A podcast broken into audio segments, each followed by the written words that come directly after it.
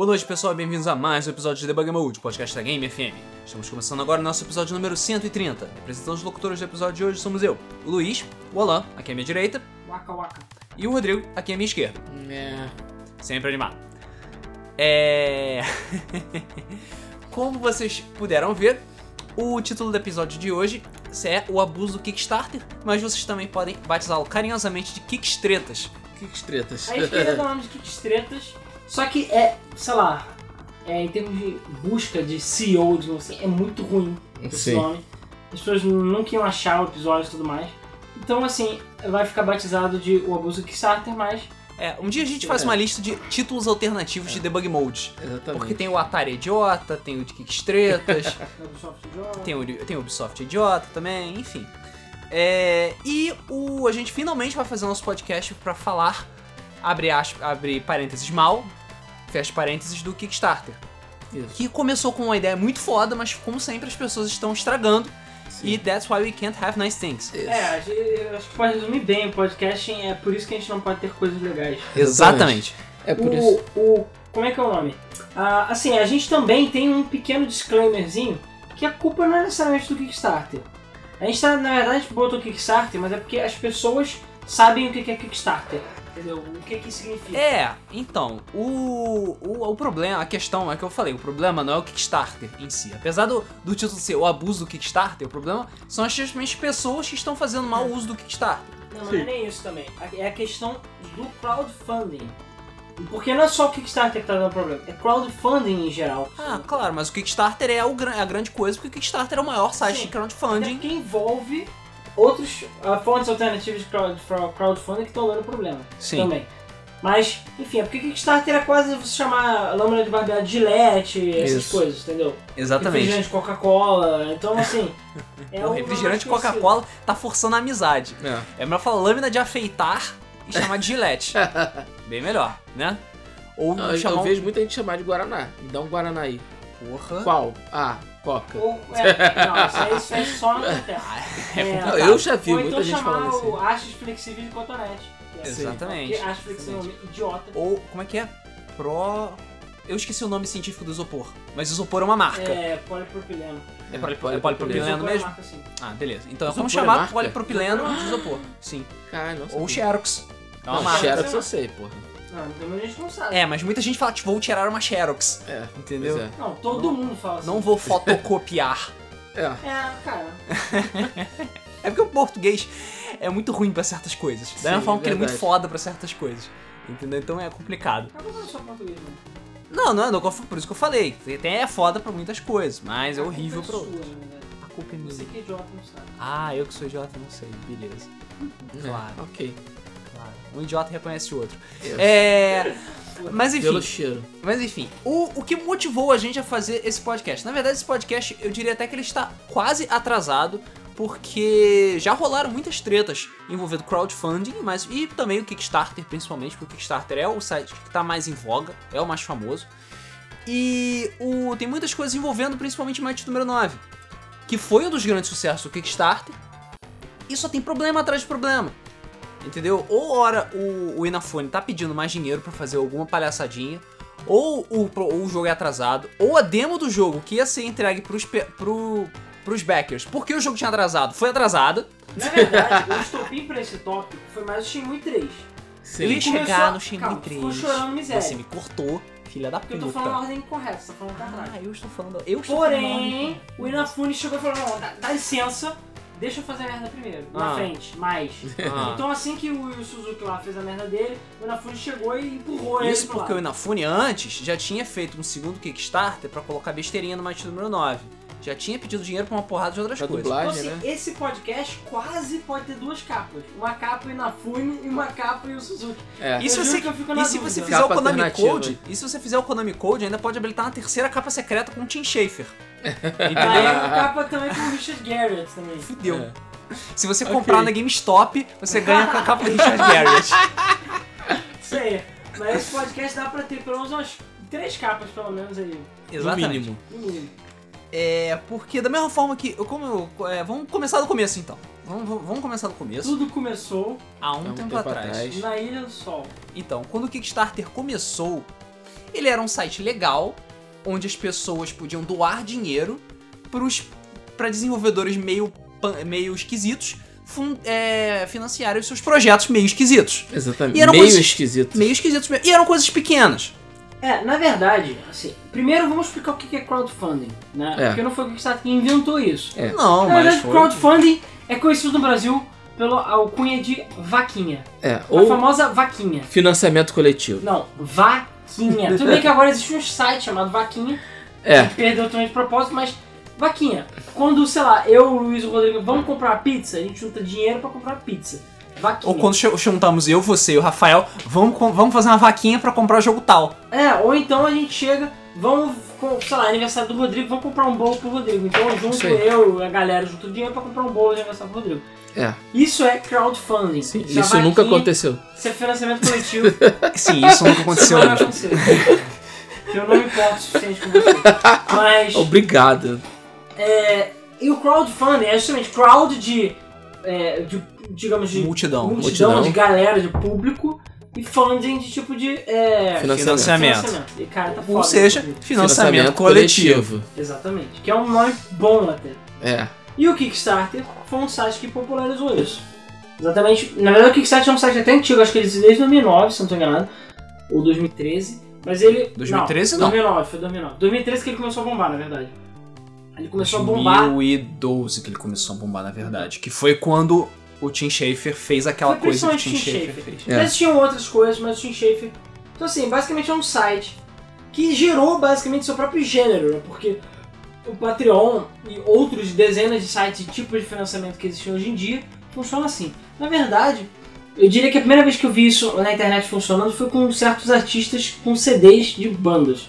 Então, alguns artistas financeiros, é, as pessoas estavam financiando os CDs deles Uhum. por questões de. Enfim, De de, gostarem, querendo. é, de não ter, usar gravadora, é mais ou menos a ideia dos jogozinhos. Sim, tipo, é, ah, o cara que fazia música há muito tempo atrás, não quer mais a gravadora, quer lançar o CD por ele mesmo. E aí, galera, vocês querem mais um CD do artista XYZ? Aí todo mundo, caralho, aqui. eu quero. Aí fica, ficava dando um dólar, cinco dólares, 10 já compra o dólares. CD antecipadamente antes dele gravar, mas Isso aí tu aí. já financia, ele já consegue gravar E aí, você pode financiar, ou você pode dar pra esse artista, pra pessoa que criou o projeto, quanto você quiser, a princípio.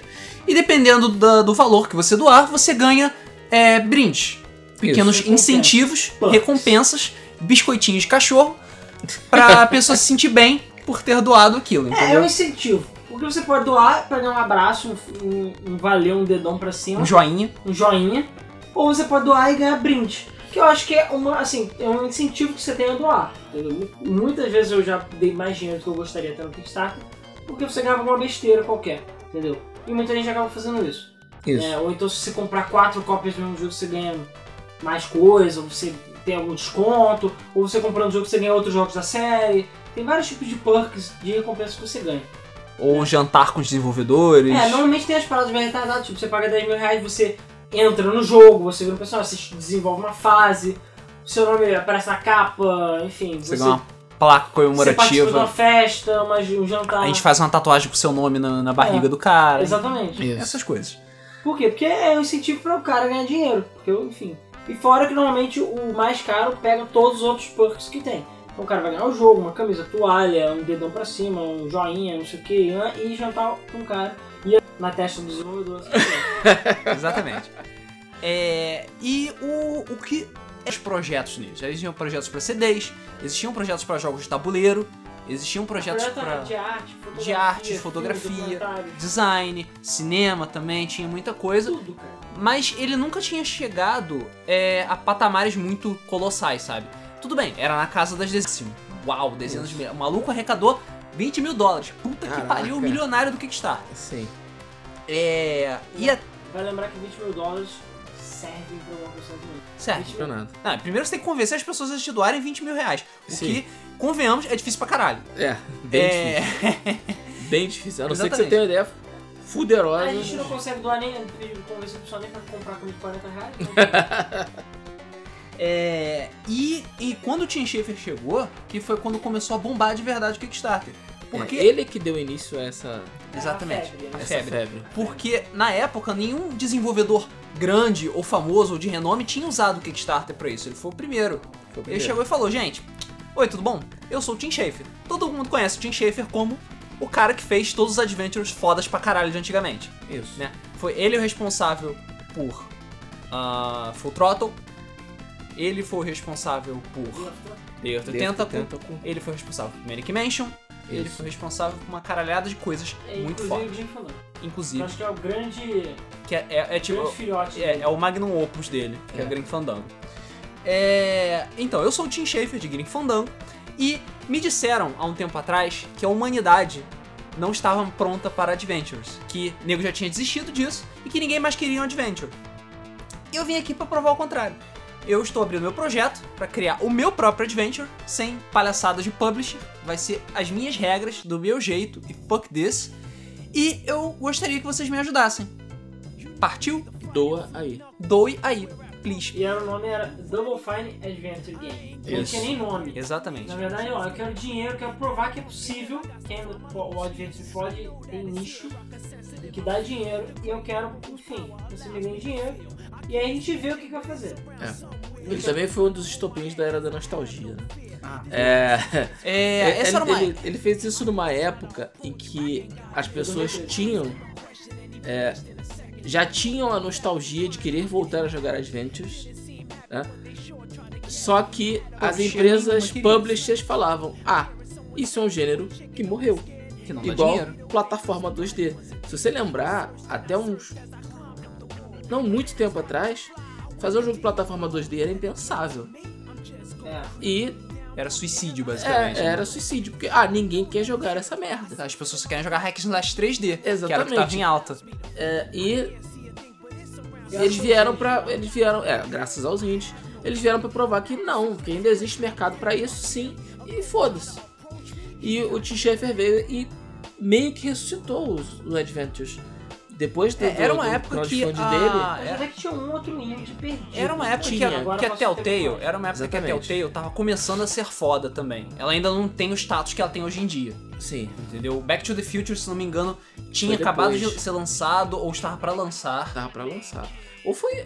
Não, acho que Eu já tinha quase lançado. junto, mas tava sendo episódio. Já tinha É. lançado, mas quando, na época do Back to the Future, a Telltale era tipo, ah, legal, lança um Cara, Back to por the mais que eu Future. goste de Back to the Future, perto dos trabalhos atuais da Telltale, aquilo é um lixo. Lixo. É, ele é bem limitado comparado não com os é outros. lixo, mas é que eu amo esse to the Future. Pra mim, eu considero quase como se fosse o quarto filme. Eu Sim. também. É tão bom quanto. Porém, você vai jogar o jogo e você vomita. É nojentamente feio, é horrível, linear, feita porra. É, Patético aquele jogo. exatamente. Porém, a história é muito boa. Sim, E a Telltale hoje em dia faz muito. ela- Nossa. sim. E a Telltale também faz hoje em pouco. É. Pois é. É engraçado que eu tenho quase todos os jogos da Telltale e não terminei nenhum deles até hoje. Não, também Na não. verdade, eu não terminei o Back to the Future e por isso eu não joguei os outros. É, exatamente. Cara, Back to the Future, em uma hora você zera cada capítulo. É, eu sei, rapidinho. Eu platinei o jogo. Certo que eu preciso platinar, mas enfim. É. Mas o, Telltale é tranquilinho. E a maior Ok. parte das decisões que você faz não dão tanta merda e não tem aquela lógica maluca De Monkey Island. que você pega um esparadrapo e um cachorro e faz foguete. Sim, eu sei. Não tem, É. essa lógica. Né? E aí, o, o Tim Schafer conseguiu provar pra todas as publishers de que elas estavam todas erradas, que elas eram todas idiotas, porque o projeto dele arrecadou muito mais de um milhão de dólares. Coisa que o Kickstarter nunca tinha visto na vida Ele dele. nem queria tanto dinheiro assim. Ele nem queria tanto dinheiro assim. Se não me engano, ele pediu. Ele, já, ele pediu cento e poucos mil, que era uma soma alta. Que era- O pessoal tava sério. É, os pros padrões do Kickstarter era alto, o pessoal tava tipo, foda-se, ninguém vai querer pagar cento e- 160 mil dólares um Kickstarter de Adventure. E acabou arrecadando mais de um milhão de dólares. Tanto que o próprio Tim Schafer ficou zoando lá, postando foto dele lá jogando dinheiro pra cima, lá se banhando com dinheiro, É, caralho. Mal, sabia, mal sabemos que aquilo não era bem zoeira, né? É, pois é, Meio então. que é verdade. Então. É. O. O, o resultado de tudo isso foi o que gerou o Broken Age. Que não é tão legal quanto todo Cara, mundo esperava. É, pra mim, a primeira grande decepção do Kickstarter foi o Broken Age. É, o primeiro Não. grande sucesso e a primeira grande E o decepção. primeiro grande fracasso, pois é. Na verdade, cara, se a gente for, botar na ponta do lápis, não saiu muita coisa boa do Kickstarter até hoje, não. Saíram vários problemas. Foram poucas coisas que realmente boas saíram do Kickstarter. Sendo realista. A gente vai chegar lá. É, qual- já terminando a história do Tim Schafer. Qual foi o primeiro problema? O primeiro problema foi o Tim Schafer falar, ops, acabou o dinheiro. Acabou o dinheiro. Como assim acabou o dinheiro, filho da puta? A gente já deu vários rages em episódios anteriores do Debug Mode sobre esse fato. De que o filho da puta me cria um projeto de cento e tantos mil dólares, arrecada quase 10 vezes esse valor e o dinheiro acaba. E o dinheiro acaba. Como caralho o dinheiro acaba, é sabe? fácil, porque ele comprou a casa dele, ele aumentou o escritório. Ele Eu não foi- sei. Porque ele agora só- tem um grills que é fechar diamante. É, Ele porque ele comprou- alimenta, ele, ele alimenta o cachorro dele com safiras. É. Ele comprou dois bebês leões pra ficar em casa. Entendeu? Porra, É. ele fez uma ele fez uma réplica do do Manny Calaveira em ouro maciço. Era em marfim, porra. É, o grande problema desse tipo de projeto é que o cara arrecada muito mais dinheiro do que ele precisa, gasta muito mais do que ele deveria desse tipo de e dá merda. O problema desse tipo de arrecadação é o cara ser um idiota. Esse é o problema. Sim. E a gente viu que o Tim Schafer é um idiota. Porque ele não sabe usar dinheiro. Cara, foi mal. Eu, pelo menos, sou uma pessoa mais controlada. Se eu tenho que fazer alguma coisa Extremamente de controlado. 50 mil dólares Né. e ganhar um milhão de dólares, eu vou fazer de tudo um milhão de Níveis judaicos de controle seria. Espiritualmente judaico. É, enfim, eu vou fazer de tudo pra aquele dinheiro. Enfim, se eu falei que era 50 mil, é porque vai ser 50 mil, porra. Só que a gente viu no Kickstarter que são poucos os casos que o cara realmente pede dinheiro e realmente é aquilo ali. Entendeu? Normalmente o cara pede dinheiro ouro pro meu cachorro. É. E o Tim Schafer, o jogo tá- nem tava perto de ser terminado. Ele chegou pra todo mundo e falou. Atrasou. Atrasou o Atrasou, ele caralho. teve que dividir o jogo em duas partes. Assim, era. O que, que ele falou? Que era para as pessoas decidirem o tema e tudo mais. Como é que ser o andamento do jogo? Foi meio que decidido, mas no final das contas não, não cumpriu nenhum tipo de prazo que ele, que ele tinha firmado. O jogo saiu em duas partes, parte 1 e parte 2, porque não deu tempo e ele tinha que, ah, não, vou lançar logo, porque enfim, senão vai demorar O mais jogo tempo. foi ainda. grande demais porque ele planejava, blá blá blá. E o jogo é bem ok. De longe, muito longe dos melhores jogos dele. É, se você quer jogar Broken Age, joga Green Fandango Remastered. É um investimento muito melhor do seu É, dinheiro. ou então qualquer outro jogo dele, antigo. Sim, com certeza. É, o, no meio do caminho acabou o dinheiro e ele chegou pra todo mundo e falou: Então, gente, acabou o dinheiro. Eu preciso de mais dinheiro. Preciso que vocês me doem mais Ele dinheiro. chegou a pegar mais dinheiro? Não. Olha, eu lembro que quando ele falou sobre isso, o nego ficou puto pra caralho. Ficou, porque ele arrecadou muito dinheiro, cara. Porque ele arrecadou muito, muito dinheiro. Como eu falei, ele arrecadou quase 10 vezes mais do que ele precisava. Porque assim, quando você faz o projeto Kickstarter e você já é um burro velho, já é um desenvolvedor experiente, estima-se, supõe-se que você tem feito um projeto. Que você sabe o que você vai fazer. Que você sabe exatamente que, tipo, ah, programador a gente vai gastar tanto. tanto. Pra arte a gente É. vai gastar tanto. Isso. Pra divulgação. Pra quem não sabe, isso chama-se orçamento. É, Uma exato. das primeiras coisas que você faz quando você faz o planejamento de um projeto é definir o orçamento. Cara, Por quê? vida, cara. Você vai dizer o seguinte: ah, ok, eu vou levar um ano para fazer isso. Eu vou precisar de tantos profissionais. Cada profissional vai me custar tanto por mês. E eu calculo isso. Ah, vou precisar de tal software, vou precisar de tal computador, blá blá blá blá. Junta aquilo tudo, deu 100 mil. Beleza. Se deu 100 mil, não tem como eu gastar um milhão e não terminar a porra do projeto sem que você desvie o dinheiro para outras coisas que não sejam o projeto. Exatamente. É que nem quando, tipo, você ganha, sei lá, 1.500 reais por mês. Show, você ganha 1.500 reais por mês. Então você pega o seu dinheiro e divide. Ah, isso aqui é para as contas da casa. Isso aqui é para comida. Isso aqui é para sei lá, Putas, putas, entendeu? E o que sobrar eu guardo na conta. cocaína. Isso aí. E é isso aí, pro Alan, pro caso da cocaína. É. Mas, o vem o filho da puta e pega, eu ganho 1.500 reais por mês. Então eu vou fazer o seguinte, eu vou gastar 18 mil reais por mês. E aí eu peço dinheiro, sei lá, pro vizinho, pra me ajudar. Isso aí. E vai ficar tudo bem, entendeu? Vai. Foi isso que o Tim Nunca Schafer paga. fez, É. entendeu? E, porra, filha da puta. Mano, no Sim. final das contas, o Broken Age é uma decepção do caralho. Eu achei o jogo muito fraco. Ele foi um jogo bem medíocre. E é, tipo, o que, que ele fez de dinheiro? Ninguém sabe. Provavelmente sabe. ele deve estar lá na Ferrari Testa Rossa que ele comprou lá.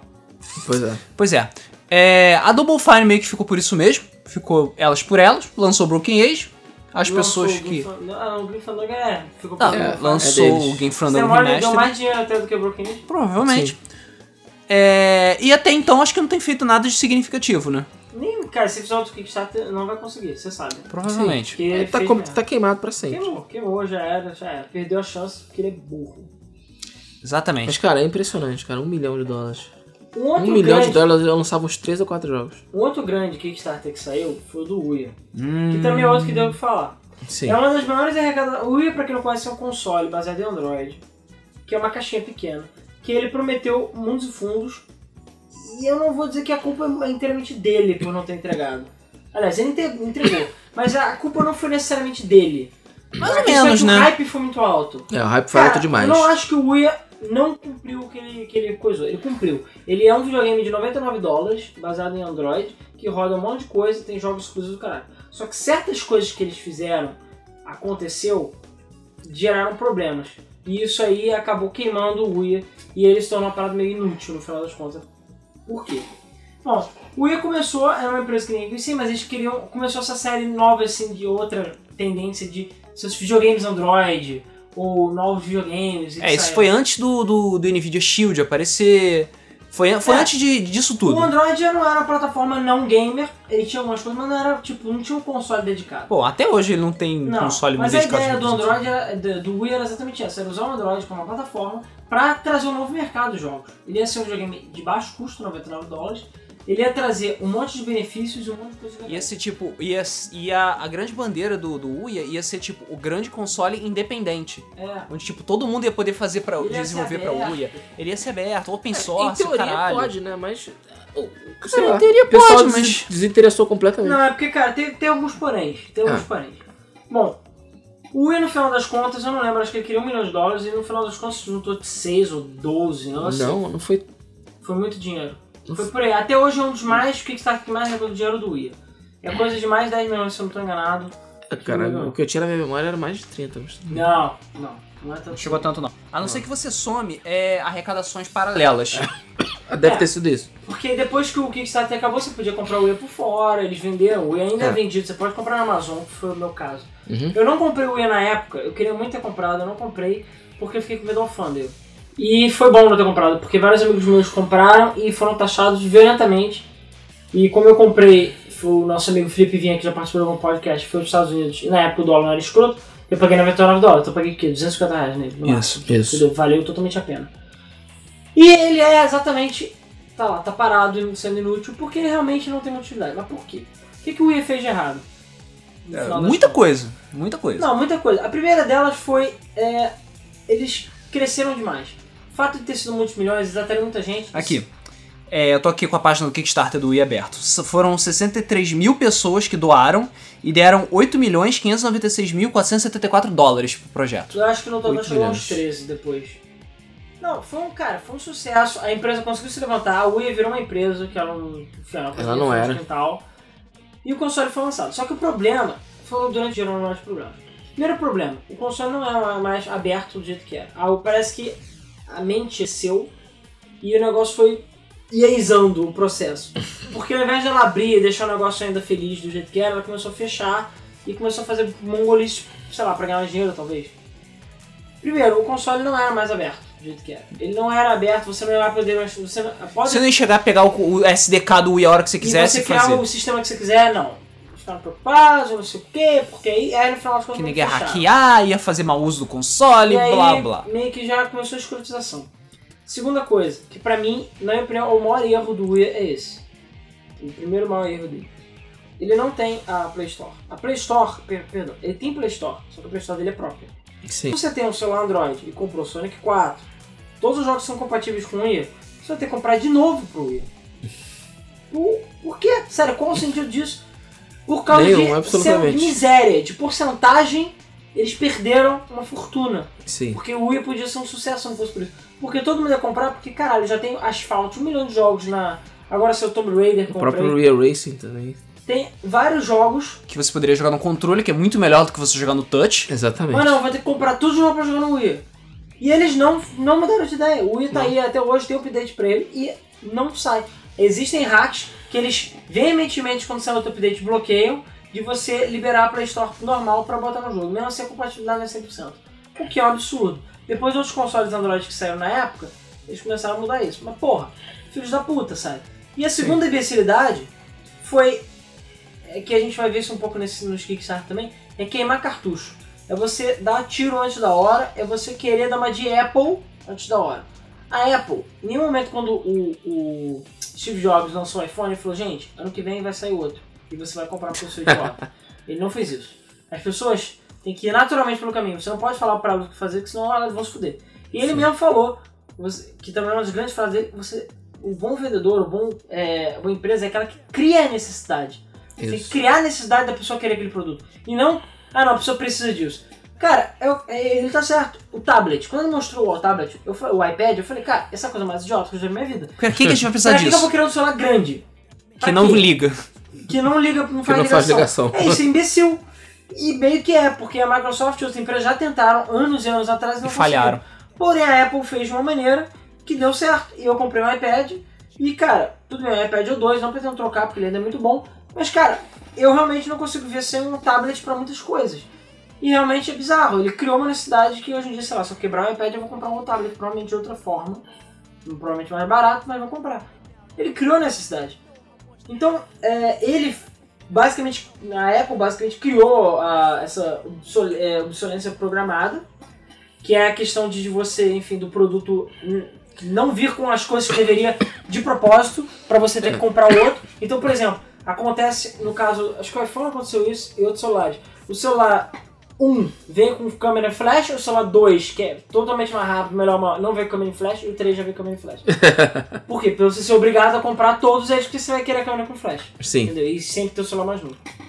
Por que eu tô falando isso tudo? Porque o Uia chegou falou, galera, o Uia agora vai ser anual. A gente fez o Kickstarter, isso antes do Uia sair. E vamos lançar um Uia novo por ano, com configurações melhores.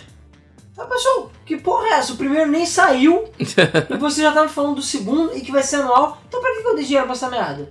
Não vou comprar, entendeu? Não vou fazer nada, eu quero meu dinheiro de volta. E teve gente que pediu dinheiro de volta por causa disso. Aí depois, não, não é bem assim, eles mudaram de ideia e desistiram dessa ideia de estúpida. Porque o Wii não é uma powerhouse, ele é relativamente simples. Sim. configuração É, o sistema dele até é meio lerdo, se você tipo, for analisar tipo, É friamente. porque ele é, O sistema dele é meio ele lerdo. fraco, cara. Os celulares ele hoje é- em dia são me- melhores do que ele Ele facilmente. é tecnicamente fraco mesmo. Mas pelo preço, é bom. E eu, enfim, gente. E, cara, o acabamento dele. O Cara, o acabamento controle, dele. mas ele é. Cara, eu gosto dele como console. Eu acho ele um bom console. Ele é pequeno, é portátil, eficiente.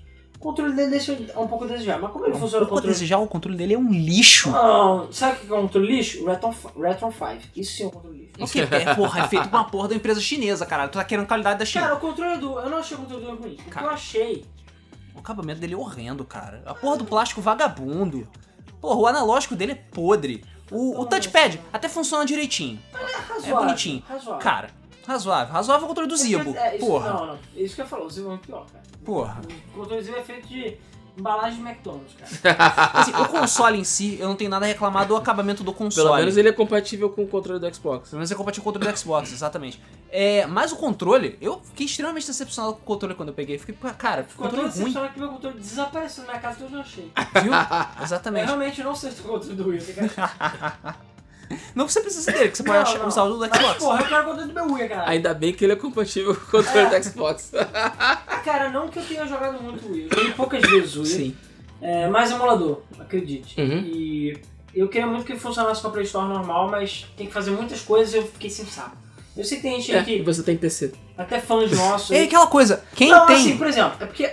Perdão, deixa eu interromper. Eu...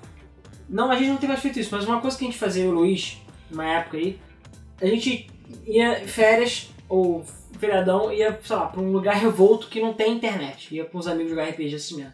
Pra, ou então algum lugar de praia que também não tinha internet. A gente levava sempre o quê? O RPG debaixo do braço e às vezes um videogame. Pô, aí já levei Super Nintendo, Mega Drive, jogando com a puta. O Wii é perfeito, porque o Wii cabe na... É pequenininho, você entope ele de emulador e joga à vontade, cara. Isso aí. Inclusive, Isso é verdade. no meu próximo embarque eu posso fazer isso. Pode. ele, é, ele é compatível com o monitor? Você pode ligar ele no monitor? Sim. É, Então, HDMI, foda-se, né? cara, faz isso. Não, mas tem que ter HDMI, não sei se vai ter. Hum. Leva uma telinha, sei lá. Caras, cara, eu já pensei em comprar, é muito caro. Sério? É. É tipo 500 reais só, é muito caro. What? Uma Porra, TV tu compra um é- monitor. É, tu compra dois monitores picas. É, mas aí o monitor pica não dá pra dobrar e botar no mochila. Ah, cara, Enfim, monitor 19. Voltando. Muito pica Cara, japonês. Não vai embarcar com o monitor 19. Porra. Aí eu levo de tubo logo, foda-se. é, ok. Enfim, pode ser voltando. Voltando. No final das contas, o Ia flopou. É, não, teve, tiveram outros problemas também. Não, é, teve problema dele ter demorado muito pra sair. a- o, o- demorou muito pra en- enviar pras pessoas que pagaram. As pessoas que receberam viram que o acabamento do console não era o que tava todo mundo planejando. Ou seja, teve gente que ficou puta pra caralho. Eu achei até um pouco. Eu fiquei até um pouco de pena com o pessoal do Uia. Depois de todo mundo que recebeu o console falou: É, esse console é um lixo, é uma merda, jogando ele pela janela, dando porrada no É, Uia, eu, eu foda-se. não acho que ele mereça ser tão negativado quanto Eu ele também foi. acho que não. Eu acho que ele, ele abriu uma porta, ele basicamente criou o mercado de consoles de Android. A questão é que até durante o desenvolvimento do Wii já tinha outras empresas que já estavam fazendo seus consoles Android. O Shield, principalmente. É, mas ele cometeu vários erros que eles podiam ter voltado atrás e não voltaram. Tudo bem, a Wii lançou um negócio que eu achei até legal. Você paga 40 dólares, sei lá, ou 30, você tem acesso a todos os jogos do Wii. Legal. Ok, mas Só aí que- pra quem tem qualquer outro videogame. Pois é. O Pra objetivo quê? dele que era ser tipo um Zibo da vida, um console barato, não foi. Eu acho que aqui no Brasil, se o Wii tivesse saído de outra forma e tal, talvez fosse O mais problema maneiro. é, ele não é aberto, ou seja, não é qualquer um que pode desenvolver o jogo pra ele. Ou seja, ficou limitada a biblioteca de jogos. É. Número dois, Coisa que eles tinham prometido lá no início. coisa que né? eles tinham prometido. O sistema dele é tecnicamente fraco, então ele fica limitado a muita coisa. Tem muito jogo que tem na Play Store que não vai rodar no Wii. Não, ainda mais hoje em dia. É, é, exatamente, tem muito jogo da Play Store hoje em dia que não vai rodar Não, naquela tem celulares que são melhores, já. a gente já tem outros consoles dedicados. E cara, existe, porra, eu já vi um, eu não lembro agora, não sei se é GPX o nome, eu fiquei babando, 500 reais. É, parece um PSP gigante, ele é um tablet, só que ele tem dois analógicos, LR, botão tipo PSP Vita, ele parece um Vita na verdade, grandão, 500 pratas, cara. Ele é touch, é um tablet, ele faz ligação, se eu não estou enganado, até, ele é um celular. Só que ele tem controle e joga a porra toda. E funciona muito bem. E emulador funciona a porra toda. Então assim, Que foda. lindo. E é portátil, cara. Sim. China, cara. Olha, eu fiquei com água na boca desse portátil, cara. China. Eu- enfim, mas é foda, bem foda. E a, a tela dele é grandona. Então assim, é, a- o crescimento acabou deixando meio inútil.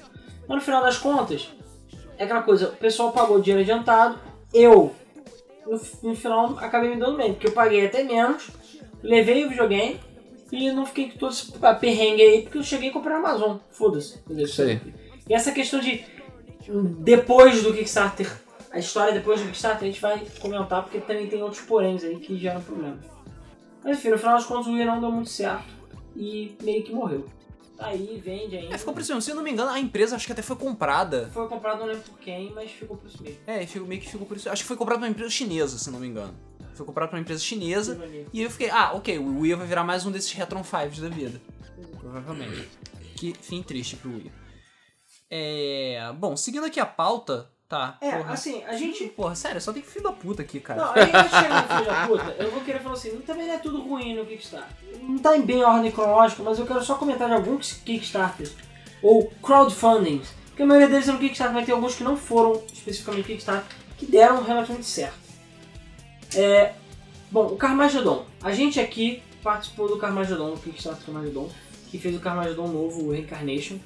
Cara, eu não me decepcionei no final, mas realmente deixou um pouco a desejar em certos aspectos.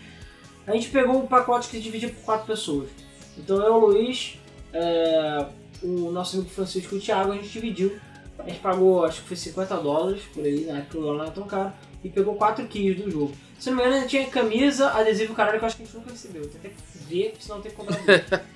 Mas, mas só pelos jogos já valeu a pena que a gente pagou pouco. E, enfim, financiou. Só que o jogo atrasou mais de dois anos. Sim. O jogo era pra ter saído. dois anos. Era 2013, o jogo era pra ter saído em 2014, acho, ou antes. Era pra ter saído, acho, se não me 2012 engano. em Se não me engano, acho que era no final do. Era no final de 2013 que era pra sair, só que ele atrasou pra caralho e lançou só no Só começo agora. de 2015. É, saiu só agora. E.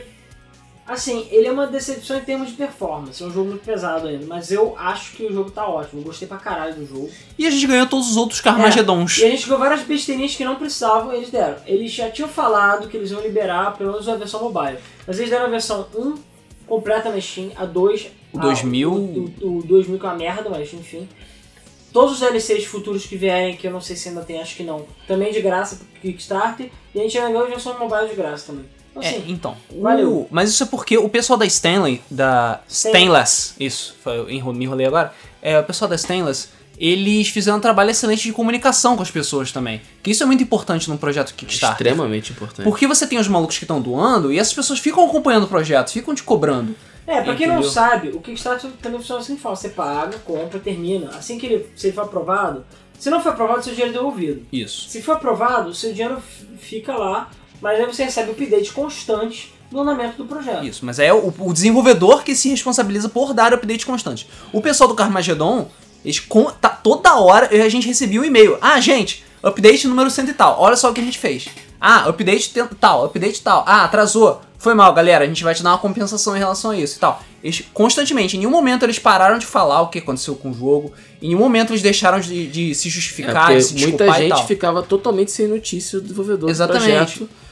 Tá, e aí, aconteceu? O que, que aconteceu? Que Morreu o projeto? E os caras que, que pagaram os mais caros, eles jantaram, eles mostraram a festa que eles deram, que foi super legal. Eles mostraram também o cara, enfim, você podia dar ideia de carro, aí mostraram as ideias dos carros, os caras fizeram ficar fodas. Os personagens, os pedestres que eles escanearam. Você podia, isso eu achei legal, você pagasse um valor X, Você virava um pedestre, né? você ou quem você quisesse, desde que desse essa autorização. Então você podia botar sua avó no jogo pra ela ser atropelada. Exatamente. Foda-se, desde que ela desse autorização. Então assim, maneiro. Maneiro. mesmo.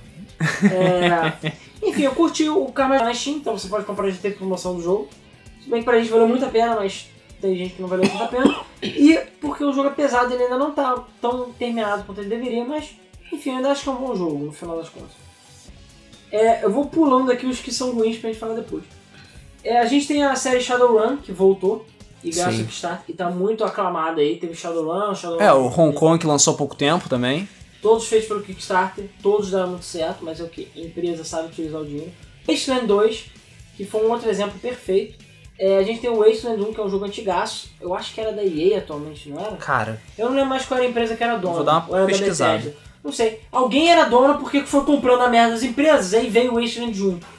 E aí a empresa basicamente, eu não lembro nem se eles chegaram a comprar ou se eles deram os direitos. E falaram, cara, quer o direito dessa porra? Toma. Se não Pega, eles leva. deram Uhum. os direitos do Wasteland 2 e eles fizeram dois. Os caras eram fãs, desenvolvedores de jogos, deu muito certo. O jogo, apesar de ser simples, não ter gráficos complexos. É, desenvolvido pela Interplay, o primeiro Wasteland, em é, 1988. mas a Play era de algum. assim, mas- Interplay é Atari. Foi Eu sei que a empresa Atari. deu os direitos, se eu não estou enganado, ou vendeu pra micharia pra eles fazerem o Wasteland 2. E no final das contas, os caras um trabalho de fã. É. Os caras fizeram um bom trabalho. 88 Estúdios Electronic Arts Exile Entertainment. Tá, daí- E o Wasteland 2, Deep Silver.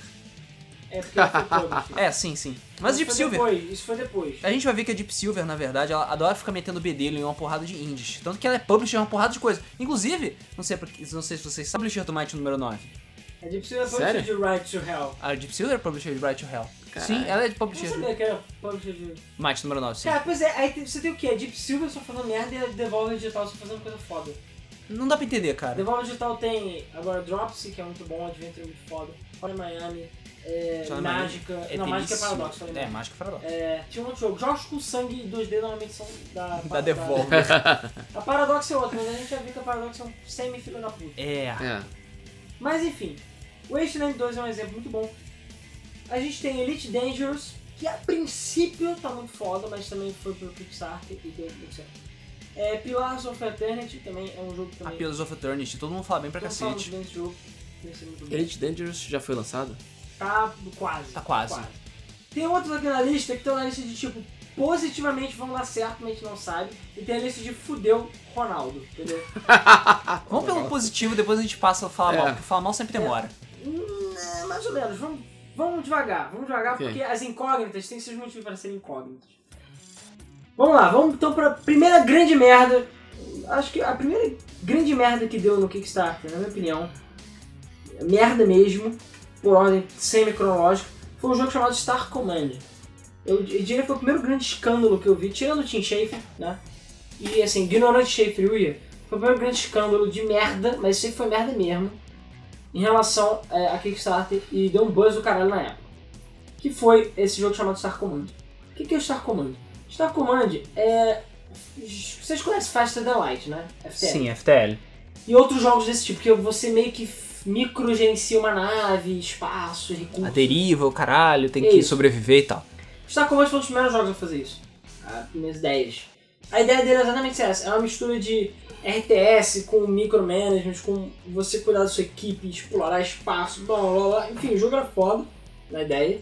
2D, tinha uma arte legal, as, as- os vídeos, os trailers que eles fizeram pareciam ser muito legais. E o jogo ia sair pra mobile, pra porra toda. Resumo da ópera. Eles ganharam muito mais dinheiro do que eles pre- precisavam, não lembro agora os valores, mas enfim, era muito mais dinheiro. E basicamente o cara chegou e falou: Gente, desculpa, acabou o dinheiro e o jogo não tá nem perto de ser terminado. Vamos fazer outro Kickstarter. Ele fez. arrecadou mais dinheiro ainda que o primeiro Kickstarter. Sério? E o jogo não saiu. E o jogo não saiu. E detalhe, o jogo que saiu no final das contas é a mesma história. Os updates iam, depois os updates iam parando, sumiu, ignorava. Falou que tava sem dinheiro, voltou, ganhou dinheiro pra caralho e foi a mesma coisa. Aí pessoal, cara, o que, que você tá fazendo? Porra! No final das contas saiu, ele meio que cagou um jogo lá qualquer, bugado, incompleto, que basicamente é repetitivo pra caralho, sei lá, você tem seis naves diferentes pra enfrentar. Tem só basicamente a parte de você cuidar do seu crew lá, da sua equipe. E é isso. O jogo é só uma sombra do que era sido. Ele arrecadou centenas de milhares de dólares que ninguém nunca viu. Isso aí, cara, deu um rage do caralho. O nego, querendo, o nego chegou a processar. Fudeu os caras. Querendo me ver a segunda. E sabe o que é o pior? Eu descobri que o jogo não existe uma nova versão dele. Então, E foi financiada? e foi Ah, financiado. pô, é nego e otário também. É, porra, dando aí- merda de novo. E ele ainda agora vai ser na Steam. Mas agora parece que é mais perto da visão original do jogo.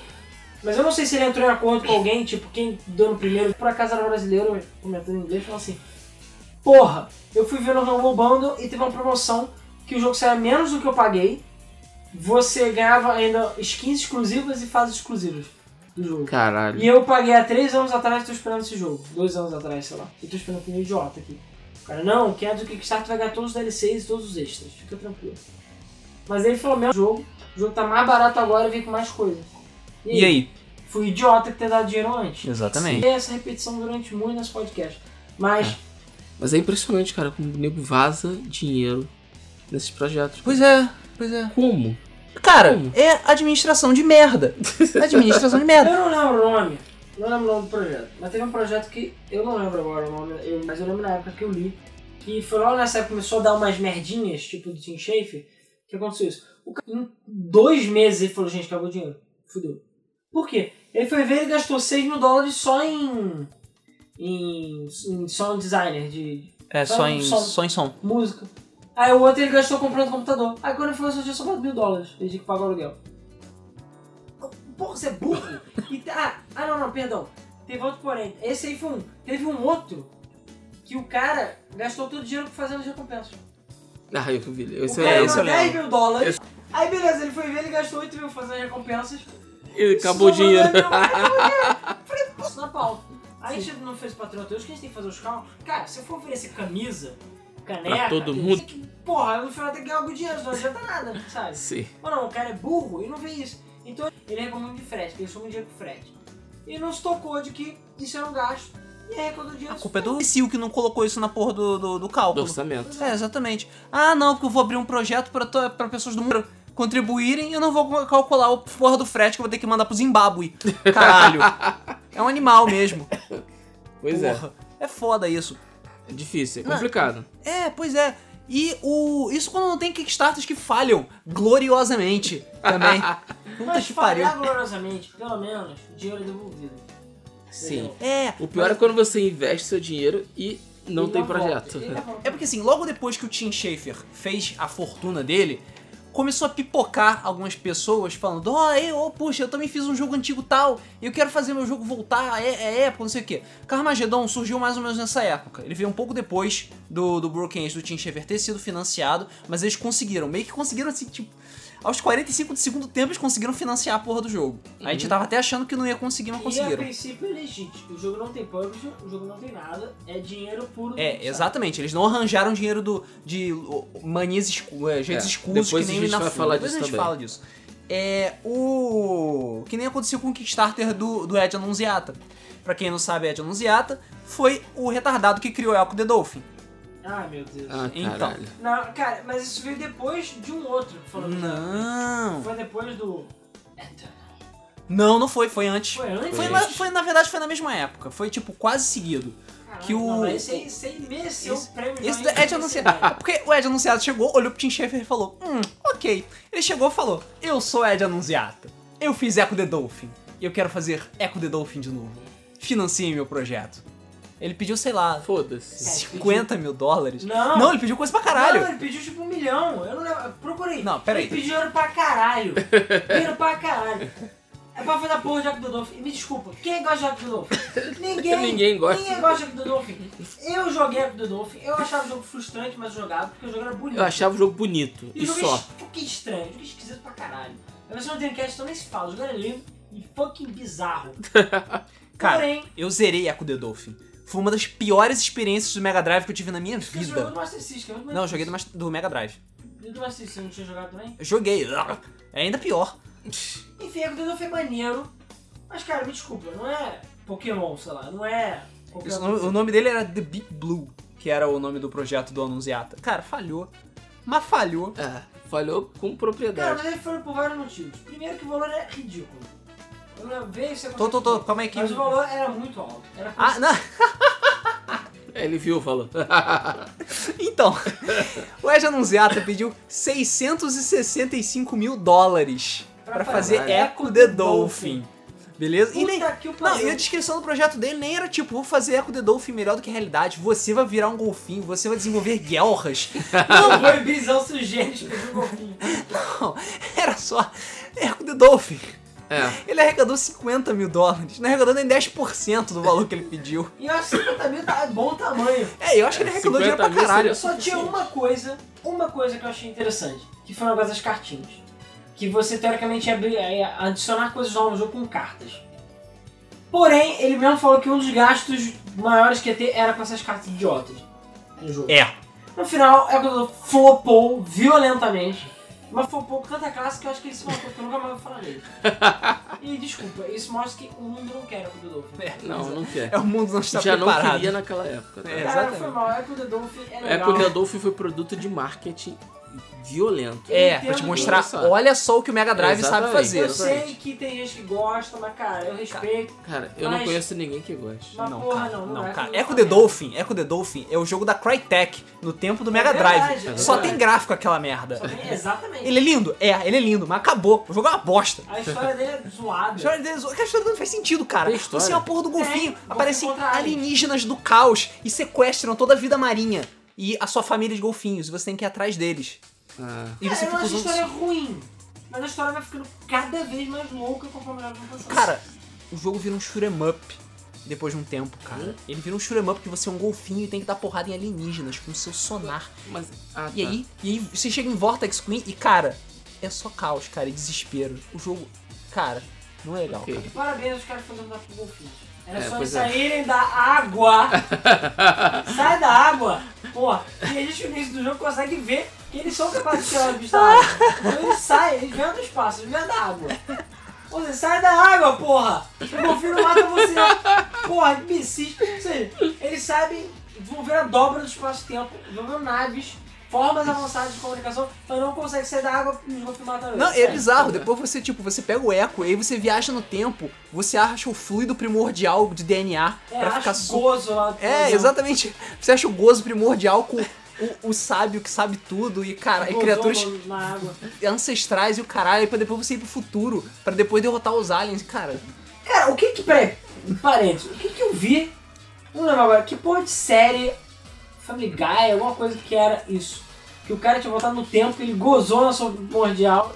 É Family Guy. É Era, que, era Family Guy que o cara tinha sido preso por dar a teoria de que alguém tinha gozado pra poder criar o, o líquido primordial que lhe deu a vida ao planeta Terra. Alguém voltou no tempo, gozou no líquido primordial Isso.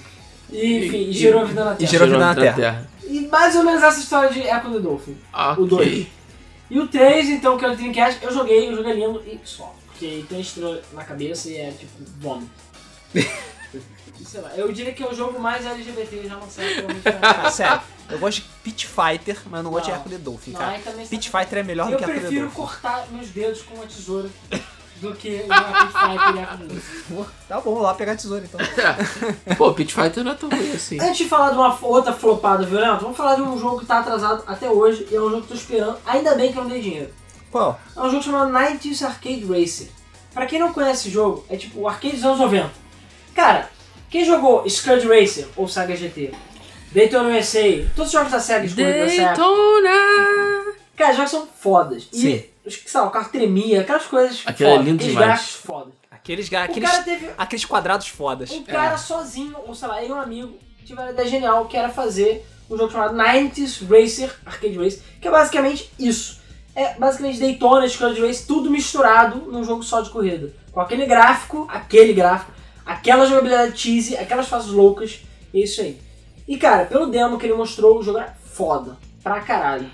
E é só que era em Libra, na época eu não quis dar dinheiro, e o jogo ia sair pra PC e Wii U, basicamente. Wii U? É, Wii U. Vários jogos dessa época iam é- sair pra Wii U, porque o Wii U era a plataforma indie. Aham, claro. Enfim, eu duvido que o jogo saia pra Wii U ainda, mas o jogo foi, deu é, dinheiro oficialmente em 2013, só que até hoje o jogo não saiu. Por quê? É, porque o cara tá tendo dificuldade de fazer o jogo, mas ele, felizmente, eu fui ver o último update foi em maio, e o jogo tá bonito, só que ele ainda tem problemas com a AI do jogo que não existe. Então o jogo ainda deve demorar pra sair. Mas eventualmente sai, mas o pessoal já ficou puto, já até esqueceu. Mas teve uma galera que ficou puto na época porque o jogo simplesmente falou, cara, vai lançar tal época e falou, gente, foi mal, eu nem sei fazer isso. Sabe? Mas o jogo ainda promete, parece que ainda vai ser bom. Aí é foda também, né? Ah, não, vamos criar um projeto no Kickstarter. Depois que eu conseguir o dinheiro, eu penso como é que eu faço esse projeto no É, Kickstarter. isso também é Porra, foda, né, cara. cara? Assim Porra. não dá. Assim não vai. Assim não pode. assim Tem que não ter recursos pra fazer a porra do jogo. Então, outro jogo que veio de origens nobres, digamos assim, mas flopou com toda a violência da Terra. E por quê? Eles são os idiotas. Eles são os idiotas. Foi Eternal Darkness. Não foi Eternal Ah, Darkness. sim, O jogo era Shadow of Eternal. sim. Era basicamente. Um... Esse eu lembro que a gente acompanhou de perto esse- É. essa Mas, treta. cara, foi mal. É outro caso de abuso do Kickstarter, de imbecilidade, que felizmente não deu certo. Porque os caras têm que aprender. Eles falharam três vezes. Sim, Três. E as três vezes só fizeram merda. Isso foi lindo. Beleza. Primeiro, vamos deixar um parênteses bem, bem grande aqui. E a gente já falou sobre jogos de terror na- no nosso podcast 6. Eu não gosto de Eternal Darkness. Eternal Darkness é uma bosta.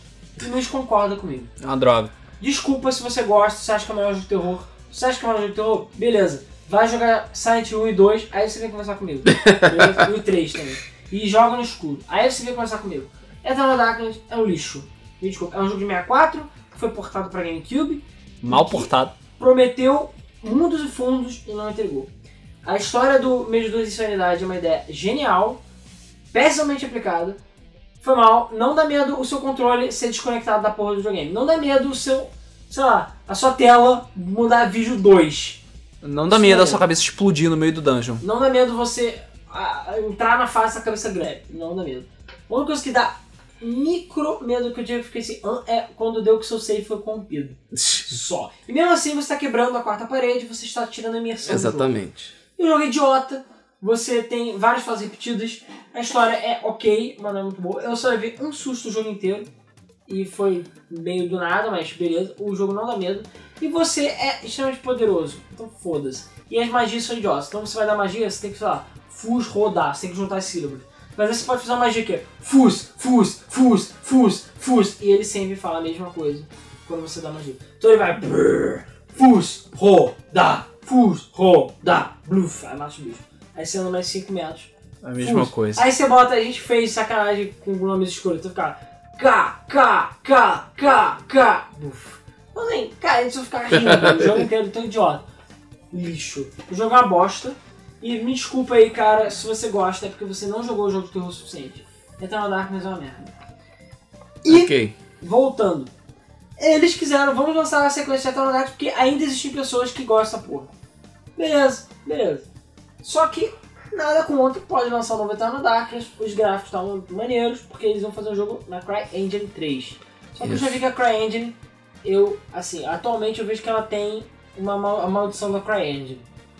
E pode um dia fazer Tudo um que é da CryEngine né, isso. Tudo que sai na CryEngine dá tá merda. errado. É impressionante, como sempre dá merda. Flopa com violência. Vídeo Sonic Boom. Isso. Então assim, eu não sei comprar da CryEngine 3, mas ela, tá, ela atrai energias negativas. O problema da CryEngine 3 é um, a Crytek. Tá- Também. É, a CryEngine é competente, mas enfim. Qual o primeiro problema desse Kickstarter do Shadow of Eternals? Primeiro problema, o valor. 1 milhão 350 mil dólares. Por quê? Sério. Não, não, não, peraí, vamos pausar. Ah, não, mas eles fizeram isso porque o jogo é um AAA, o jogo é fodão, não sei o que, é continuação de Eternal Dark. Beleza, Um realmente. milhão por um AAA é pouco até. E tem a CryEngine. É. E eles já falaram que boa parte do valor era pra licença CryEngine. Beleza, ok. É só o episódio 1. Que tem duas horas do jogo. Um milhão. um milhão. A pessoa, o quê? É, aí os próximos episódios a gente vai financiar no Kickstarter também. E vai ser por volta de 6 episódios, eu acho até 10, eu não lembro. Então é um valor absurdo e era tipo um milhão por episódio. Então é isso aí, a gente vai ter um Kickstarter por episódio. A pessoa, o quê? O quê? Você tá pedindo um milhão pra fazer um jogo de duas horas? É isso mesmo. Assim, na época, na época, as engines elas não eram tão acessíveis quanto hoje em dia, que É. a Unreal 4 é quase de graça, a CryEngine nova tá aí pra ser humilhada. A Unreal era um pouco mais barata do que a, A que a CryEngine. CryEngine.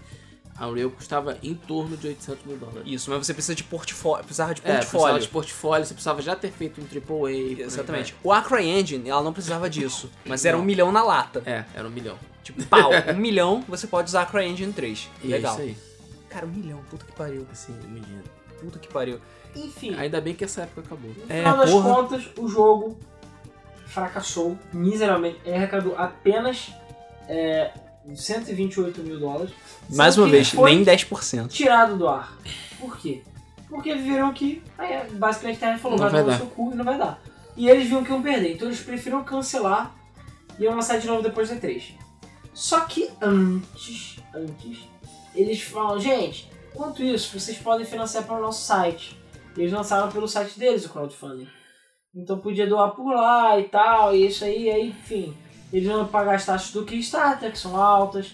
Não lembro agora, acho que é coisa de 20%, talvez, ou 30%. Acho que é 30%. É uma taxa alta. Alto O pra cacete. total- É, É. o Kickstarter ganha muito dinheiro. cara. Mas enfim. Mas só se o- é financiado o projeto, obviamente. Uhum. Mas aí ia ser direto pra eles e tal. Só que aí teve um porém.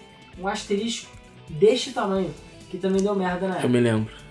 Que era, galera, nos termos de aceitação aqui, a partir do momento que você doa, tá escrito que se por acaso eles não conseguirem atingir a meta, eles não vão devolver o dinheiro. Porque, é. É, pra quem a gente até falou isso por lá, vamos falar de novo. O Kickstarter, quando você faz o financiamento, você, se ele não atinge a meta no período de média um mês, o dinheiro é devolvido. Então se eu peço, sei lá, 100 reais pra comprar cachorro quente e eu só ganho 50, e sei lá, for o Luiz e o Rodrigo que me deram 25 cada um, eu não vou conseguir que o projeto seja financiado e vou ter que devolver os 25 pro Rodrigo e pro Luiz. Então, é uma garantia que as pessoas têm de que ou o projeto vai ou não vai, entendeu? Enfim. E aí, no final das contas, é, quando o projeto é financiado, o dinheiro vai à pessoa. Inclusive, na realidade, quando você paga o cartão de crédito pelo Amazon Payments, o seu dinheiro fica reservado, mas você não gasta o cartão. Então, eles inclusive falam que no momento que acabar o, o coisa, para você ter crédito no seu cartão, para você poder pagar. O que aconteceu isso comigo?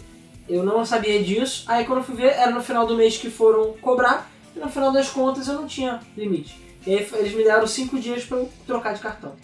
E eu troquei, enfim, consegui pagar. Esse foi do Shroud of Avatar, que é um outro Kickstarter. Hum. Mas, é... Mas enfim, pra você ter essa segurança de que se não conseguir, você não perde dinheiro. Os filhos da puta, isso pra mim foi, não, é filha da putice, eles simplesmente falaram, e não é tipo, ah não, a gente esqueceu de botar. Não, estava escrito lá que eles não tinham obrigação de devolver o dinheiro caso não atingisse a meta.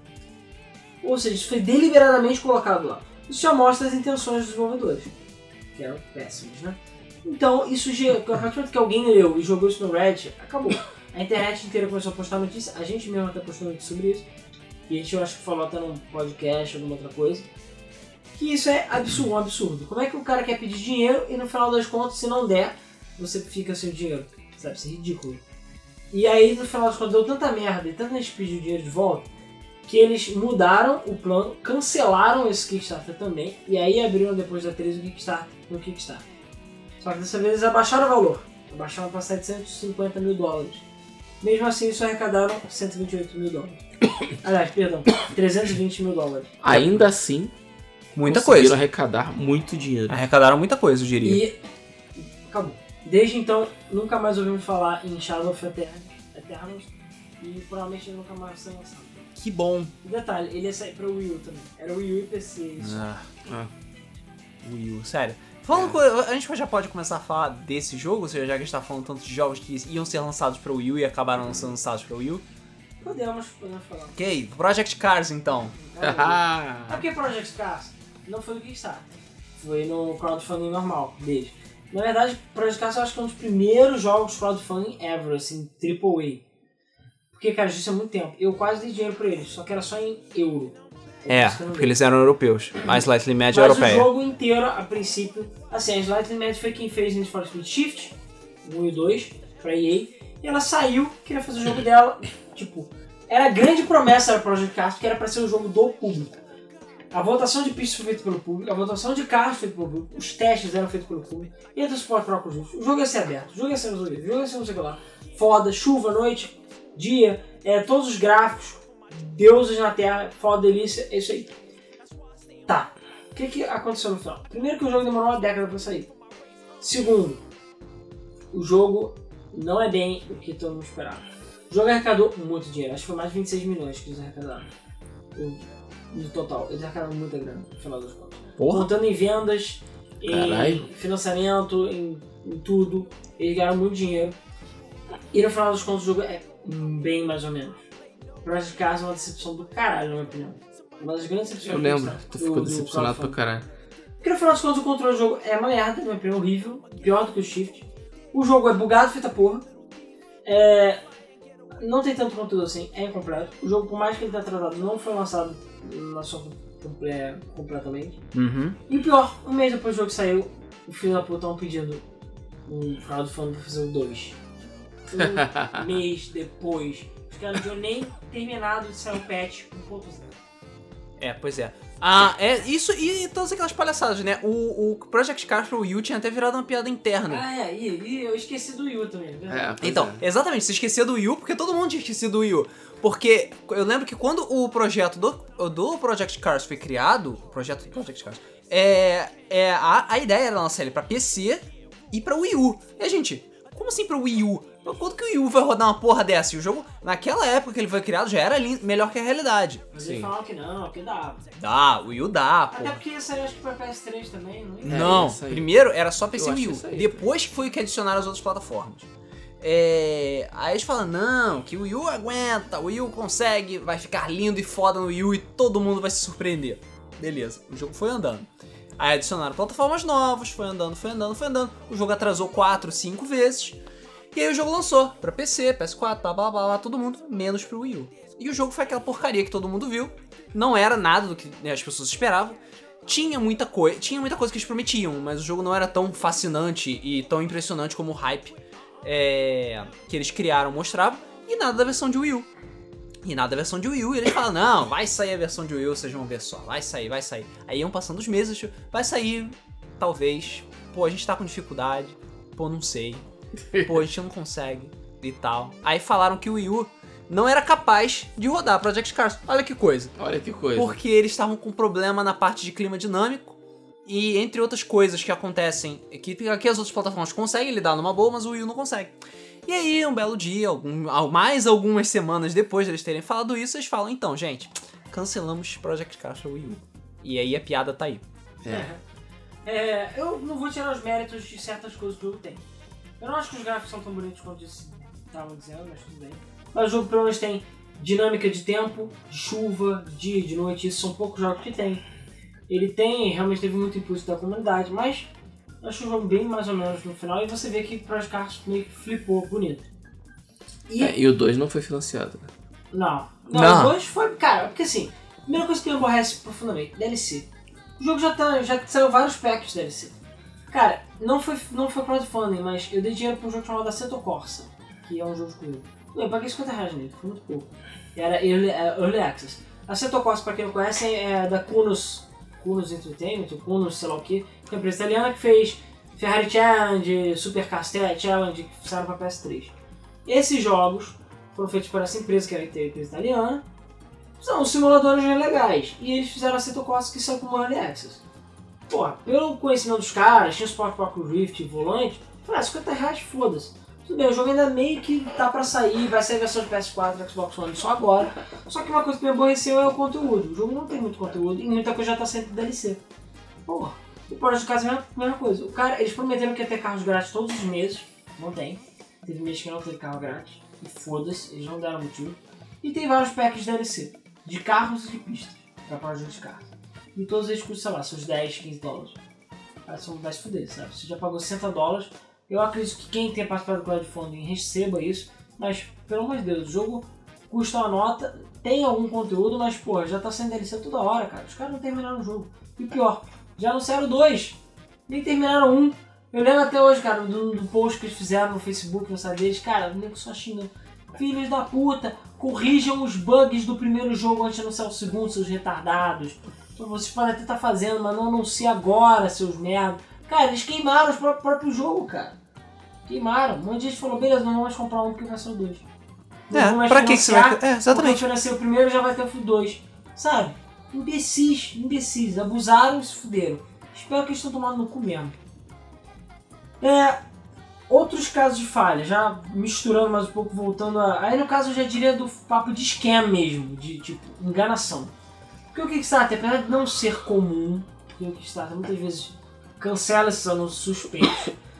Mas acontece em casos de o projeto ter sido financiado e o nego dá uma volta e é isso aí. né? E E foda-se. foda-se. Teve um caso, que é o famoso caso do, do Kobe Beef japonês. Né? O Kobe Beef é um tipo de carne. Cara, foi estranho. isso. Era uma empresa que ia anunciar, é, que ia fazer um beef jerky de Kobe Beef, que é foda, que não sei o que, e o cara queria seguir o sonho dele. Beleza. E eles arrecadaram, acho que coisa de 20 mil, 2 mil e pouco, em poucas horas. E foi um sucesso. No final dos contos, acho que eles arrecadaram mais de 150 mil reais pra fazer beef jerky, que é aquele Carne seca. é, tipo uma carne seca, né? Aquela carne que você mastiga em qualquer lugar, que é bom. Enfim, é esse beef jerky deles aí.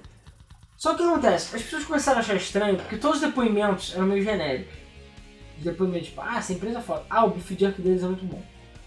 E as pessoas começaram a achar começaram a investigar. E viram que todos os screenshots e tudo mais que eram deles lá eram falsos. Eram armados. Acho que assim, tá. Aí começaram a ver outras coisas. Viram que a empresa não tinha uma. não era bem no local definido, que o dono da empresa não tinha o nome direito, que o nome dele não aparecia no, crowd- no crowdfunding, blá blá blá. No final das contas foram ver que a princípio era mentira. Provavelmente o cara ia receber o dinheiro e ia simplesmente sumir. Mas aí no final, bem perto dos 45 segundos tempo, o, o Kickstarter percebeu a merda e tirou do ar o projeto. O projeto, né? E é, o Kickstarter se reserva no direito de não falar por que, que ele tirou. Mas eles tiraram, provavelmente foi por causa disso. E teve outros projetos semelhantes que acabaram sendo tirados do ar pelo mesmo motivo. Quase sempre por serem vazios. Você é o cara que promete muita coisa e você vai ver quando você vê o fundamento não tem. Um deles foi tipo uma touca, como se fosse que dava controles neurais de computador, uma parada super high-tech foda. E quando foi ver, tipo, não tinha uma prova legítima de que o, proje- projeto funcionava. funcionava ou de que ele ia sair com aquele dinheiro. Não tinha, tipo, eles começaram a suspeitar que o valor não era tão alto assim pelo que era, e que o projeto ainda ia sair, não sei o que, e falaram, cara, presente provas. Não tinha provas, cancelaram, e os caras nem receberam dinheiro, no final das contas. É, só que antes de eu falar de outros aqui, é, você já deve ter notado que minha voz talvez tenha ficado muito melhor, mas é porque eu notei só agora que o microfone estava configurado de maneira errada aqui. É pra, é pra é vocês, isso- é pra vocês terem ideia do preparo que a gente tem. É, por isso que a voz do Rodrigo do, do Luiz estavam de seda e a minha voz estava tipo, tô dentro do banheiro, do box, tomando banho. Agora eu saí do banho e tô podendo falar de novo. Então, é, outros scams que aconteceram, né, de tipo, projetos que nego roubou mesmo. Roubou na, Na, cara dura. porque assim, é o que eu tava falando, antes o Kickstarter, alguns ele conseguiu ver cancelar, mas outros não. É, um deles foi o. Como é que é? The Doom That Came to Atlantic. Acho que é isso. É o nome do, do jogo. É um jogo que era um jogo de tabuleiro, na verdade. Cara, era uma ideia muito boa. Era uma mistura de Lovecraft com Banco Imobiliário, digamos assim. Você jogava com os vilões, com os monstros, Tipo, cutulho, essas é, coisas. E você tinha que destruir, na verdade, os hotéis, essas coisas. Era um, imobiliário invertido. Cara, a ideia é maneira. A arte era maneira. O tabuleiro é legal. Os bonequinhos que você ganhava eram maneiros, as miniaturas. Né? Cara, o jogo tinha tudo pra dar certo. É, ele queria dinheiro. Ah, bom, obviamente ele queria dinheiro. Não, ele queria um valor até, era, foi bem mais que ele arrecadou, acho que ele queria 20 ou 30 mil, ele ganhou 50. Por aí, ele ganhou mais do que ele precisava. Ah, E aí no final das contas, simplesmente acabou lá, ganhou e pessoal, cadê? Cadê o nosso. E aí? Cadê o jogo? Nada, nada, nada, nada. Ficou por isso mesmo. O pessoal, cara, coisa esquisita. Aí o pessoal começou a cobrar. Aí ele foi e fez um post falando, gente, o que que houve com o jogo? Gente, acabou o dinheiro. Simplesmente falou assim, acabou o dinheiro, não dá. Ele acho que cento e poucos mil, na verdade. Ele queria tipo 20, ganhou cento e poucos mil. Falou, gente, acabou o dinheiro. Aí a pessoa, como assim acabou o dinheiro? Não, vocês têm que entender que os custos foram muito acima do esperado, porque agora que eu tô numa nova cidade, não sei o que e tal, e eu vi os custos de desenvolvimento são muito altos, e a gente gastou dinheiro, não sei quanto dinheiro com artista, blá. É, é, espera aí, nova cidade? Pois é, a princípio ele se mudou de uma cidade para outra, uma casa nova, caralho, e foi coincidentemente depois que ele recebeu todo o dinheiro do Kickstarter. É, ele deve ter usado pra comprar casa. Isso. Exatamente. Então Ah. ele se mudou, trocou de lado do país, às custas do pessoal do Kickstarter. E simplesmente falou que acabou o dinheiro. Aí ele falou, não, eu gostaria muito de devolver o dinheiro, mas não tem como, porque acabou e não sei o que e tal, aí não sei o que eu faço. E meio que foda-se, ficou por isso mesmo. ficou por isso mesmo. E ficou por isso mesmo. Aí nego começou a processar ele, e deu uma merda federal. é, e o, vamos falar, ah, sei lá, alguém deve ter essa dúvida e a gente não falou sobre isso. O que, que o Kickstarter faz nesses casos? Nada. Porque o Kickstarter não, não é que no Mercado Livre um PagSeguro. Não é obrigação dele garantir que o projeto saia. É, Ele é só uma plataforma. muitas pessoas, elas têm a noção errada de que o de achar que Kickstarter é como se fosse uma loja mesmo, sabe? Que você tá dando dinheiro pro cara, você tá garantindo que o produto vai ser seu, você tá comprando o Você produto. tá comprando um produto. É, Você não, Não, tá, você tá com- comprando uma ideia. Exatamente, você está comprando uma ideia, você está se arriscando. Você está fazendo o papel de investidor. Um investidor, tipo, de verdade e tal, que recebe propostas e planos de marketing, essas coisas, ele tá arriscando a ideia. Ele olha para essa ideia, vê o orçamento dela e fala, pô, essa ideia vai me trazer dinheiro de volta, vai me trazer algum retorno. Ok, vou te dar meu dinheiro para você fazer a sua ideia funcionar. Isso. O que você está fazendo com o Kickstarter é justamente isso. Tá assumindo o risco daquilo não dar certo. Exatamente, você está assumindo o risco daquele lançamento. Então você, quando você paga um projeto Kickstarter, seja lá quanto você for pagar, você tem que estar ciente de que você pode nunca ver o resultado desse É. projeto. Você tá fazendo investimento. É, é como se o Luiz chegasse e falasse, quero abrir uma barca de cachorro quente, então quero, sei lá, Só que eu 200 preciso reais cada um. É, exatamente. Mas aí se você der 200 reais, se você der 500 reais, você vai ganhar um cachorro quente de graça por semana pra vida toda. E se você der mil reais, você vai ganhar dois cachorros quentes de graça pro resto da sua vida, na minha barraquinha. É basicamente isso que ele tá fazendo, é um Kickstarter. Só que, ao invés de ele estar usando nós aqui, próximos, os parentes, os amigos, ele tá usando o mundo inteiro. Em troca de, enfim, cachorros quentes mundiais, né? E é isso. Então, o Kickstarter, ele deixa bem claro lá no... no enfim, lá no, No, no, eula dele. é, no Eula dele lá, falando, olha, a gente é só um meio. Somos um meio que a pessoa utiliza pra você saber quem ela é, o que ela é e tudo mais. A gente ganha nossa porcentagem por divulgação, por fazer hospedagem e tudo mais, mas a gente não tem input nenhum. Se a gente notar as a- decisões escusas do cara, durante a gente pode bloquear e cancelar. Mas a gente não tem como devolver o dinheiro uma vez que ele é enviado pra pessoa. Então, cuidado. É isso que eles falam. Vê se o cara realmente é honesto ou não. Entendeu? O problema é que você não tem como saber se acaba comprando a ideia do cara. Exatamente. E por fazer uma plataforma livre e de ser um, um negócio que, sei lá, pessoas do mundo inteiro fazem, e é uma plataforma, sei lá, que não tem muita fiscalização, digamos assim, é muito fácil pra alguém que tá com má fé, agindo de má fé, ganhar dinheiro de forma é, criminosa. No final das contas, esse cara de jogo tabuleiro não foi tudo perdido porque uma empresa comprou os direitos do jogo e ela a princípio vai honrar os Kickstarters. Ela comprou os direitos, porque o jogo realmente parecia muito bom. E ela já está em pré-venda na Amazon, acho que por 50 ou 60 dólares. E falou que quem estava no Kickstarter vai receber o produto sim, e só. Mas é isso. Mas foi uma parada assim. Isso foi um caso que por acaso deu mais ou menos certo. Mas muitos casos ficaram por isso mesmo. Deu certo pro, pra, pra quem investiu, né? Teve um caso de um baralho que um cara fazer um baralho, mas era um baralho só estilizado, era um baralho comum, só que as cartas eram tipo meio psicóticas, não sei o que, era só isso.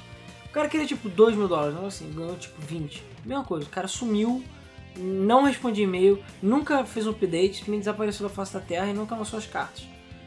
E aí, até que um, um- um grupo de, de bakers lá deu, é, entrou com um processo contra ele, na hora, sem sacanagem, coisa de um mês depois, as cartas apareceram. Hum.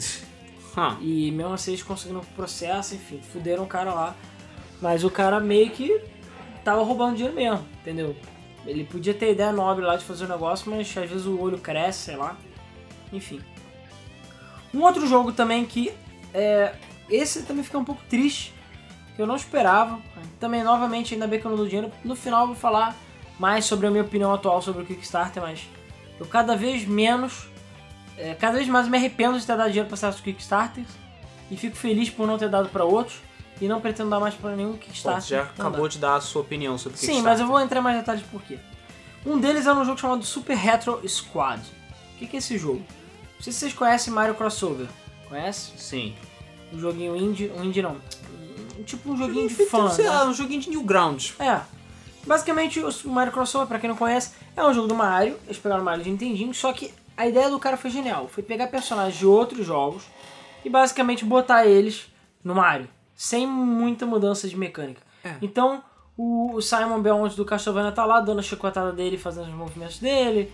Enfim, Yoshi, O maluco do Contra. Contra, Mega Man. Acho que a Samus tá lá também. Samus, pode jogar com Link. todo mundo que você imagina tá lá e, e eles mudam a mecânica do jogo de maneira diferente, cada para cada personagem, e deixam a maneira, o, o mesmo jogo do Mario de uma maneira refrescante, diferente, interessante.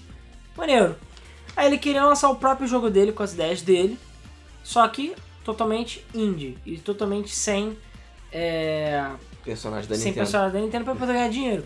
Então ele basicamente ia fazer o Super Retro Squad, que ia ser um jogo original, com personagens que você vê, ah não, esse aqui é o Mario, esse aqui é o Simon Bells, esse aqui, sei lá, é o Kirby. Você sabe quem são, mas não Mas não é, são tem eles a mesmo. história original e tudo mais, e a ideia era exatamente essa, era fazer um Mario crossover da vida, só que original. Pois é, o jogo foi financiado há muito tempo atrás também, com dinheiro sobrando, e até hoje não saiu. E não tem nem sinal de sair. Há pouco tempo atrás, ele lançou um vídeo mostrando, ah gente, o jogo não acabou, não, não abandonamos o jogo, ele vai sair, olha aqui. Aí ele mostrou, tipo, sem sacanagem, coisa de tipo, como o layout da fase vai, vai ser construído. Tá mostrando coisas básicas da engine ainda. O jogo sequer, sequer chegou perto de, De começar. começar. Anos. Anos. O nego nem sabe mais quando vai vir esse jogo e nem tá puto da vida. Novamente, processo e tudo mais correndo em cima dele porque o cara deu um prazo e tá nem perto de sair o jogo. Nem perto. Provavelmente nem começou, ele deve ter inventado qualquer coisa ali pra mostrar no vídeo. Falando, ah, não, tô fazendo, tô fazendo. Uhum. Um outro jogo também deu uma merda federal, e isso também, outro motivo pra se ser babaca e também nego abusado do Kickstarter, foi o Yogcast. O escândalo tá, o do Yogcast. Né? Verdade. É, o Yogscast, ele é um. Ele é um podcast relativamente conhecido nos É um Estados podcast, é um, começou na verdade como canal, né? É um canal no YouTube que começou a fazer um gameplay de WoW e ficou famoso por causa de gameplay de Minecraft, obviamente. Unidos. Ah, claro. E olha. aí eles começaram a fazer outras coisas, podcast e tudo mais, mas eles ficaram muito conhecidos e chegaram a mais de 8 milhões, eu acho, de inscritos no YouTube por causa disso. Porra, bastante. Aí beleza, eles fazem os vídeos dele, Minecraft, galera. Aí fala, pô, bora fazer um jogo. Obviamente, uma empresa se ofereceu pra fazer um jogo pra eles, queremos usar o Yogcast pra fazer um jogo original dele. Inclusive, o Yogscast, ele, pa- ele tem um personagem próprio no Sonic All-Star Racing Sim. Transformed. Sim, Que também. é aquele Que foi lá. bem no auge da polêmica É, também. então. E o dinheiro era pra caridade, deu uma merda também, isso aí foi outra história. Mas, enfim, Kickstarter. Essa em- uma empresa queria fazer o jogo deles. Ia ser, claro, uma espécie de MMO Adventure da vida. Já, já dá pra ver onde a merda vai acontecendo. Sim. uma empresa que nunca fez nada direito vai fazer tipo um MMO da vida, um jogo extremamente complexo, E gigante. gigante, Minecraft, o caralho. E sei lá, tudo bem, eles arrecadaram muito dinheiro, mas tá, a empresa não tem experiência. E aí o jogo sai um videozinho aqui, sai um vídeo ali, mas aí foi ficando mais espaço, espaço, espaço. e o jogo ia repente- ser a melhor coisa do mundo também, né? É, e é com a licença deles, os caras, porra, foda, cash, babá. Beleza. Final das contas, o jogo foi enrolando, enrolando, enrolando, cancelado. O jogo foi cancelado. Por quê? O dinheiro acabou também. O dinheiro não só acabou, como ainda por cima a empresa falou que ela viu que ela não tinha capacidade pra fazer um jogo desse calibre. E abandonou no meio do caminho. E abandonou o jogo. Falou que não tem jeito, cancelar é isso aí. Nada de dinheiro de volta, acabou. Perderam. E o pior, o pior não foi isso. O pior foi quando o pessoal, os fãs putos já viram foram falar que o Yogs Cast. Falou, porra, dá um jeito aí, devolve o dinheiro, foda-se, briga com os caras. Fala, a gente não tem nada a ver com isso. Eles falam que a única coisa que eles fizeram foi pagar cento e poucos mil dólares pra usar eles, aí direito de imagem. Isso aí, eles não têm input e eles estão um pouco se fudendo pro jogo. Eles não se importam. Uau. Uau, hein? Uau. Sendo que eles que abriram o projeto, eles que arrecadaram dinheiro, caralho. Não, não, eles falaram que tudo foi base... foram eles que fizeram, não foi, não foi o Webcast. Ah, foi tá. a empresa. É o que, que eles falaram, basicamente eles licenciaram o direito de imagem deles e acabou. Eles podiam fazer um jogo de Barbie, só trocar a cabeça das Barbies por cabeça deles, foda-se. Eles não estão nem aí. Receberam o dinheiro, botaram o direito da imagem, é isso aí. Foda-se. E é, cara, isso foi um escândalo do caralho. Ajudou o canal deles a perder muitos inscritos. E Ah. rage até hoje dos fãs. Claro. Porque o nego deu dinheiro e ficou por isso mesmo. E obviamente processos rolando do caralho. Por enquanto nada. Eles nem se preocuparam pra você ver a importância que eles dão aos próprios fãs, né? Impressionante. Se eles ficassem putos ou qualquer coisa, ou tentassem dar um jeito, não, vamos foder os caras, beleza. Não, eles eles basicamente falaram, falaram, foda-se. Isso. a gente tá com o dinheiro aqui, o nosso dinheiro tá no nosso bolso. Isso, Foda-se e foda-se vocês. vocês. Se você apostou nisso, Tô foda-se. otário. Você vai ser um otário. E um dos motivos do negócio do, do, do Sega era isso, porque era um DLC pago. Mas aí eles falaram que o dinheiro é todo pra caridade. Entendeu? Hum, E aí eles falaram, não, vai se fuder, não vamos dar dinheiro nenhum pra esse filho da puta, nem que seja pra caridade. é entendeu? isso. Aí rolou uma polêmica do caralho por causa disso. Kickstarter. Isso aí foi Kickstarter mesmo. Mas enfim, eu acho que dos. Ah não, dos piores, eu diria que a maioria é, mais pesados assim são esses. A gente tem um site, eu achei um site interessante chamado kickscammed.com. Kick de Kickstarter, Aham. scammed com dois M's de tipo enganado, né? Sim. Então é kickscammed.com. Sem sacanagem, é um site, é como se fosse um reclame aqui do Kickstarter, que um cara fez. É um site que as pessoas postam, tipo, projetos que fracassaram, que foram enganados e por quê. Cara, tem mais de 21 páginas. Sério? Que isso? E é coisa de tipo 10 ou mais projetos por página. Porra! Tem coisa recente, é de agora. E update constante. Cara, é basicamente o cara falando, olha, eu paguei pro Kickstarter XY, tem o link pra campanha, conta arrecadou e falou, até hoje não recebi, não tem update, é, o produto não é condizente, não recebi um pôster e por aí vai. E as pessoas lá nos comentários discutindo, vendo o que que vai dar. Cara, é projeto pra caralho. E é coisa. A maioria que eu vi é do tipo, o cara sumiu, ah, o projeto já tá quatro anos e não sai e não tem update. Eita Ou porra. então o cara, enfim, o jogo não é nem de perto do que era. É quase sempre esses mesmos assuntos. E é sempre assim, o cara não recebe dinheiro de volta. Teve uma empresa que eu vi, uma só, que foi um comentário agora, sei lá, de duas ou três semanas atrás, no Kickstarter lá de 2013, que os caras finalmente devolveram o dinheiro. Devolveram o dinheiro pra, pra galera. Porra. Porque o Caralho. projeto tinha flopado. E foi coisa assim, também acho que foi um board game da vida assim. Cara, que merda. E é muita coisa. Mas calma, gente. A gente. o Kickstarter não é um terror, entendeu? É uma ferramenta que pode ser bem utilizada, apesar que a gente meio que viu que não é tudo que se dá muito certo. Não, assim, é aquela coisa. O, como eu falei antes, você está investindo em uma ideia. Você está pegando seu dinheiro e dando pra alguém porque você achou a ideia dele foda. Investiu e- na barraquinha de cachorro quente do Luiz. Exatamente, na barraquinha de cachorro quente do Luiz. É, se a barraquinha de cachorro quente do Luiz der certo, foda. Se não, só lamento pra vocês. É, o foi visto, foi feito uma um apanhado e tal de da, da- do- das estatísticas de projetos do Kickstarter e coisas assim. E é coisa de 75% dos projetos do Kickstarter que atrasam por algum motivo. Isso é coisa pra caralho. É. 3 quartos dos projetos Kickstarter não atendem o prazo estipulado. Isso pra você ver a completa incompetência de quem abre esses projetos, de que É. eles não têm. Porque muita gente é amador mesmo. O cara amador tem uma mesmo. ideia no fundo de quintal e é isso aí. Se, você, porra, se o Oculus Rift começou com fundo de quintal, imagina, né? É, pois é. chegar lá. Pois é. O, e você vê a completa, total completa incompetência das pessoas em planejar, sabe? Tipo, ah não, vou pegar um projeto, vou fazer um MMO, caralho, vou lançar daqui a duas semanas, me deem dinheiro. É. Entendeu? Aí chega daqui a duas semanas e caramba, não deu. É por isso que tem que usar parcimônia também. Não adianta você chegar e dar um dinheiro do caralho uma parada que você nunca ouviu falar, ou que tá muito barata, ou que o cara oferece, sei lá, o suéter e a mãe dele, você dá 20 dólares, entendeu? Você vê que isso não dá, não dá certo. É, e bom, a gente, é o que eu falei, a gente tem casos poucos, mas tem exemplo, principalmente na área de gadgets, eu diria. Tipo, tem uma faca de manteiga que ela esquenta com o calor da sua mão. E aí você corta a manteiga sempre macia e tudo mais. Foda. Barato, isso deu certo. Tem vários produtos desses que deram certo. Sim, sim. E em termos de jogos, e como eu falei, a gente tem o Shadowrun, tem o Wasteland e outros joguinhos aí que deram certo. É, o Elite Dangerous, que é possível tá dando certo também. Que, enfim, conseguiram positivamente É, usar outra, o, outra, o- outra é, estatística que eles falaram que é, os projetos que dão errado do Kickstarter, assim, eles falham gloriosamente. Esse negócio de tipo você nego, pegar o dinheiro e sumir, ou acabar o dinheiro no meio do caminho e o jogo cancelado, tá? Essas coisas são falhas absurdas. Mas é uma porcentagem pequena. É, é minoria ainda. É, ainda é minoria. É uma minoria extremamente barulhenta que quase Talvez dá pro mundo dos games seja mais até proeminente. É, é- pode até ser mais proeminente ou não, mas é tipo, o Kickstarter de uma forma geral. É, desses projetos atrasados, a maior parte deles é concluída. Sabe, a grande maioria. De... E o, a quantidade de pessoas que realmente fogem com o dinheiro é muito pequena comparada com É. o dinheiro total que foi arrecadado. A maioria é sério, tá? É, a maioria das Até pessoas é séria. no Kickstarter, como a gente falou, não é só games. Tem artes, tem fotografia, tem gente que às vezes precisa de um dinheiro só pra dar um empurrãozinho mesmo.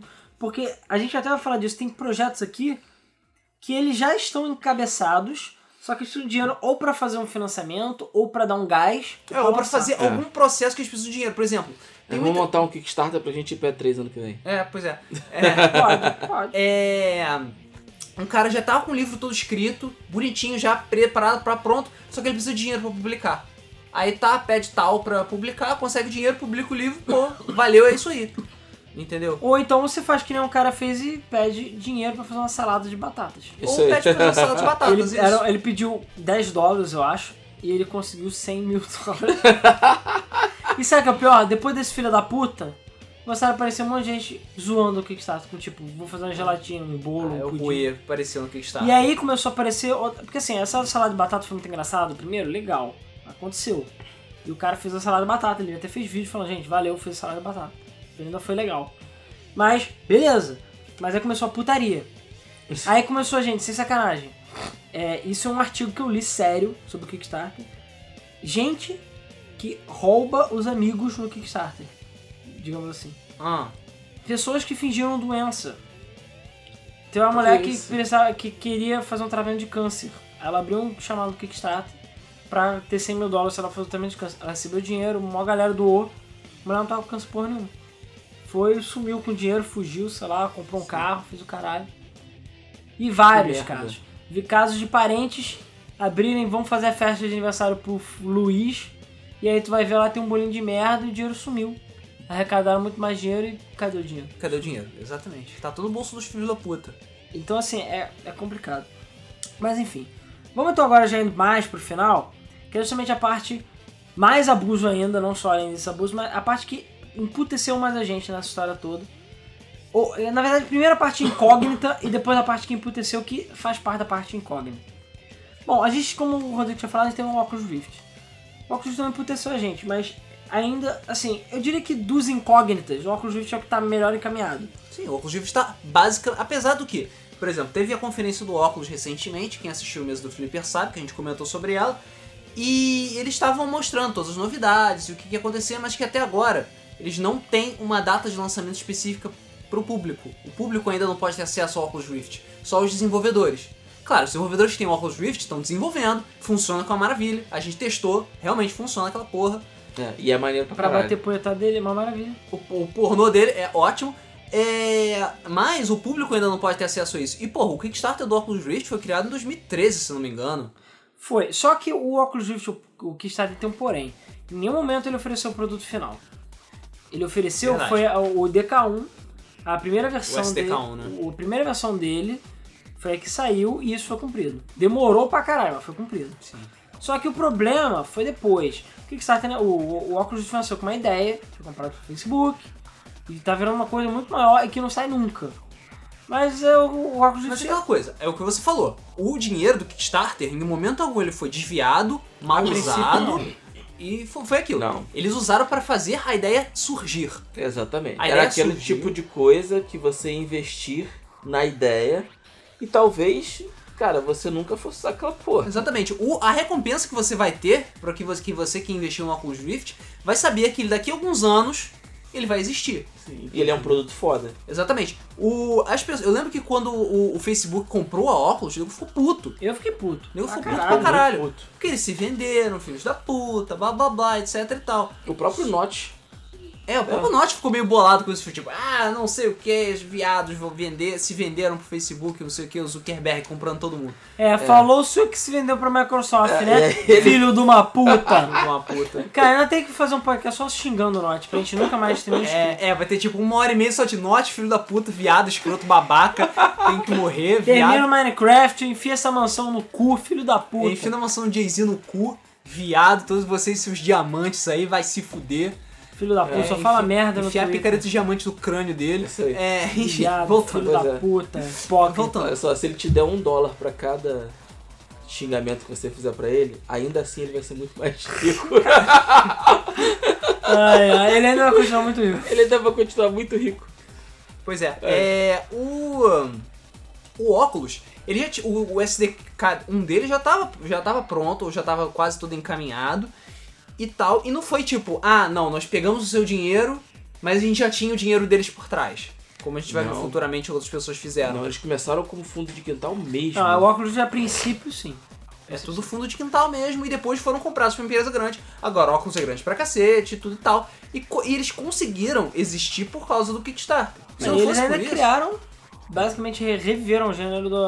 da o óculos de realidade virtual. Porque É, o, o- o PlayStation VR só existe por causa disso. O HoloLens só existe por causa do, do Oculus Rift. O HTC Vive O também. HTC Vive também. O da Samsung é qual? Samsung, mas o Samsung é O da óculos o também. Gear, não sei o que. É da Oculus Ah, é da também. óculos também? É.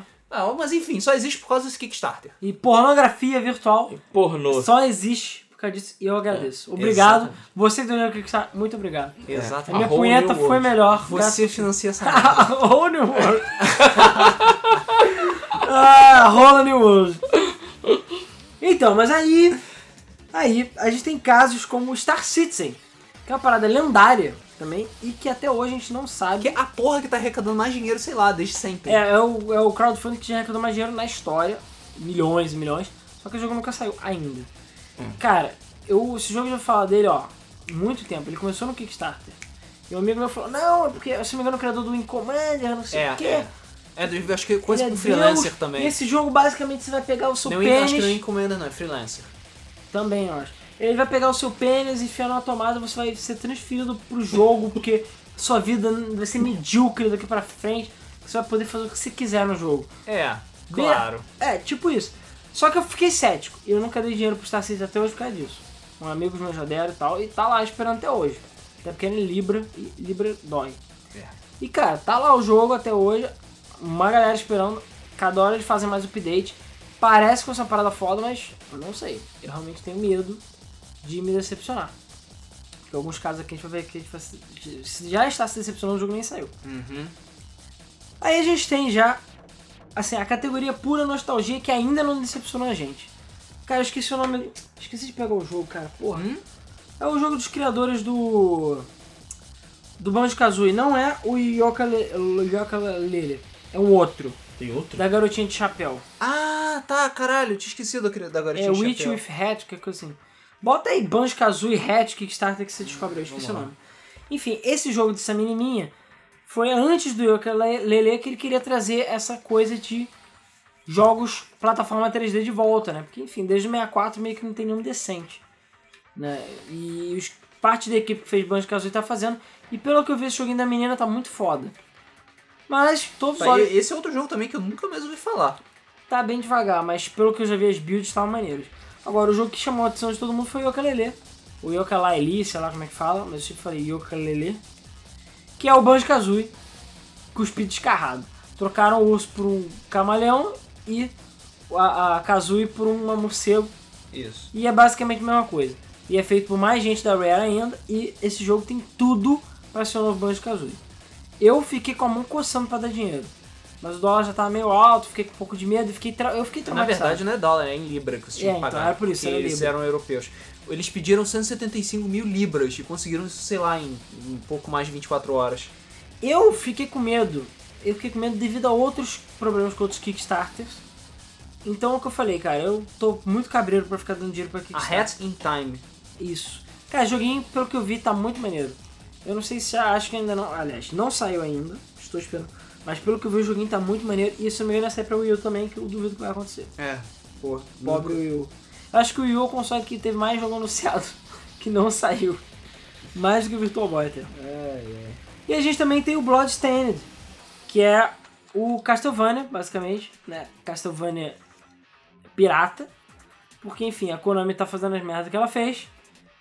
E o criador do Castlevania falou, Ah, cara, tá, não, Bloodstains, o, I- o Igarashi, né? O Igarashi chegou e falou, porra, pau no cu de todo mundo, fazer uma Castlevania Symphony of the Night, porra. Porra. E, cara, o jogo tá lindo. É um dos que mais arrecadou dinheiro também. Sim, também arrecadou um absurdo de dinheiro. É, o, já foram mostrados builds iniciais do jogo, com a arte e tudo e tal. O jogo já tinha sido começado, o desenvolvimento dele já tinha sido iniciado antes mesmo do Igarashi pedir dinheiro no Kickstarter, que é um ponto positivo. É, as builds iniciais do jogo estão bonitas, estão prometendo bastante coisa. Mas já tem um tempo que o Igarashi não mostra, tipo, não faz grandes, grandes coisas. Eu vou até procurar aqui pra ver se tem Tudo bem, desde que o jogo saia e fique bom, eu não me importa. Que nem o Carmageddon. Carmageddon pediram 20 desculpas que o jogo atrasou. Mas, cara, tá tranquilo, desde que o jogo fique bom, que ficou razoavelmente bom. O problema... Ah, Star Citizen arrecadou até agora 87 milhões de dólares. Caralho. é, porque depois do Kickstarter eles abriram no site deles e tá lá Sim. até hoje. Isso, tá até hoje. E E, tem continua packs ganhando dinheiro. do tipo, tudo da sua vida por mil dólares. É. Entendeu? E nego paga. E nego paga. Porque o jogo tá prometendo você ter escravas sexuais virtuais. Que você pode É imprimir isso em 3D. É, tipo isso. Porque escravos sexuais com impressora 3D parece Cara, legal. cara, é basicamente o Star Citizen. É o que o próprio nome sugere. Você vai ser um cidadão espacial. É Ultimate The Game. O Bloodstained do Igarashi arrecadou 5 milhões e meio. Bem alto. Você pode ser o que você quiser. Você pode ser qualquer tipo de profissão, jogar o jogo da maneira que você quiser, espacialmente falando. Você vai ter interações sociais tipo um Second Life. Você vai ter coisas RTS. Você vai ter construção de base e administração de base. Vai ser tudo e mais um pouco. Vai ter frota. Que Taekwondo nunca foi, né? É, exatamente. E se não me engano, até coisas em planeta. Eu acho que vai ter missões em terceira pessoa, tipo Mass Effect. Cara, é tudo. Tudo. Tudo. O jogo é tudo. Tudo. E a princípio está entregando isso. Sim. Até onde a gente viu. Realmente o jogo graficamente e a jogabilidade de naves do jogo parece ser espetacular mesmo. Vamos ver. É, Voltando. Só que tanto o Yooka-Laylee quanto o Bloodstained a gente não sabe. Enfim, se não vai dar merda. Eu acho improvável. Principalmente o Yooka-Laylee eu acho que não vai dar merda. O A Hat in Time também acho que não. Eu acho que nenhum dos dois vai dar merda. Bloodstained tem alguma chance, mas acho improvável. Não, ué, o Igarashi nunca fez merda. É.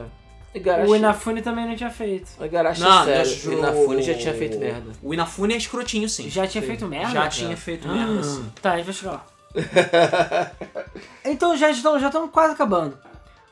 A gente, antes de mais nada, tem só um jogo que esse é um que eu dei dinheiro e eu fiquei decepcionado.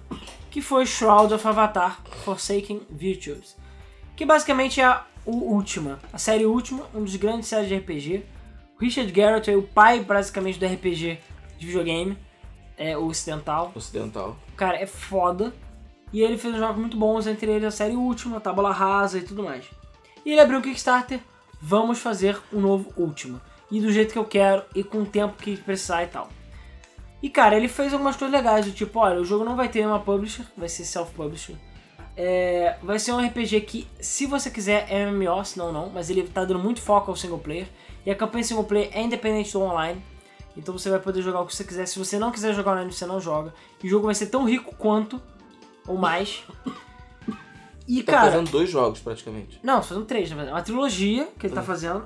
E ele, assim. não, eu digo, dentro dessa estrutura são Sim, dois jogos sim, diferentes. E os jogos são independentes. Sim, é, é, é ao mesmo independente. Eu não sei se. Acho que você pode usar o seu personagem à vontade nos dois. Sim, é, foi E isso que eu coisas que você fez online, você habilita no single e vice-versa. Mas ele falou: se você não quiser entrar online, você não vai entrar online. Entendeu? E por aí vai. E ele falou: estou dando foco à campanha. Esse jogo é pra ser um última mesmo da vida. De verdade. É pra ser um jogo tão complexo e tão rico quanto o último. Qual é o meu problema com o jogo? Bom, primeiro que o jogo tem uma década pra sair, mas isso não é um problema. O segundo problema é, caralho, o filho da puta não para de pedir dinheiro. Um minuto sequer. E isso me irrita. Demais. Uma coisa é você abrir um Kickstarter paralelo, abrir um negócio, deixar aberto lá pra quem quiser dar dinheiro. Não tem problema com isso. O problema é você ficar enchendo a porra do saco toda hora querendo dinheiro com qualquer merda. Caralho, para com isso. Para. Quando eu, eu comprei, eu comprei um intermediário lá, paguei caro. Eu paguei cerca de 300 reais na época. Na época. Olha o nível.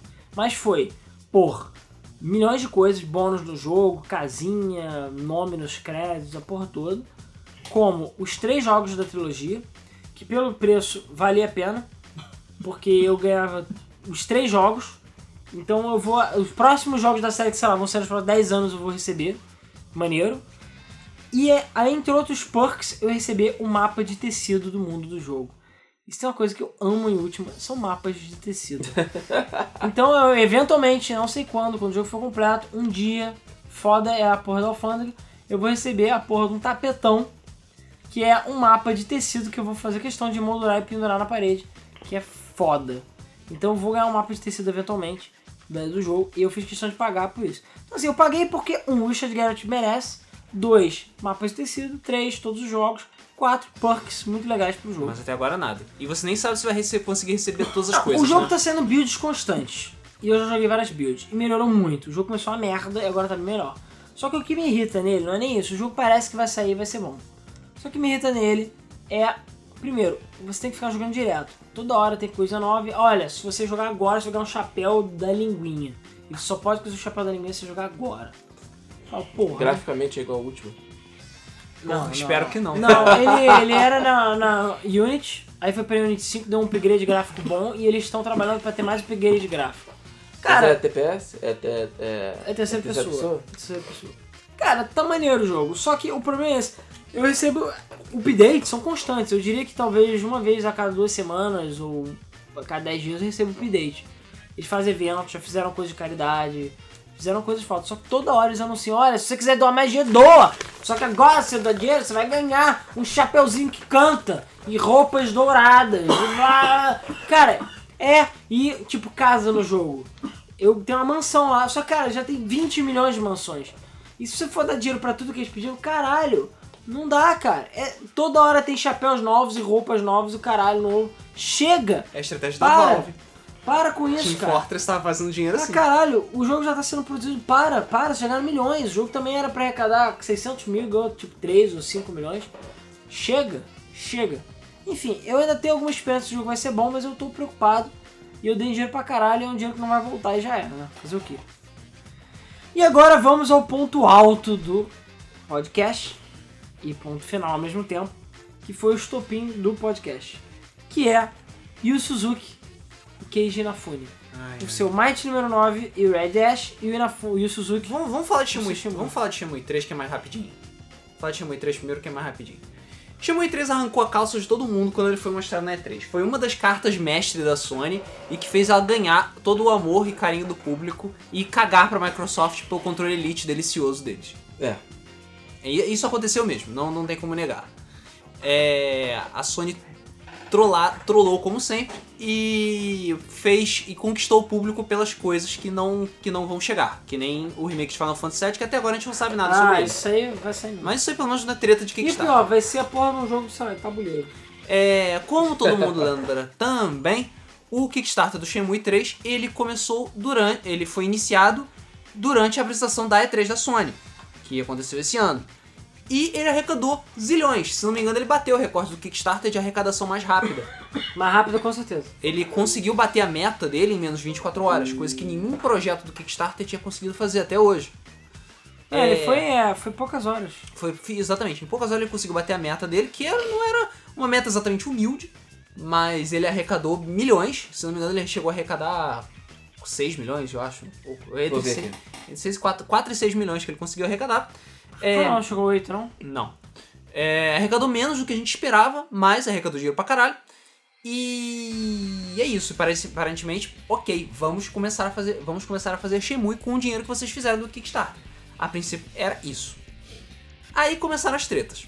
Não, mas aí tinha um lance da Sony. Ah, então eu vou chegar. Essa é a primeira treta. Essa é a primeira Mas essa treta. treta foi quase simultânea, na verdade. É, o- Tanto que esse foi um dos motivos pelo qual eu não dei dinheiro pro É. Kickstarter. Uma coisa.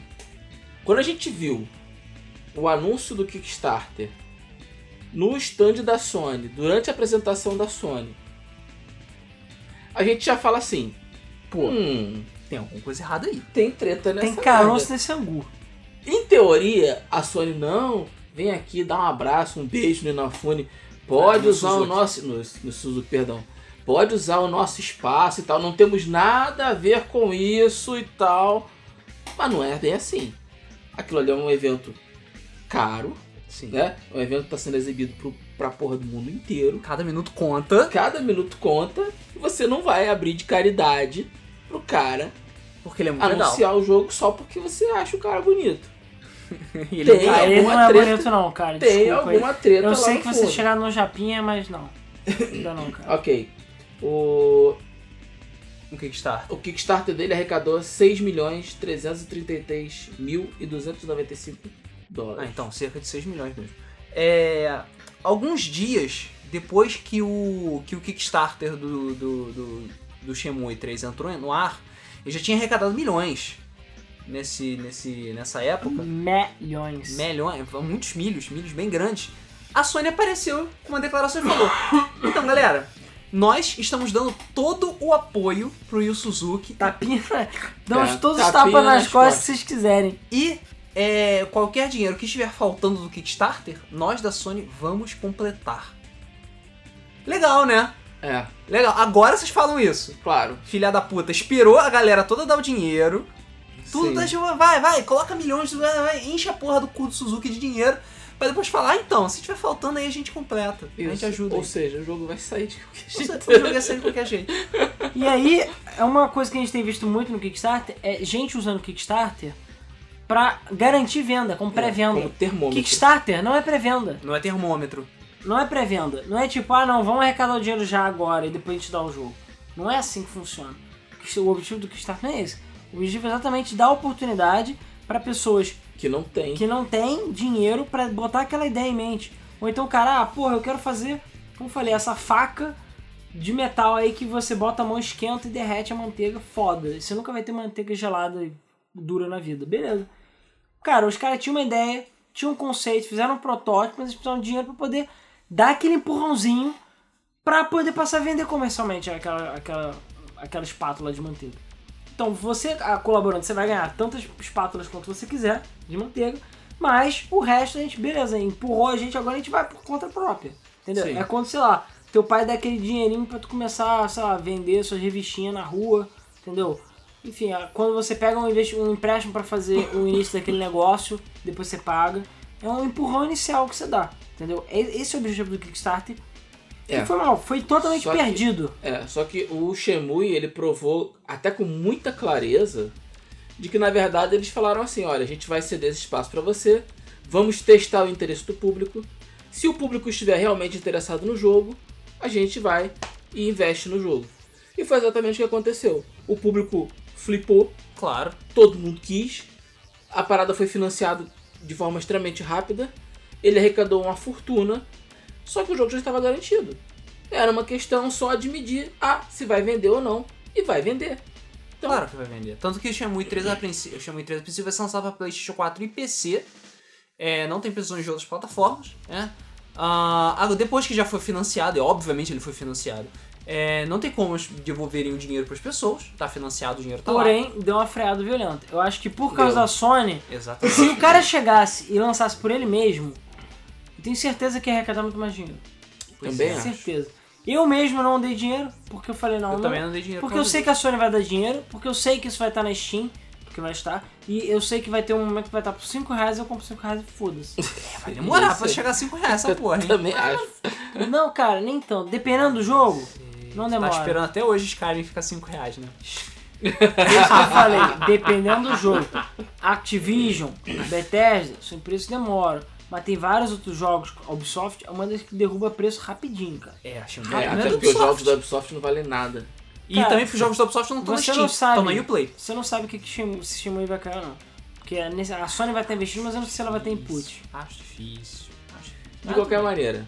É, De qualquer maneira, começaram, começaram não, né? Já eh, te demos muito exemplo aqui de formas de, de, de pessoas que deturparam totalmente o propósito do Kickstarter, que era pegar eh, as ideias de, um, de uma pessoa comum e tornar e transformar essas ideias num produto que seja vendável ou que venha trazer um benefício social e tal e destruíram a ideia do Kickstarter no sentido de que agora virou um termômetro de mercado. Exatamente. O que é triste, sabe? Que é extremamente triste É por porque vai isso que a gente não desestimular, pode ter coisas legais. É por vai não desestimular, por exemplo, o pequeno empresário que pô, tem uma ideia legal, vai colocar lá E ninguém vai dar e dinheiro. ninguém vai dar dinheiro. Por quê? Porque o nego não acredita mais que o Kickstarter funcione. Exatamente. Eu sou um Exatamente. deles. O, o Shenmue 3 mesmo não parou com as tretas por aí. Os objetivos financeiros do Shenmue eram muito estranhos. Era do tipo, você pedia 4 Era, não, milhões. Ainda são. 4 milhões pra você ter uma traduçãozinha diferente. É, 5 as milhões.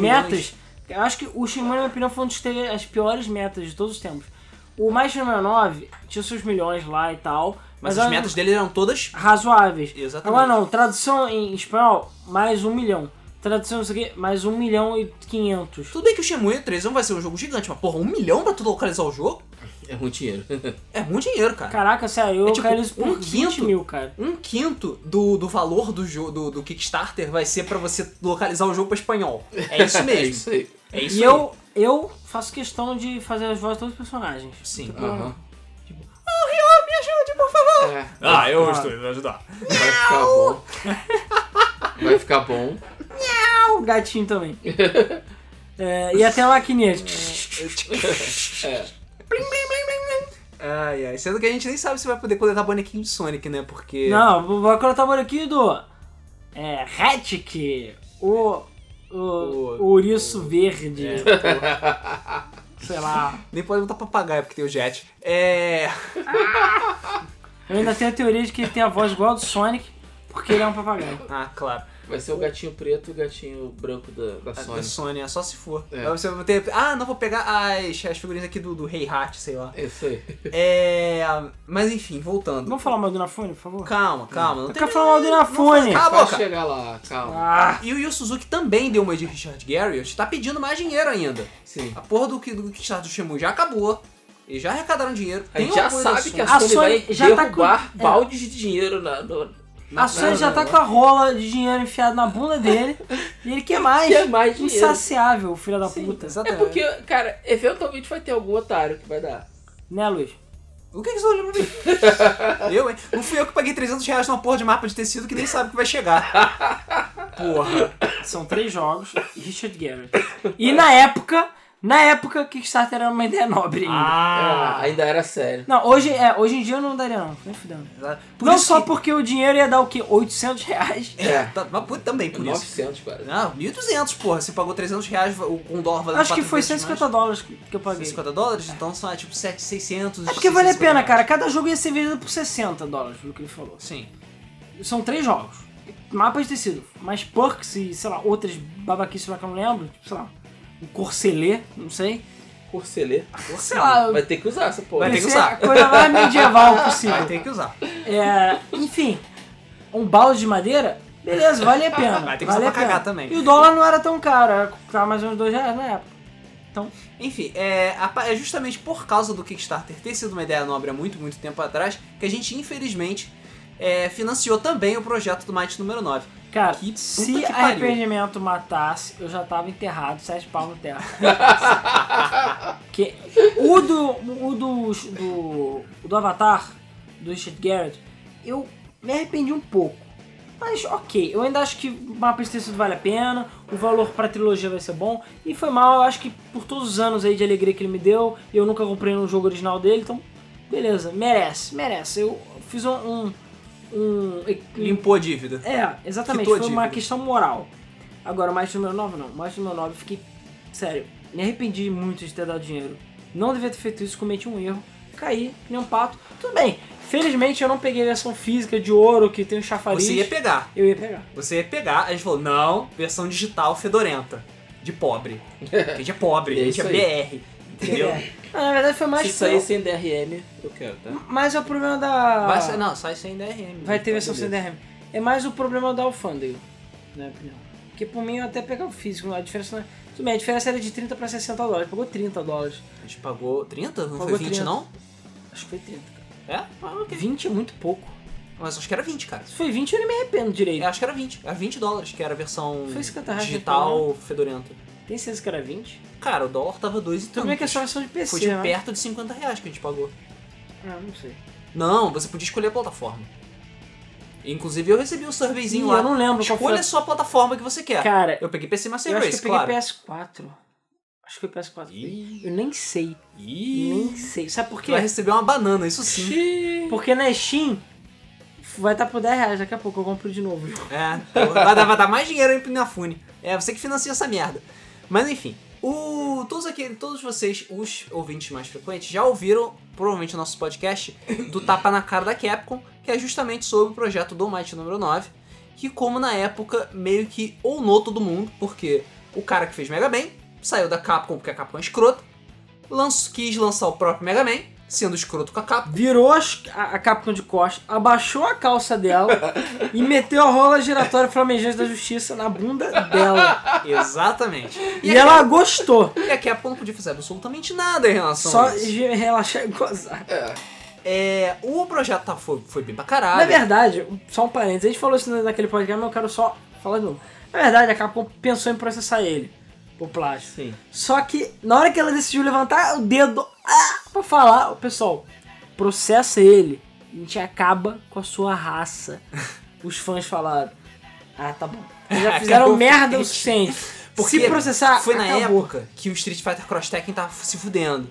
Que o Resident Evil 6 não tinha vendido nada. E que a Capcom tava tomando uma surra de palmole absurda. Ainda toma, né? Não, resto, agora, sombras de- e fantasmas, ela ainda dorme Agora. e tem ah, Agora, pesadelos com ela tá paus. toda traumatizada, encolhida ali no cantinho, fazendo Street Fighter 5, assim, tipo, não, por favor, gostem de mim. É, Entendeu? Exatamente. É, Está mesmo. ela tá tá quietinha ela tá canto, posição fetal. Você tá fazendo Street Fighter ali, 5 bonitinho, pra tentar agradar o máximo de pessoas possível e não se fuder de novo. Tanto tá? vai, vai dar é, personagem de graça. Dá de DLC. graça, bota É. aí aspas da distância do É, Sol é. até Plutão. DLC Entendeu? fora Você do disco e o caralho. Beleza, você vai ter que gastar a sua vida dos seus netos, mas não vai ter que pagar nada. Foda-se, não vai pagar nada. Não vai pagar. Cara, você comprou o jogo agora, Teoricamente, dá pra você jogar Candy Crush Saga sem pagar nada.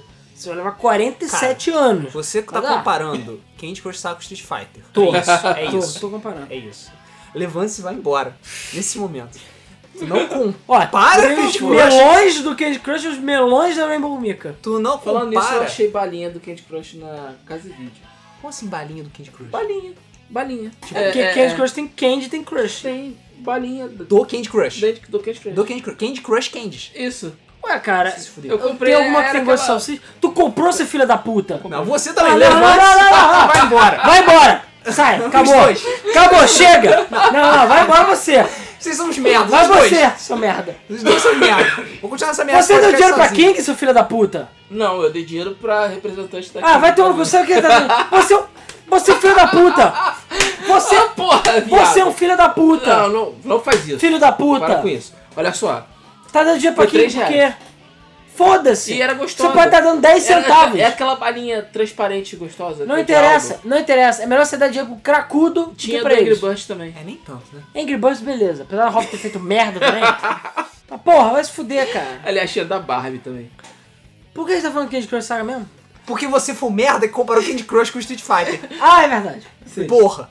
É, Voltando, Mas enfim. ao Inafune dando a piroca giratória Flamengo da Justiça. Isso, então. É, o, o projeto do, do Might número 9 foi um sucesso. Ache- arre- conseguiu arrecadar quatro, mais de 4 milhões de dólares. Conseguiu bater todas as metas que ele tinha estipulado. 3, 845, 170, mas eles abriram um PayPal só pra receber dinheiro. Isso. E aí receberam mais 180 mil Não dólares. tenho nada contra.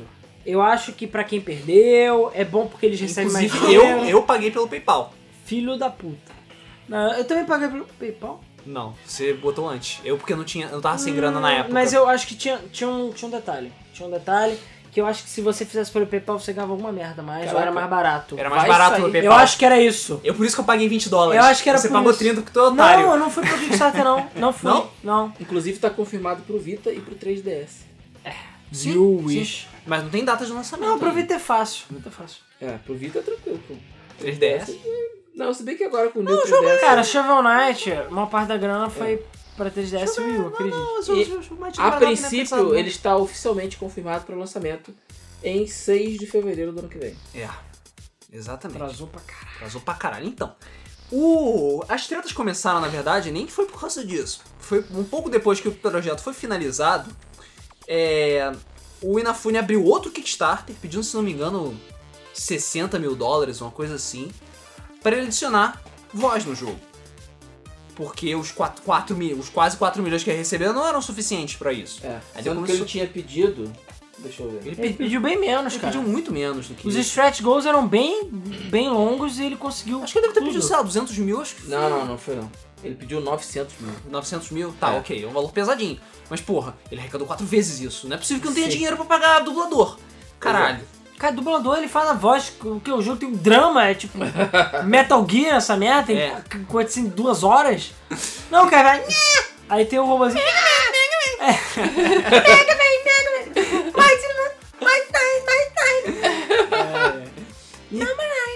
Por acaso os personagens falam pra caralho mesmo. É, Caralho, mas mesmo assim, a boca não e é desculpa pra você, porra, abrir um Kickstarter só pra isso, sendo que você tem dinheiro sobrando, sabe? O nego ficou meio revoltado quando Eu ele fez fiquei. isso. Eu fui ficando. A minha espiral da revolta, lentamente. É... Espiral da revolta. Espiral da A revolta. espiral dele é bem curta. Tudo bem, é. O. Depois disso, meio que deu uma freada, mas ele ficou tipo, ah não, vamos fazer isso aqui. E o jogo tava andando.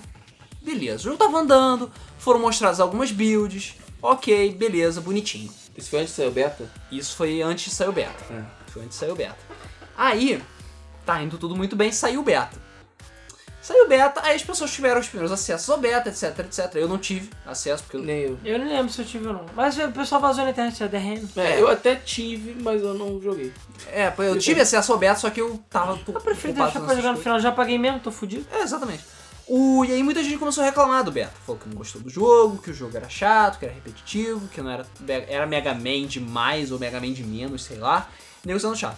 E o jogo inteiro, ele é baseado numa mecânica de que você dá tiro, enche o maluco de tiros, ele fica boladinho, e você dá um dash na cara dele e você mata ele fazendo Ou isso. seja, lixo.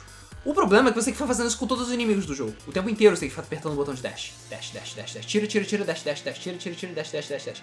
O demo que eu vi agora, que lançou há pouco tempo atrás, é basicamente isso. Tira, tira, tira, dash, dash, dash, dash, dash. Tira, tira, dash, dash, dash. O jogo inteiro é con- construído em cima dessa mecânica de dash. O problema é que fica Que repetitivo pra, pra porra. Fica repetitivo, fica chato. Que merda. Entendeu? Pra que tiro então? Pra você bolar o inimigo pra você poder dar dash Pra nele. ficar igual a Mega Man, cara. Não, não, pra, ficar- pra não ficar Pra igual não a Mega ficar Man. igual a Mega é Man. justamente isso. E o meu irmão que jogou o demo do, do é, Azure Striker Gunvolt, que vai lançar pra 3DS, falou que, cara, é o mesmo jogo. Ele falou, porra, Azure Striker Gunvolt funciona da mesma forma. Tu tem uma pistolinha lá, tu dá uns tiros no maluco, aí depois você carregar o golpezinho, você dá uns golpes elétricos e mata ele. Falei, ah, Bom, ok. pelo menos eu joguei esse jogo de graça, na verdade. Não, Você você não ganhou o? Might Gunvolt. O Azure Striker Gunvolt é um jogo sério, que parece com o Mega Man Zero. Ah, o Might Gun Volt é o quê? Might Gunvolt é uma versão 8-bit que, mistura Might número 9 com Azure Striker Ah, foi de Gunvolt. graça, então Que foi de graça, sim. Tá lá na minha Steam, acho que dia 29 de alguma coisa que eu- dá pra jogar. É. hum, De graça a gente aceita. Pois é. E eu pude escolher o nome da Roll, que eu não lembro mais qual é o nome dela. A Call. Call. É, é, porque é back and call. É. É uma coisa que faz sentido lá. Maconha. Qual que é Ixi. cocaína? É, claro. claro. Black é gíria pra maconha, tá? Pra quem não sabe. Sim. É. Puta que pariu. Vamos lá. E o. E aí o jogo que tinha sido planejado, o planejamento de lançamento dele era pra setembro de 2015, ou seja, agora, começou a atrasar. E começou a atrasar. E começou a atrasar de novo. Porque os milhões não são suficientes. Os milhões foram suficientes. Isso porque antes ele ainda abriu uma porra um outro Kickstarter pra fazer a versão animada de Might número 9. Que é uma versão animada, bonitinha e tal. Não que era tipo sair- 5 minutos, 200 mil dólares, não assim. Acho que era uma porra. Era uma assim. porra dessa, ridícula. É, não que a animação não seja caro. Mas, porra, ele vai fazer Kickstarter pra lançar animação. Aí eu vou fazer que está pra Tá de botar sacanagem. pause no jogo também, porra. É. É, pois é. A Nil já tá ficando revoltada, mais revoltada ainda. Eu. Aí, aí, an- aí pra cartada final foi lo- logo que, tipo, o Might 9 tinha sido atrasado. E eles falaram, ele chegou aí na frente e falou: Vou lançar outro Kickstarter. Não, ele falou, vou lançar a versão trial. É, não, isso foi depois, É, na depois, verdade. Foi depois, depois. depois. Vou lançar outro Kickstarter. De outro Mega Man. Agora eu vou fazer Ah, tá. Mega Man Legends. E aí, eles lanç- e aí ele lançou o Kickstarter de Red Ash, The, Indel a The Indelible Legend, eu acho. É. Que é basicamente Mega Man A Legends. lenda indelével. É, sei lá. Que não pode ser removida. É. Pode ser apagada. O. O. o é, Mega- é Mega Man Legends aquela porra. Você Sim. olha pro E principal. até ele- Legend é, no nome. é, exatamente. Mega Man Legends aquela merda. O filho da puta da criatividade. O, o. E ele pediu, sei lá, um milhão e porrada pra fazer a porra do jogo. E ele paralelamente lançou um outro Kickstarter pra fazer uma animação de Red Ash. Pedindo mais 600 mil dólares. Tipo, os dois lançaram os dois ao mesmo tempo. Pá. E aí? E? E o Kickstarter, obviamente, Não. não, fez sucesso. E ju- a Give questão é, é, a primeira coisa, o primeiro problema. Ele não esperou terminar a porra do primeiro jogo dele. Sim. Termina Might número 9. Se Might número 9 Lança. for bom, ele vai fazer sucesso. E aí você vai lançar o Ed Ash e vai fazer sucesso. Talvez ele saiba que Might número 9 não vai prestar e já quis arriscar. E é possível. É bem possível, na verdade. Então ele viu e lançou essa bosta do Red Dead porque achou, ah não, o pessoal do Mega Man Legends vai comprar. Só que ele esqueceu que Mega Man Legends falhou miseravelmente porque ninguém comprou aquela merda. Então, não deu outra. Eu que gosto de Mega Man Legends, não que caguei pra ele. E porque tem um porém, o outro porém é que, caralho, termina a porra do jogo, filho da puta, antes de pedir dinheiro. Caralho. Porra, tu não termina nem, sei lá, de pintar a parede da casa, quer dinheiro pra pintar outra casa, porra. Né? Não termina de comer, já tá pedindo o segundo prato. E as tretas não terminaram.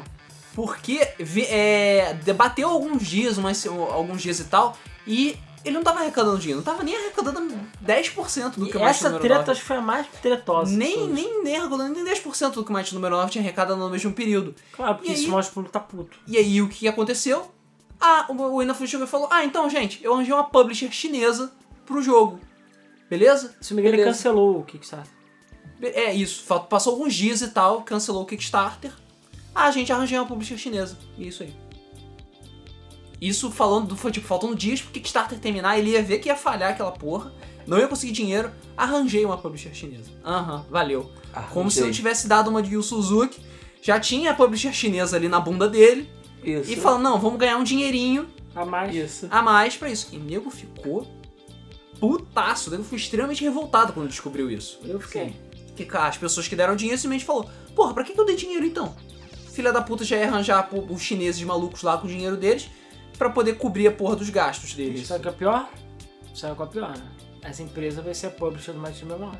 Também. Não, porque é publisher Might no 9. Ah, não, verdade. Vai ser sim, vai ser verdade, sim. Verdade. Inclusive isso meio que vazou porque isso não tinha sido confirmado, mas ele meio que confirmou porque tava dando merda e não sei o que. Mas a princípio essa Então, é empresa. parte de Silver, parte essa empresa chinesa, se eu não me engano. Porque, ou- porque essa empresa deu dinheiro pro jogo. Ou seja, o jogo já arrecadou os milhões dele, mas eles ainda têm dinheiro de fora da publisher. Então assim, talvez, não olhe, o dinheiro que a gente deu só tenha influenciado parcialmente a produção do jogo, até menos. Sim. Talvez o jogo tivesse saído sem esse investimento nosso. Talvez, mas ele não, talvez não tivesse tanta coisa, ou talvez não tivesse, sei lá, tanto tido o escopo que tem hoje, ou qualquer coisa assim. É a Spike Chunsoft. Ah, isso, Spike Chunsoft, é verdade, verdade, verdade. Ela é conhecidinha. Ela é conhecida, não é exatamente desconhecida. Ah, ela tem foda isso, dinheiro. então pra que fazer um Kickstarter já tem a empresa pra injetar dinheiro? E que vai ter parte dos direitos do jogo. É porque você economiza o dinheiro da empresa. E é isso aí. É, só isso mesmo. Aí você já garante 9 milhões E em talvez, e talvez você precise, você use o Kickstarter como pretexto pra convencer Sim, a empresa a Isso é financiar fato, dinheiro. É fato. isso é fato. Foi isso que aconteceu com o, O Red. Ash. O É, Shenmue. o Shenmue também. O Red Ash não, cara. O Shenmue mais ainda. Lança essa porra, vamos ver se o público vai querer. Ah, o público quer? Legal. Aí a Sony vai colocar. Você acha que ele vai conseguir fazer um Shenmue com 6 milhões? Seis milhões. Não, Não porra vai conseguir. Ah, cara, o Unreal Engine 4 acho que dá. Cara, Não vai, não vai, não. não vai. É grande demais. 6 milhões É um porra jogo nenhuma. gigante. Se na época do Dreamcast ele já custou muito mais do que isso, Na época do Dreamcast é meio esquisito, porque o jogo teve que ser refeito. tudo bem. É, é- é- que ele era de Saturno. não, não- naquela época era tudo muito mais difícil, o que tornava tudo muito mais caro. Sim. Mas, se você trouxer esses, esses valores para atualmente, dando, considerando que você vai é, é, é, produzir o jogo agora, você tem profissionais mais caros, você tem condições de trabalho mais caras, você tem um mercado mais inchado, você tem dubladores que estão custando absurdamente mais caros do que, do que era na época. Ele vai ter que usar o É dublador. absurdamente mais caro, não porque dublador é filho da puta, porque dublador antigamente ganhava micharia. ganhava mexaria, mas por exemplo, o dublador que dublou o Ryo no primeiro e no segundo, você acha que ele vai abrir mão de ter o cara no terceiro? Não tem como, ele é Não tem como. E aí o cara vai chegar e falar, ok, dinheiro. give me money. É, É exatamente. isso aí. E ele vai pagar o que o cara pedir. Então, cara, é complicado. Não é só você ver, cara, GTA V mesmo cu- custou centenas de milhões Pois é. pra fazer, sabe? É um dos jogos mais caros, é um dos jogos mais caros da história. Entendeu? Porra, Shemui. Se ele tivesse, lá, metade do escopo de GTA V, ele ia ficar caro pra caralho. Exatamente. Sabe? Obviamente, Não vai ter, não. obviamente. Não, não vai ter. Eu acho que ele. Eu, eu imagino que a produção do Shenmue 3 deve ficar em torno de 25 a 30 milhões de dólares. Porra. eu acho que é um valor razoável. É, 25 a 30 milhões de dólares. E Vai isso, isso pro jogo não ficar tão, tipo, super mega revolucionário. Exatamente. O jogo ser, tipo, Ele vai ser só a conclusão dos outros dois. Deve ter um cenário a mais e tal. Talvez, se ele for muito grande, ele vai ter o mapa, os, do- os dois mapas anteriores, do 1 e do 2. E é isso aí. Pois é. Sendo que, tipo, é o que você viu nas metas. As metas não eram nem um pouco criativas. Isso. Sabe? Adicionar um labirintozinho ali, uma traduçãozinha aqui e etc. Eu, sinceramente, fiquei meio bolado quando vi as metas. Não entendi. Eu achei que ele Cara, fosse porque ele não tem muito o que- crescer aí, nesse sentido. E provavelmente a história já Porque- tá pronta há muito tempo. É, porque ele vai colocar, se ele colocar as metas com escopo grande demais, a produção vai ficar cara demais. Tem que ficar dentro E do provavelmente padrão. a Sony deve ter dado uma freada nisso É, também. tem que, tem que ficar dentro do padrão do que a Sony vai, vai investir. A Sony vai falar, tudo bem, a gente já viu o que o público quer, então beleza. A gente vai completar aí até chegar a 35 milhões. Esse é o teu orçamento, tchau, um abraço. Se vira Isso aí. Se vira aí. É, pois é. E aí dele e não entregar o seu jogo pra Sony. É aí dele mesmo. Só que ele pediu mais dinheiro. Só que ele pediu mais dinheiro. Ele pediu mais dinheiro, provavelmente. que ele abriu por fora? Sim, pediu. Comentou, comentou. Ele- Apesar de não ter. Tipo, é assim, ele abriu um crowdfunding por fora pra continuar arrecadando dinheiro para Shenmue 3. A gente não sabe exatamente se ele tá fazendo super, super sucesso, né? Porque o negócio da Sony meio que.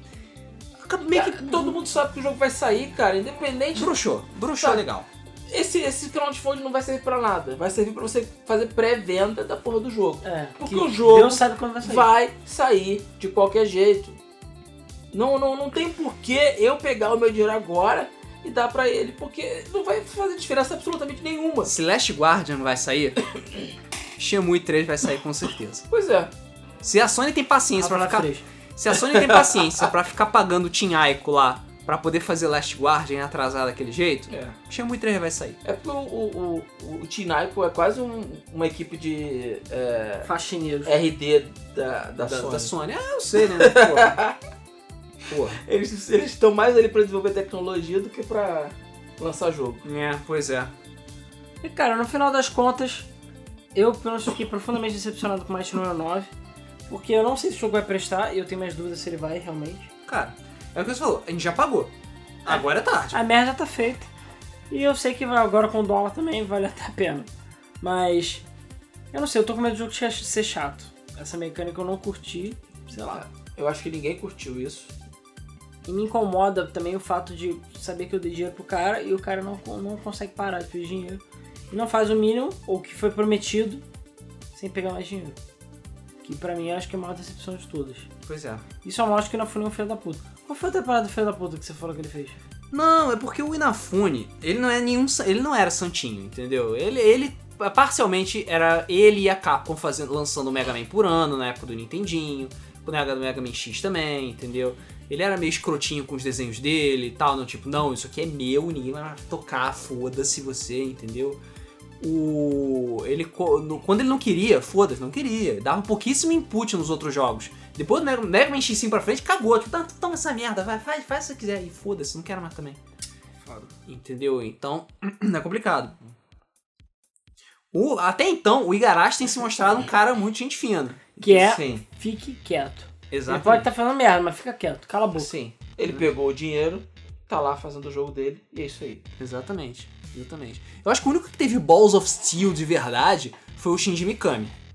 Pra mim, assim, pessoalmente, foi o Mikami. Que ele chegou, chegou e falou: Galera, tô com a Bethesda aqui do meu lado. Eu vou fazer um novo um Resident Evil 4 de verdade, beleza? Falou, fa- falou, Valeu, valeu. E é isso aí. Kickstarter é o caralho, entendeu? E aí lançou The Evil Within. O jogo é legal. Fez um sucessinho, deu dinheiro pra Bethesda, deu dinheiro pra ele. E tá feliz pra caralho. Beleza. E é isso aí. Of Sem. Kickstarter. Kickstarter é o dois. caralho. Esperamos o 2. Esperamos dois. Kickstarter é o caralho. É, cara. Entendeu? Porque um profissional que já tem nome não tem por que pedir pra público. A não ser que realmente seja, por exemplo, como o Tim Schafer fez. Um jogo que você sabe que ninguém vai publicar. Ninguém ia publicar um Adventure. Sabe? Não, ninguém, ninguém. em sã consciência ia publicar um Ninguém. Adventure naquela época. É, e ele foi lá e falou: Olha, eu quero fazer um Adventure. E é isso aí. E por que, que eu tô pedindo dinheiro? Ah, porque ninguém quer publicar essa merda. Ninguém quer me dar dinheiro. Ninguém quer me dar dinheiro.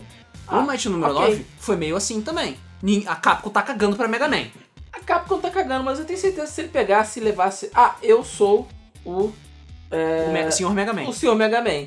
por favor me dê dinheiro porque eu quero lançar o Mega Man e quero enfiar a Piroca giratória flamejante da justiça. da justiça no cu da Capcom. Você me dá dinheiro? Ah, sim, senhor. Isso. Eu tenho certeza, cara. Cara, quantos jogos AAA esse filho da puta fez? É, Uma porrada. só É só chegar e falar. Triple ok. E mesma coisa o Inafune. Mesma Man coisa X8. o Igarashi. Mesma coisa o próprio e o Suzuki. Não tem por que ele pedir dinheiro para público. Não tem por quê. Quem tem que pedir dinheiro para público é a gente. Por favor, dê-nos dê dinheiro. Exatamente. A gente é pobre e fudido.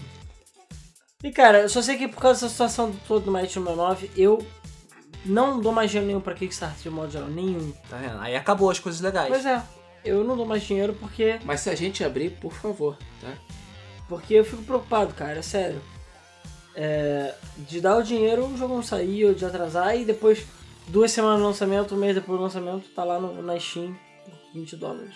E aí? O que você faz? E aí? Nada. Entendeu? Não há nada que você possa fazer. E aí você ficou com o dinheiro preso, às vezes um ano, dois anos, Pra nada. pra nada. Eles usarem. Eu acho que é mais isso, né? No final. Uhum. É, a gente espera que não tenha mais motivos pra gente É, reclamar. Exatamente. Não gostaríamos de fazer Kickstretas parte 2. Então, por favor, pessoas, sejam sensatas. Tá. Façam. Fa administrem seu dinheiro de forma legal, entendeu? Lancem jogos completos e bonitinhos, entendeu? Faça que nem o pessoal do. Dos jogos que fizeram. que deram certo, entendeu? Faça que nem o pessoal do Shadowrun. Faça que nem o pessoal do. Até mesmo o pessoal do Oculus Rift que meio que entregou o que prometeu, sabe? Sim. Sabe? Faça direitinho, entendeu? Shantai também foi um que o, o pessoal da. Caraca, quem foi que fez? Da Way Forward fez o Kickstarter pro Shantai, pro, pro novo jogo de Shantai. É Deu verdade. certo, o jogo lançou, o jogo é maneiro, entendeu? É verdade. Foi tudo tranquilo. E não teve nenhum problema o desenvolvimento do jogo. O jogo fluiu maravilhosamente bem. Sim. Por quê? Certo. Equipe competente. Equipe competente, exatamente. Entendeu? Então façam disso, só fazer direito. Sim. É só fazer direito. Então, antes de a gente ir pros comentários do podcast anterior, é, a gente quer saber a opinião de vocês aí sobre o Kickstarter e todas essas tretas do Kickstarter. Quem merece a piroca giratória flamejante da justiça no rabo? Porque tá é, foda, é cara. trademark da Game FM. Isso. Não, tá É. foda. Eu não compro mais. eu não compro mais nada de Kickstarter. Eu não acho que o dólar tá uma sacanagem, né? Eu não compro mais. É, como eu falei, eu fico com medo, não sei como é que o jogo vai ser, ou então se vai sair nesse tipo 10 reais, que é foda também. E o seu dinheiro fica lá à toa. E qual a opinião de vocês? Que Kickstarter, vo- você já usou o Kickstarter alguma vez? Ou vaquinha, ou qualquer porra do gênero?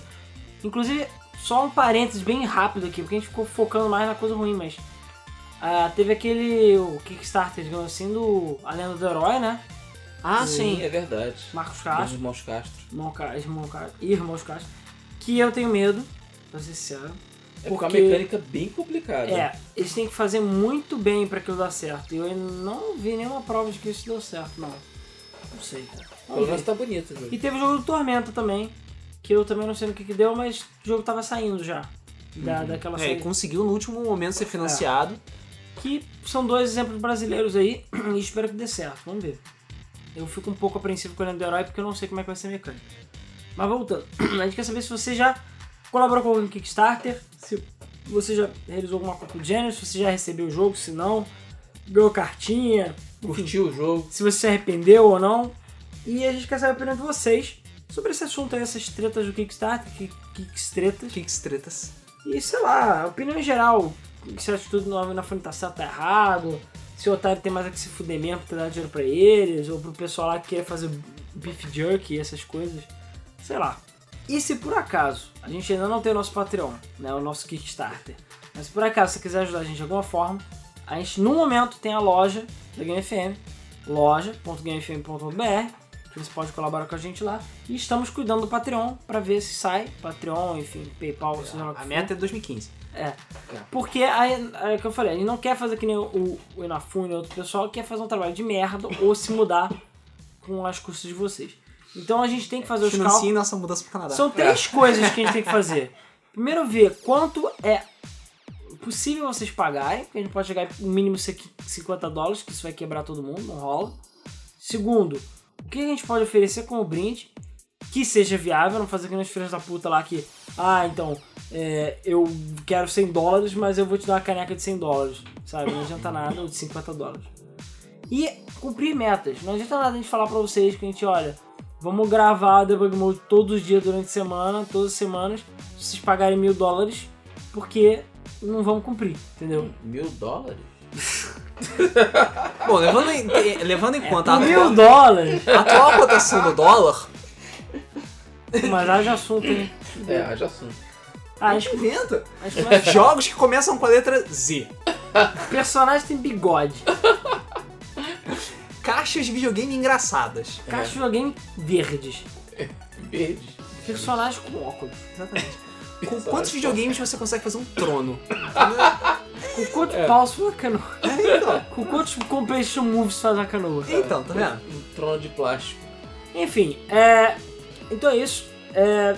Sem mais enrolação, agradecemos a todos que tenham ajudado, participado e tudo mais. E assim que sair o Patreon, a gente anuncia pra vocês aí e tudo mais. Inclusive, se tiverem ideia pra Patreon, tipo de perks, de, de brindezinhos, ou então de ideias ou de valores aí, bota nos comentários também que a gente sempre gosta, é sempre bem-vindo. E enfim, pode auxiliar a gente aí. E aguardem o Kickstarter Game FM né, 3 2016. Ah, aí, não, com dólar do jeito que tá, prefiro comprar um carro zero. Sério mesmo. Enfim, é isso aí. Bom, é isso aí. Então, nós vamos fechar o podcast de hoje. E vamos partir para a sessão de comentários do episódio anterior, episódio 129, que foi sobre Aniversário. Tá sacanagem. o nosso aniversário. Tá de de sacanagem, três anos né, do cara? Debug Mode. Filho da puta. Não lembra.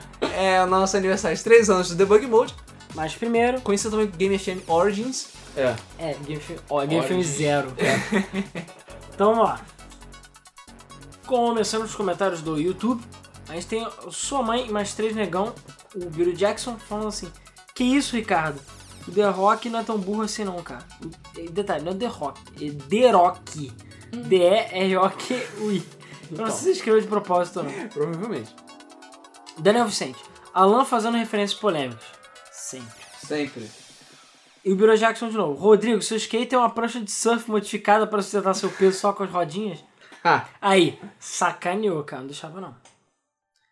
Enfim, eu... é, bom, deixa pra lá. Eu ia fazer um comentário também de gordo do Rodrigo, mas deixa pra lá. Já foi zoado o suficiente.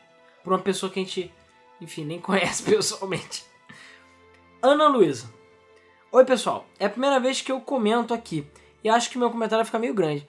Hum, eu já vi o nome dela alguma vez? Impressão minha. Não sei. impressão sua. Acho que é impressão. Bom, eu conheci a Game FM pela gameplay, pelo gameplay de The Sims. Nunca tinha dado tanta risada na minha vida. Então fui ver os outros vídeos e passei a ver Debug Mode, enquanto eu jogo The Sims 4, onde passei mais de 1350 horas jogando. Depois falam que The Sims não é hardcore, né? The Sims é casual. Acho um pouco triste que o canal seja pequeno, porque os vídeos e podcasts são ótimos. E por mais que eles sejam engraçados, eu gosto como trato os assuntos sérios também. Como no episódio 120 dos Perigos de Videogame. Hum, Just do it! É o nosso Just do it. exatamente. Ah, Quando ouço vocês falarem sobre jogos que gostavam na infância, eu lembro do PlayStation 2 que eu tinha. E como eu adorava um jogo de corrida do Pac-Man. Esse Pac-Man Rally World Championship. Esse jogo é bom. É? Ele usa a engine do Mario GP. E o Rodrigo tá tossindo em, em estéreo aqui. Foi mal. Um de plataforma da Moranguinho para PS2. Que, é, que por sinal é bem difícil. What? Caralho. e outros jogos da Barbie, inclusive um que tinha um papagaio irritante como tutorial. Eu acho que eu sei qual é o do papagaio. Meu pai lembra, é, meu pai jogava Resident Evil 4 e como eu tinha medo, só assistia. Anos depois ele fazia magia de ganhar, é, ele fez a magia de ganhar um Xbox 360 no sorteio da firma onde trabalhava. Porra. Caralho. E passei a conhecer vários outros jogos. Joguei apenas Lego, Lego Batman, Harry Potter, etc. Por um tempo, porque era muito pequeno, mas claro, agora que eu conheço outros jogos. Agora eu conheço outros jogos. Aliás, fiquei bem feliz quando comentaram em algum episódio o jogo Corpse Party. Deve ser jogos polêmicos? Cara, Corpse Party já tem muito tempo que eu falo disso. Corpse Party. A gente falou, calma aí, quando que a gente falou de Corpse Party? Foi de jogos que eu conheço e mais ninguém Talvez jogou? seja, talvez que sim. seja. Porque Corpse Party, bem ou mal, ele é meio obscuro. É, É, meio obscuro. eu não conheço. Pô, você conhece? É. Não, você não, ela. Ah, sim, a- sim, sim. A Ana conhece. É difícil pessoas conhecerem. Sim. É, blá, blá, blá. Nunca conheci muitas pessoas que gostem dele, apesar de ter uma história boa e um tanto, tanto complexa. De todos os gameplays que já fizeram, meus favoritos são The Sims, Sonic 2006, Ride to Hell e Moonwalker. Já bastante. Moonwalker? Moonwalker. Cara, Caraca. os, a grande pirocada da morte lá, pra mim, aquele é um dos grandes momentos da minha family, sério. Fora que é um dos gameplays mais vistos também nossos, os primeiros. Tem 5 mil, sei lá, views. Moonwalker? É. Tem que voltar a jogar Moonwalker, então. porque- Cara, mais o robô tem um piruzão Eu sei, cara. O robô tem um piruzão, retrátil. Eu e sei disso, fica te dando pirocada até morte. Cara, não tem como não rir. A gente chorando lá de rir, cara, daquela jogo idiota. Eu nem esperava que ia ter isso. Não, também não. Enfim. Vocês, fazer, é, vocês fazerem 3 anos de Debug Mode me deixa feliz também. Como se os conhecesse pessoalmente.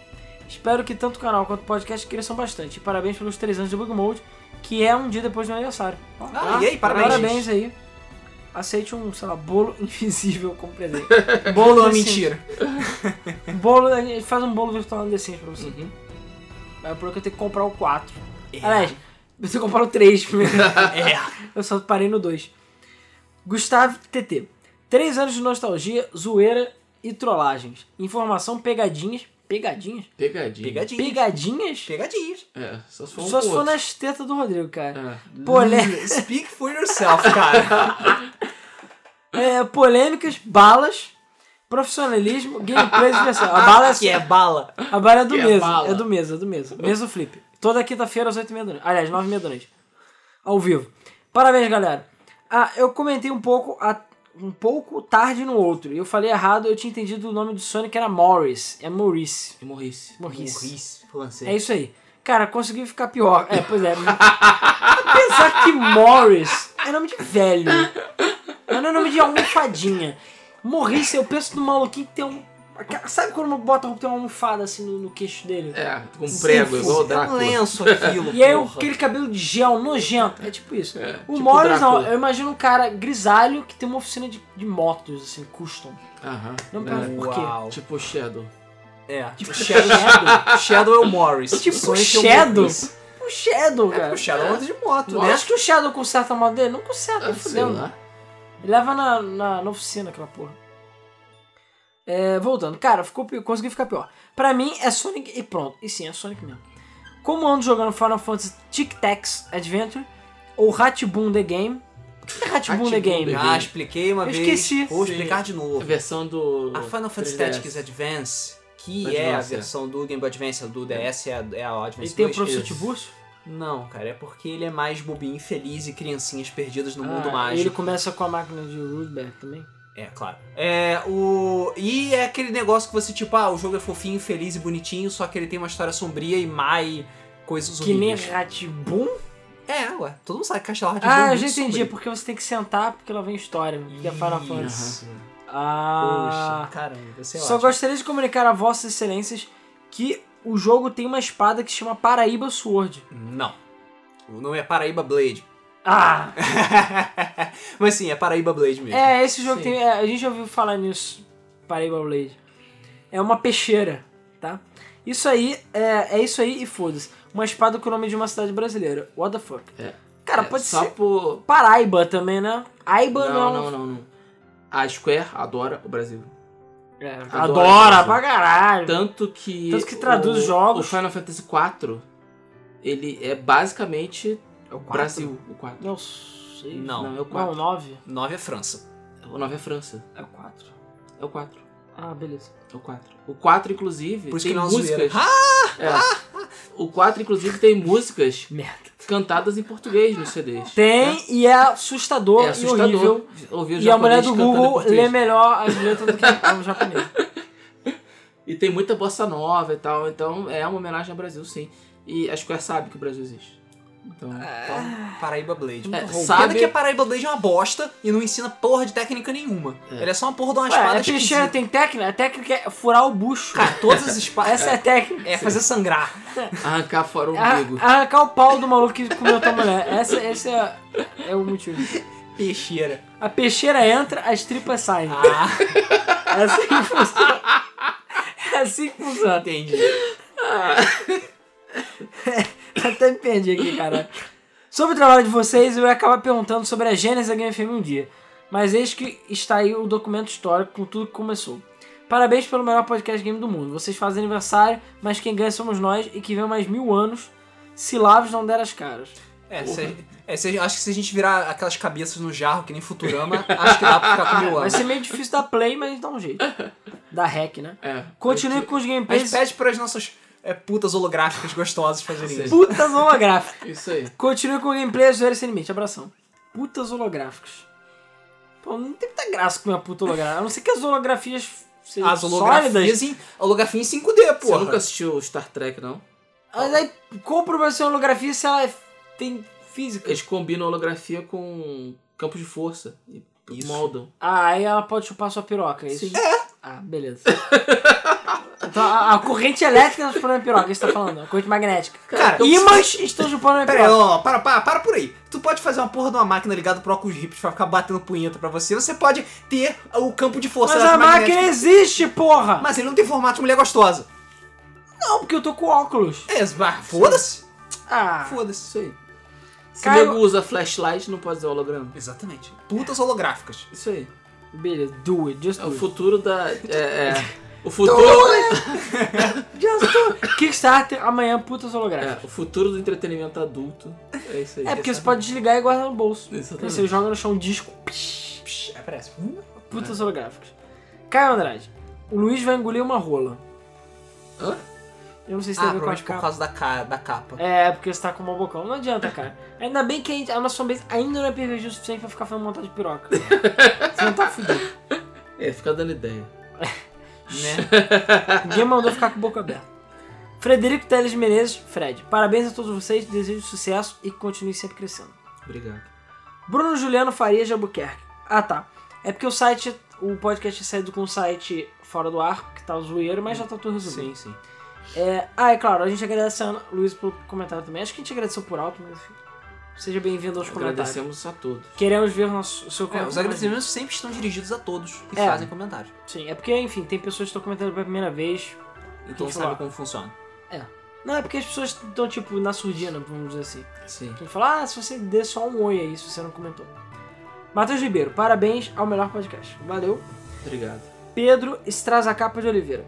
Talvez já corremos juntos mesmo. Eu corro. Ah, com, como Pedro Oliveira, a minha equipe se chama Alastra Team. Ele tá falando do. da Liga v, VGP, aquela liga de competição virtual que eu tinha comentado. Cara, o time não me é estranho. Eu não lembro se eu usava o nome de. Acho que eu usava o nome de Alan Cardoso, não Kamatsu Kyoto. E a minha equipe era Eclipse, se eu não tô enganado, porque foda-se, eu tirei do meu rabo.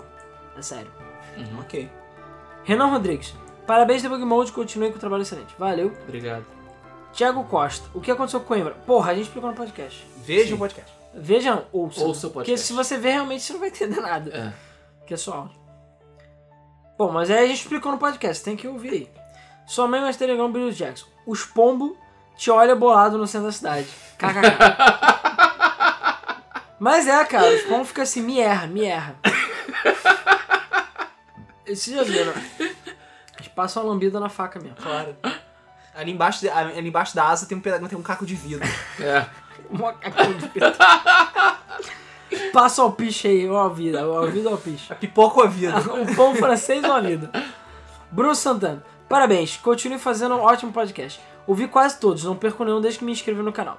Não acompanho o mês do Flipper ao vivo, pois a minha internet é uma bosta e fico parando toda hora, mas assisto depois. Não tem problema, cara, você pode assistir depois, pode assistir na- daqui a 10 anos. Que importa é que você se divirta, assim como a gente. Isso aí. Vinícius Augusto. Valeu, galera. São três anos de muita diversão, informação e muitas dicas de coisas nada ortodoxas.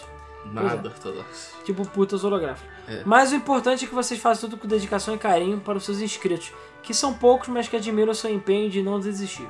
Continue assim, vocês merecem. PS, a capa ficou foda, Lan. E para de ser mendigo. mendigo sempre. Cara, o meu judaísmo é espiritual, porque enfim, eu não sou judeu, mas o meu ju- judaísmo intrínseco é que me fez chegar onde eu cheguei. Exatamente. Só falta comemorar o Hanukkah também. Porra. Não que tenha gastado dinheiro pra isso. Mas se alguém Tá quiser comemorar por mim, é Aham. nóis. Pedro Alexandre. Parabéns pra você nessa data querida. Muitos views no YouTube, muito dólar na vida. Porra, quem me dera. Porra. Bem, a gente ganha 5 dólares, com esses 5 dólares o quê? Dá pra comprar talvez um carro pequeno hoje em dia. Sim. Ratos mutantes, baratas from hell, móveis do lixão, incêndios e salas inundadas. é verdade, a gente esqueceu de falar das salas inundadas. A gente falou das salas inundadas. Ele não comentou aí. Ah, mas não foi tão profundamente. Como você não falou totalmente literalmente falou que chamavam a porra do subsolo do prédio de Titanic, Não, porque vivia mas a permanentemente. sala, a nossa sala já inundou. Verdade, a nossa sala já inundou. Só um plus aí pra quem ouve os comentários.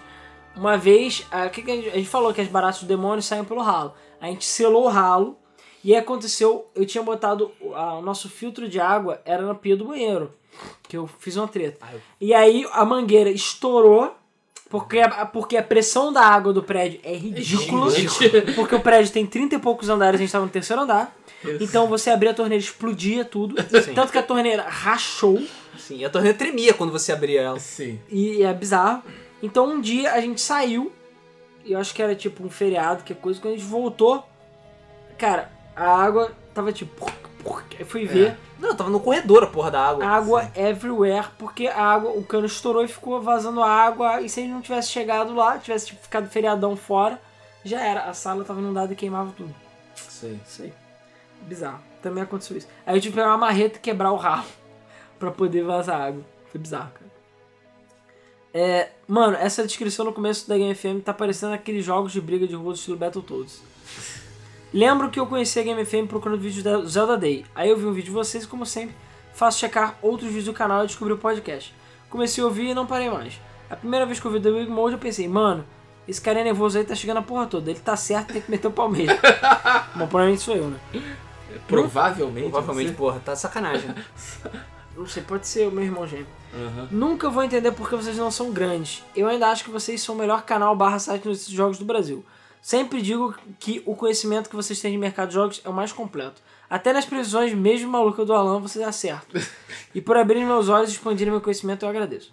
Bem, ouvir esse podcast, as histórias de vocês, como lutar nas frustrações e se dedicar a algo que, é, que gosta no Brasil, foi muito bom. Eu desejo a vocês sucesso e que venham com mais comemorações da Game. Valeu. Cara, Abraço. É, tô quase chorando. Vamos chorar até o final. Vai a musiquinha do Chaves. Sim.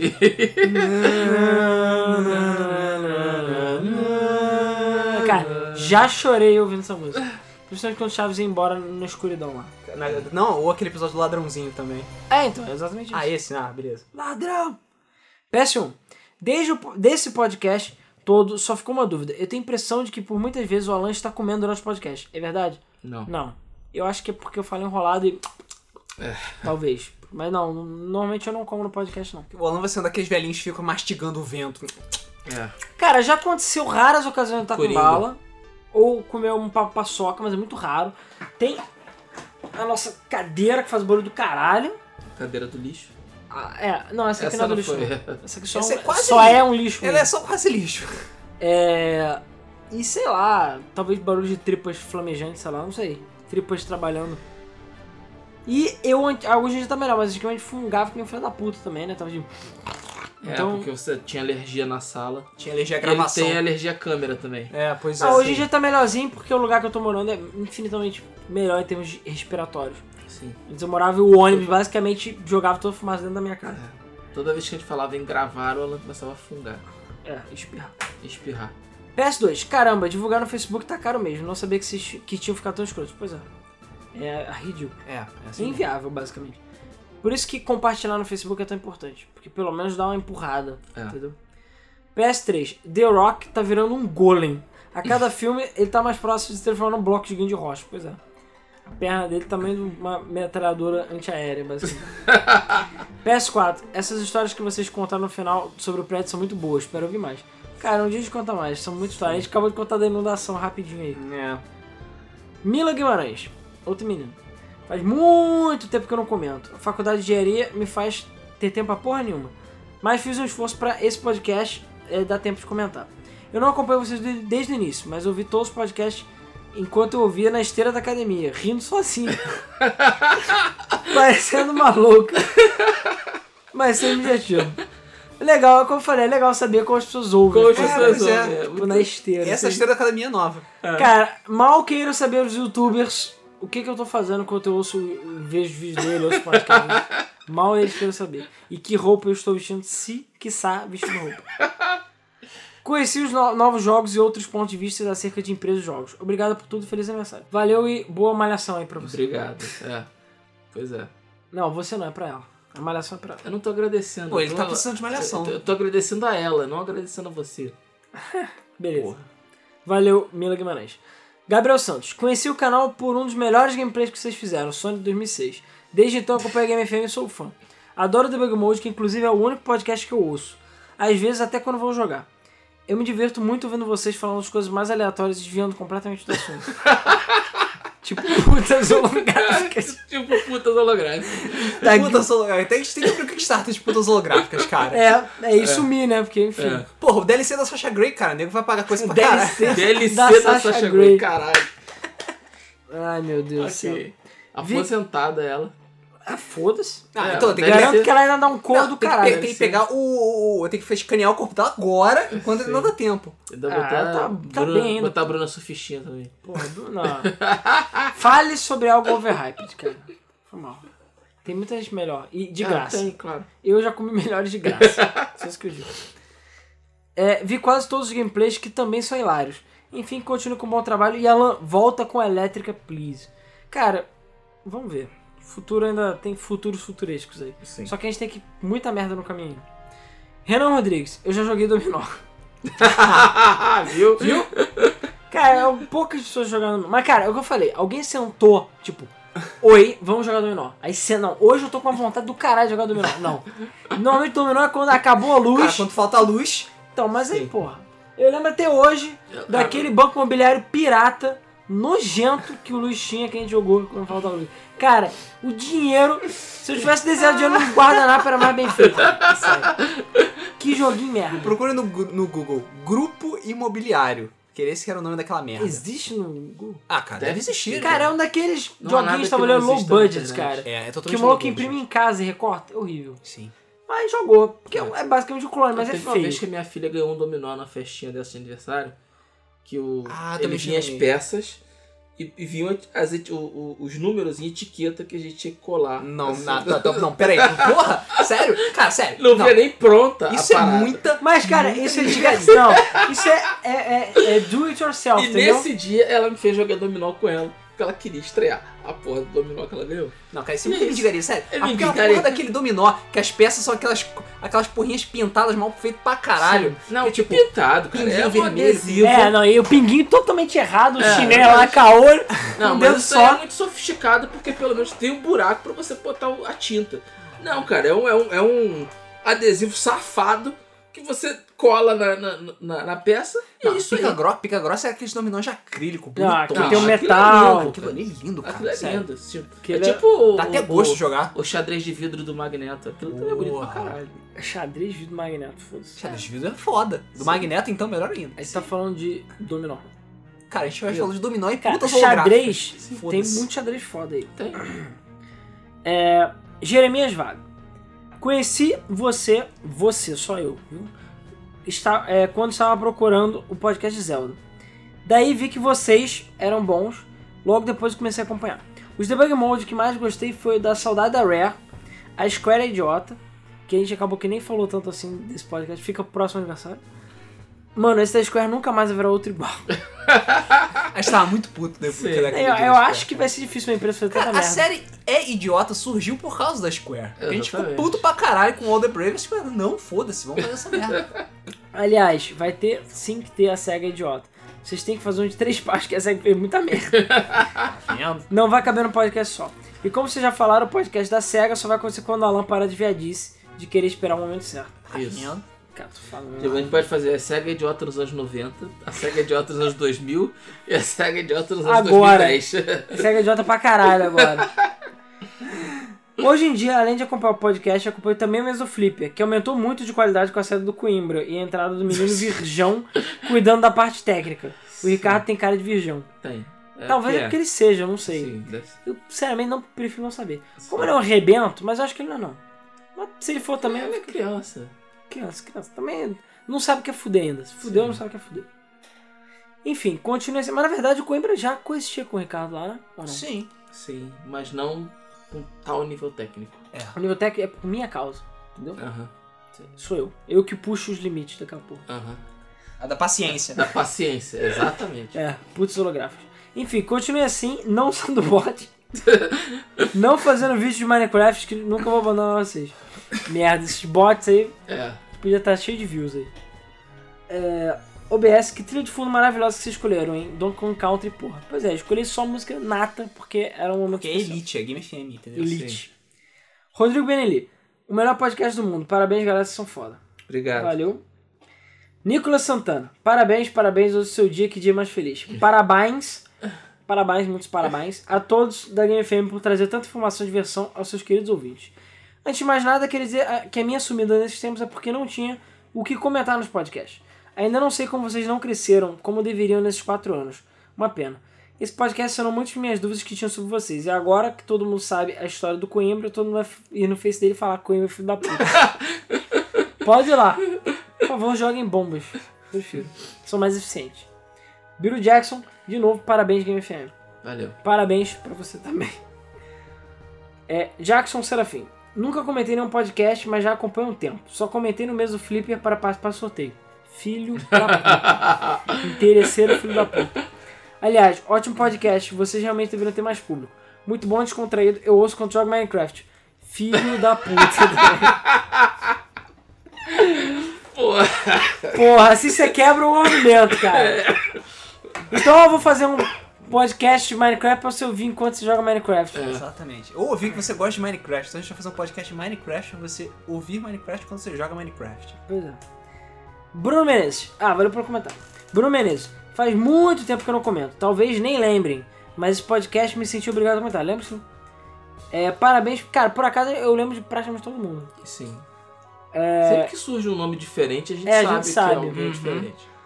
Cara, são o quê? 130 podcasts no comentário. Sim. 3 anos no comentário. É muito Três difícil não conhecer as pessoas. E olha que eu sou péssimo de rosto, pelo menos de nome. É, mas o podcast me senti obrigado a comentar. Parabéns pelos 3 anos de podcast. Que venham mais é, e que junto com eles venha o sucesso de todo mundo. Pois vocês são merecedores. Enfim, da mesma forma que vocês contam como começaram, eu queria contar como conheci o canal de vocês. E a gente quer saber também. Há dois ou três anos atrás, estava na escola, numa aula de filosofia, e o professor passou o trabalho sobre mitologia. Aí eu fiquei com um tema de caixa de Pandora e tal. Caralho. É. É o podcast do. O gameplay do Sonic, cara. Tem a- aberta a caixa, de Pandora, o primeiro. Pandora, caralho, o primeiro episódio. Estava pesquisando no YouTube curiosamente, o primeiro episódio do Game Fame Play Sonic 2006 se chamava Abrindo a Caixa de Pandora. Ou algo assim, é exatamente isso. Fiquei curioso e resolvi assistir. Daí em diante acompanhei todos os seus vídeos e me diverti muito com vocês. Pra mim, meus debug modes favoritos são Zelda, Chrono Trigger, que são meus jogos favoritos. Já ouvi programas inteiros várias vezes. Parabéns pela qualidade de sempre e podem contar com meu apoio. Valeu. Obrigado. Obrigado Pois é. Então, é, nota mental. Botar mais temas de biologia, É. física, Mitologia. tipo plano inclinado. Como tinha que ser um podcast de, de vídeo. É, ligações de Van der Waals. Teorema de Pitágoras. É.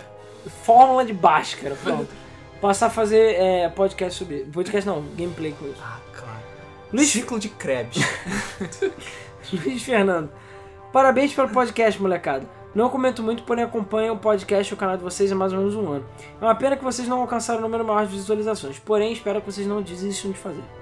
PS, as capas da Bug Mode são do caralho. Valeu? Obrigado. Pet Whisky 2012. O gameplay que eu mais gostei desse foi Adivinhe Sonic 2006. Seguindo de Rise to Hell, esperando pelo gameplay de dois Adventure, Heroes e o Boom. Cara, o Boom tem que esperar a porra do preço cair, que eu acho que não vai cair. não. Acho que ele tá mais caro do que quando lançou essa merda. E o jogo é um lixo! Alguém lembra que o jogo é um lixo?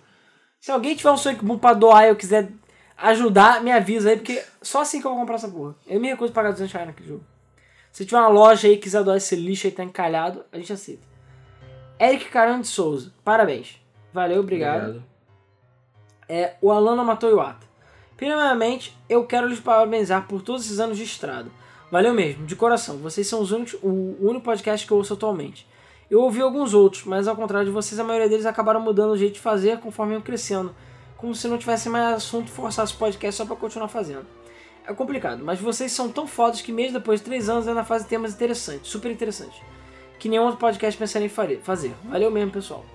E outra coisa é que eu estou muito chateado, pois ontem aconteceu a super eclipse lunar com a lua ficando vermelha e eu não pude ver, pois estava chovendo. É, pois é, junte seu clube. Sim, Agora- é, pois é.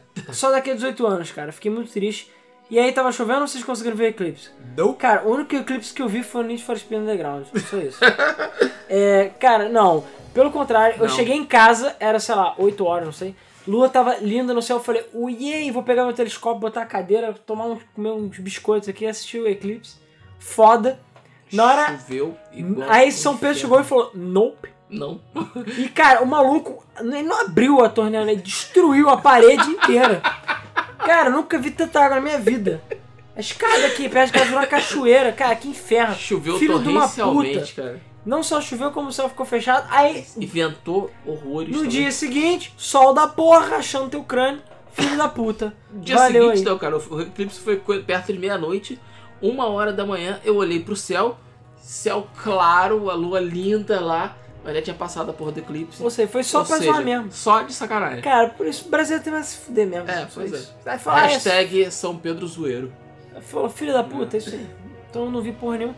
Cara, só daqui a 18 anos, um eclipse de uma super lua. Sim, Eclipse lunar acontece toda É, hora. eclipse lunar acontece O frequentemente. que eu ainda não vi foi o eclipse solar. eu já vi.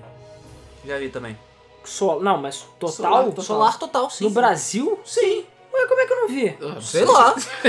Ah, porra. Eu me lembro até Teu que. otário? eu me lembro até que. Será que eu geral fui- tava com, com, filme, com aqueles filme filmezinhos de, máquina. é, de, de câmera, você pega pra Será que eu vi? Eu filtrar. acho que eu vi sim, mas eu acho que era pequeno. lembro que eu Cara, fui eu, pra- era, eu era criança quando eu vi. Eu acho que eu vi, porque agora você falou dos filmes, eu lembro. Eu Eu, lembro- era moleque também. Porque eu lembro que eu estava na, na, na aula, no colégio, e a- o professor chegou e falou, gente, vamos parar a aula, que agora é a hora do eclipse. Aí todo mundo, caralho, caralho, é verdade, eclipse. Aí todo mundo pegou os filmes de máquina, óculos escuros, o caralho. Eu acho que eu lembro, eu acho que eu vi Aí sim. todo mundo foi pro pátio e foi olhar, ficou olha- olhando lá a porra do eclipse. Sim. É porque o eclipse solar é extremamente raro. Sim. Extremamente pontual. Aqui é.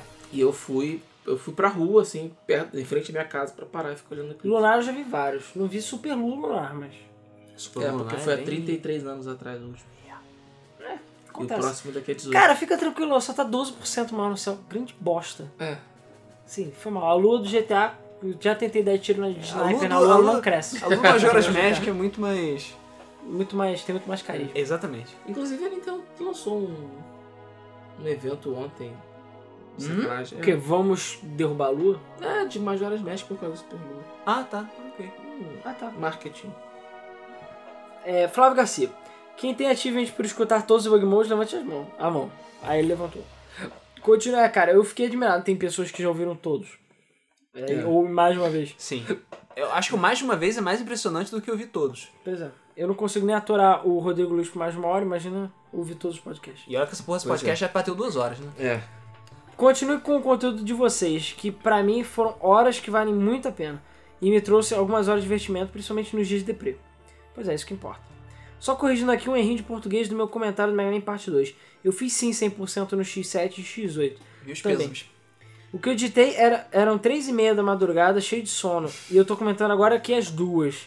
Já vê que vai ficar uma merda esse comment. E cortou aí. Parece, a- E aí ele caiu do teclado e morreu. parece até a gente gravando. É, Termino de gravar às duas e porrada da manhã. Yuri. Vasquez da Conceição. Sobre o Zero usar uma Uzi no Mega Man Zero, eu acho que é uma decisão de design. Vou explicar. Cara, o Shadow usar uma Uzi não é decisão de design, é imbecilidade mesmo. No jogo, o vilão, entre aspas, é o X. O X, enfim. Ele está chacinando os reploids suspeitos de serem Mavericks, mesmo os inocentes. Tipo uma versão robótica do Hitler misturado com Minority Report. Uau. Essa perseguição gera uma resistência. Para caçar os supostos Mavericks, o X usa uns robôs que são réplicas da versão original dele, antes das armaduras. Então tem vários Mega Man sem face correndo por aí com Busters. Já os soldados da resistência, por não terem um Buster acoplado, usam Uzis. Quando o Zero é encontrado, ele está sem os braços e é reconstruído sem Buster. Mas o Zero não tem Buster, né? Ele tem. Tem. O Zero tem Buster? Tem. É a espada que ele tem. Ele tem a espada, mas ele tem o Buster. Ué, e ele segura a espada como? Com o peru dele? Caralho, o Mega Man, ele tem duas mãos, beleza? É verdade, né? Sim. É só com a mão dele. Some É e entra. É, porra, ele é uma porra de um robô, caralho. É verdade, quando o Mega Man quer, ele tem mão, é verdade.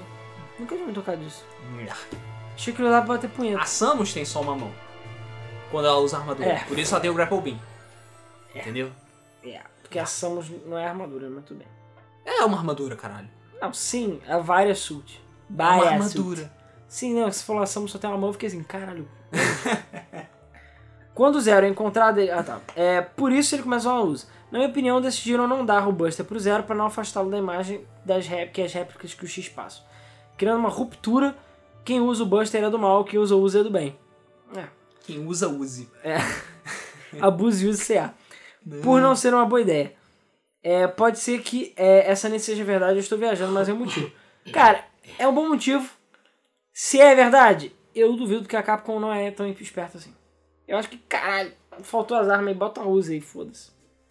Mudando de assunto, acho que vocês perdem muito não acompanhando conteúdos brasileiros. Não vou nem entrar no mérito da qualidade. A questão maior é ver que esses outros canais fazem e funciona. Fato que existem vários canais que cresceram por causa do Minecraft e tem outros que fazem conteúdo parecido com vocês. Vou falar de alguns aqui, se não quiserem propaganda, pulem. O Coisa de Nerd já fez vídeo de Minecraft. Esse aí é do Monark, não sei. É do cara com a cara idiota. Mas, mas esse não é o foco do canal. O cara joga que curte. No momento ele tem feito vídeo curto, jogos sugeridos pelos inscritos, além de vídeo de conferência. Era um canal que saiu do nada e agora foi contratado uma network do Canadá. E não só associado ao canal, mas está trabalhando definitivamente na empresa. Provavelmente é Maker. E a gente chegou a associar associado a canais, e como eu falei, não, não deu certo porque a gente é pequeno.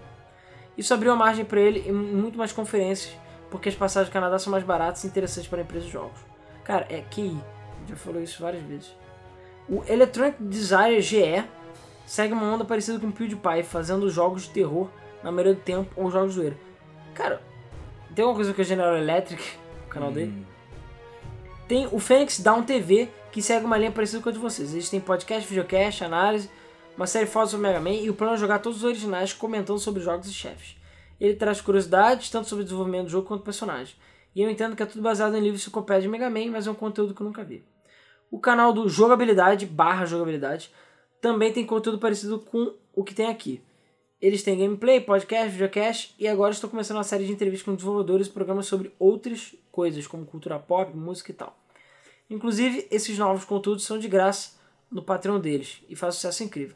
Nesse mesmo esquema existe o Overloader, é um site formado pelos caras que trabalham na Arena, que faziam Game on the Rocks. Saíram de lá, montaram um site próprio, fizeram um Patreon e vivem disso. Fazendo conteúdo também parecido com a Game FM. Uma vai lembrar que a Arena e tem um, uma visualização absurda, né? É, eles já eram famosos antes de montar o Overloader. Pois é, que nem o Jovem Nerd fazer um novo podcast. Todo mundo vai ver.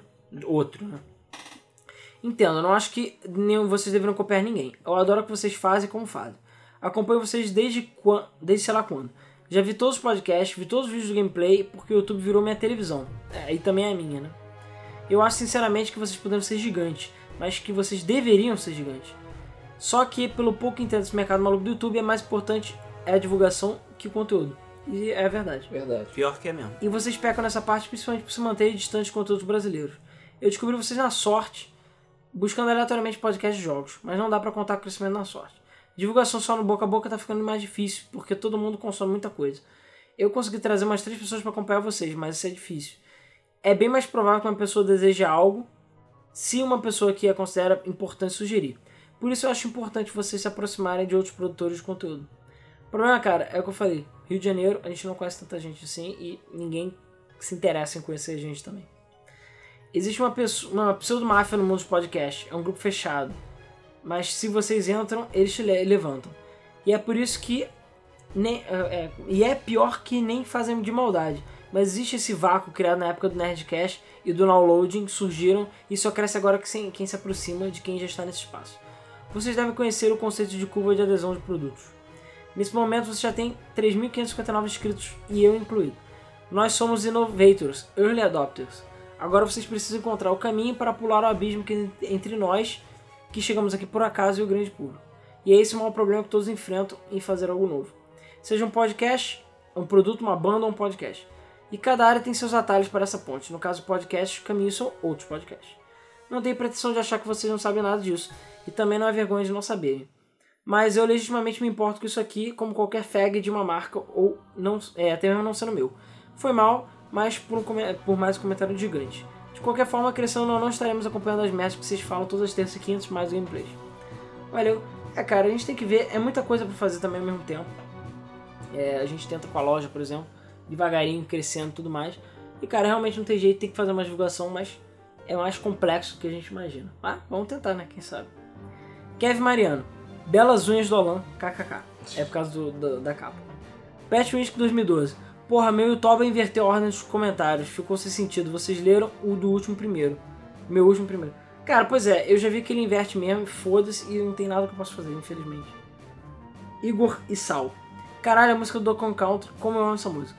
Ah, só uma dica pro Pad Music. O que o pessoal fazia também antigamente era, ao invés de comentar direto, é, abre um notepad, um Word, e começa a escrever seu comentário lá e depois você posta tudo de uma vez. É melhor do que você ficar postando E várias no vezes. WordPad você pode salvar também. É, caso dê merda. Pedro Salles. Antes de qualquer coisa, eu gosto de jogar dominó. Viu?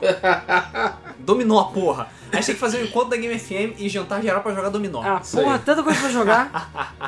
parabéns a todos pelo excelente trabalho. Vocês merecem mais que só parabéns. Vocês merecem dinheiro e reconhecimento como o melhor podcast do mundo. Eu conheci o site através do final do Guru Gamer. Caraca. Antes mesmo do Big Mode existir. Na verdade, o Guru Gamer veio depois. É, o Guru Gamer veio depois. É. Na época eu tava estudando programação de jogos enquanto programava e escutava rádio. Até que um dia surgiu o Debug Mode e comecei a escutar, foi uma primeira vista. Depois disso nunca mais deixei de escutar nenhum episódio. Apesar, cara, o, o Guru Gamer é de 2012 também, cara. Talvez tenha surgido um pouquinho antes, sim. Será? É possível. É possível. Eu andei pe- refletir aqui. É possível, é possível. Hum. Depois disso, nunca mais decidi escutar nenhum episódio. Até o Phantasy Star, que eu nunca tinha jogado e não conhecia nada sobre o jogo. Mesmo assim, me diverti muito escutando o podcast e tive vontade de conhecer o jogo. Isso mostrou a qualidade de vocês, mesmo com um assunto fora do meu conhecimento, curti muito. Eu desejo todo o sucesso do mundo, vocês merecem fazer sucesso. É um dos poucos canais do YouTube R que é bom. Um grande abraço. PS, não desi- desistam de Digimon Wars 2. Cara, a gente não desistiu da gente, mas não do Digimon. Pô, a gente Pois tá é. jogando há três anos essa merda desse jogo, agora a gente tem que terminar. É questão de honra. A gente vai terminar. Foda-se o sistema. Cara, eu não ouvi todos os podcasts ainda, mas já ouvi bastante deles. Alguns eu ouvi mais uma vez. Essa história do suicídio foi foda, velho. é, suposto suicídio, né? A gente não sabe. Parabéns pelo trabalho que vocês têm feito para manter esse projeto vivo. Um dia esse podcast ainda vai ser grande, afinal, vocês tiveram culhão de falar mal da Square Enix e da Nintendo um pouco também. Um dos grandes motivos para eu gostar tanto do Bug Mode é que eu não, não me sinto ouvindo podcast. Sinto que eu tô conversando com um amigo numa mesa de bar, sei lá. Essa é a ideia, né? A ideia era essa. Enfim, parabéns de novo, ótimo podcast como sempre, valeu. PS, eu zerei Sonic CD duas vezes enquanto eu vi esse podcast. Pois é, eu não tenho vida, eu sei. Tem outros jogos pra jogar. PS2, a cara do Uli está foda. Cara de chupador de rola. Cara de quero rola. É, Arthur Ortega, parabéns.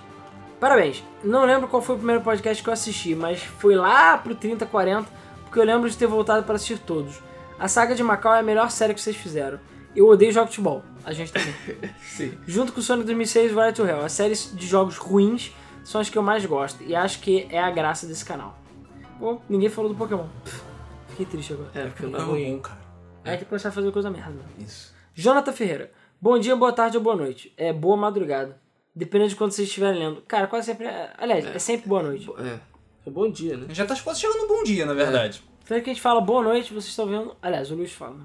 Isso. do Bug Mode Podcast Game FM. Antes de mais nada, gostaria de agradecer ao Deus dos Games, ou uma divindade à sua escolha, e vocês pelos momentos divertidos de sofrência em games, saudades de Sonic 2006 e momentos tristes como Cadê os meus pôsteres ou o episódio perdido do Pokémon. Acompanho vocês desde o gameplay de River City Ransom, o primeiro. Uou! Me corrija se estiver errado, é isso mesmo. E desde então, quase todos os dias fico dando F5 na cara de vocês no YouTube, esperando o conteúdo de vocês, qualquer um que seja. Cara, 8 e meia todos os dias, fica tranquilo. É sempre Medida do 8 e meia. E o mês é, enfim, mais ou menos na sexta, mas é 9 e meia que começa. Mas é quinta-feira. Então todos os dias, 8 e meia, tem vídeo novo no canal. Quase sempre, né? Porque às vezes não sai, dá merda, enfim. Realmente vocês estiveram comigo é, como amigos, mesmo é, que desconhecidos por vocês. Em muitos, se não todos os momentos complicados. Dos momentos que passei, que não foram poucos, destaco um problema pessoal muito grave que passei na época da cobertura da E3. E se não fosse vocês fazer milagre com 4G do Alan, eu provavelmente teria colocado em prática as técnicas de suicídio dos podcasts recentes. Não vou me alongar muito mais porque ganhar Game FM Points com desgraça é tenso. Mas gostaria de agradecer vocês e parabenizar por todo o trabalho. Que continue assim e que ganhe destaque que merece. Tudo de bom pra vocês. Valeu. Obrigado. Diego Baquini Lima. Eu é Baquini, eu já esqueci. É baquinho. É Baquini. Fiz o comentário enquanto ouvia, mas a aba travou e perdi tudo. Gente, vocês têm que aprender Ctrl A, Ctrl C ou bota no Notepad. Bloco de notas. o Eu não lembro quem se era o Cosme, alguém que sempre perdia a porra dos comentários. Eu ficava, cara, copia. Come- é, so- dica de sobrevivência na internet. Copia o texto antes de enviar. Porque sempre dá merda na internet, sempre cai, sempre gasta, você perde tudo. Não sei se vou conseguir lembrar de tudo, mas eu comecei a ouvir vocês por causa do Pixel Pixies. Melhor podcast, volta. Caraca. É. Tem que fa- falar com a Melissa. Sim. Por causa da Dani, que é minha amiga. Ah, é Ah, amiga tá. da Então Dani. fala com ela. Fala com ela pra voltar lá da Grécia É, e começar a voltar da gravar. Grécia, sair de um país falido pra vir pra outro. Filho da puta foi pra Grécia e fugiu. Porra. E foi pra onde? Grécia, todo lugar pra ir. Saiu de um buraco e entrou no outro. Enfim, boa sorte pra ela lá. Se as meninas quiserem, tento é, gravar por Skype. Eu, como fã número 1, me disponho a editar. Cara, eu nem sei se põe edição. põe- É, É, o problema mulher. é meninas. Até hoje, meu alarme toda quarta avisa às 8 da noite que vai começar o Pixel Pix. Caralho. Que triste. Eu ouvindo Maratonas e Bug Mode já ouvi todos 71 pra frente. Meu feed não consegue acessar os anteriores. Estranho. Ok. Então eu comecei o primeiro no YouTube e estou no 14. Cara, os primeiros são uma merda. Já... São. É. Disclaimer. Já aviso aqui. Não nos responsabilizamos pela qualidade porca dos primeiros episódios. Exatamente. Sei lá, tem episódio. A qualidade varia pra caralho, né? Sim, Doctor Who é uma série nova que começou em 2005. Ah, Aliás, Doctor Who, a série nova começou em 2005. A antiga começou em 63 e terminou, entre aspas, em 89. Isso. E nunca foi cancelada. Ela entrou em hiato oficialmente. Nesse meio tempo, o universo expandido continuou rolando. Em 96 teve filme, depois começaram com os áudios Filme horrendo. e atores reprisando os papéis. Que muito não merda. Sério, muito merda. Desperdício de rolo de filme. É. Ok, 90, quanto? 96? É, deve ser rolo ainda. É rolo. Os melhores gameplays são de Macau e Pokémon. Aê, Pokémon. Eu queria saber, mas acho que não faz muito tempo que vocês responderam. E o gameplay de Super Mario Co-op? Cara, a gente fez uma tentativa de gravação e a gente ficou preso no jogo. A gente vai tentar, enfim, quando acabar o gameplay, a gente vai tentar jogar de novo e ver o que a gente consegue. Mas a gente quer zerar essa porra, ou pelo menos tentar. Uhum. Não quer dizer que a gente vai conseguir. E o Mario 64 Co-op um dia a gente tenta. E parabéns, vocês merecem muito sucesso. Eu também joguei muito dominó e tenho guardado aqui. Porra, basta a gente falar mal de alguma coisa, as pessoas surgem. É. Gabriel, no mundo dos games nasceu um podcast chamado Game FM, bem criativo e diferente que se estende pelas casas brasileiras, trazendo informações para muita gente. Eu lembro que tinha um português que eu via também, estou falando o nome dele. Foi assim no passado e continua no tempo presente, desde o primeiro podcast chamado País, é, Pais Videogames. Não foi fácil a escolha do nome no começo, foram muitas dúvidas entre tentativas e erros. Programa divertido, vários anos nessa estrada, conteúdo criativo e alegre que nos proporcionam muitas risadas. No mês do Flipper, todo mundo cai nas brincadeiras do Alan, enquanto o Luiz tenta ler os comentários, o Ricardo sempre fica no PC, enquanto o Rodrigo perde a calma muito fácil. Sempre sendo gordo. Não, essa parte do gordo foi o que eu adicionei. Aham. Sempre Imaginei, com o Alan. sempre com o Alan e ele, é, ele fica irritado.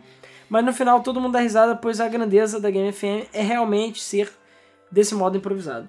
Parabéns pelos três anos, melhor podcast brasileiro. Não são tão conhecidos, mas quem conhece valoriza desde o começo. Aqui é o Gabriel Ouvinte que acompanha vocês no YouTube ou no site. Força em suas caminhadas e eu desejo cada um de vocês muita felicidade. Obrigado.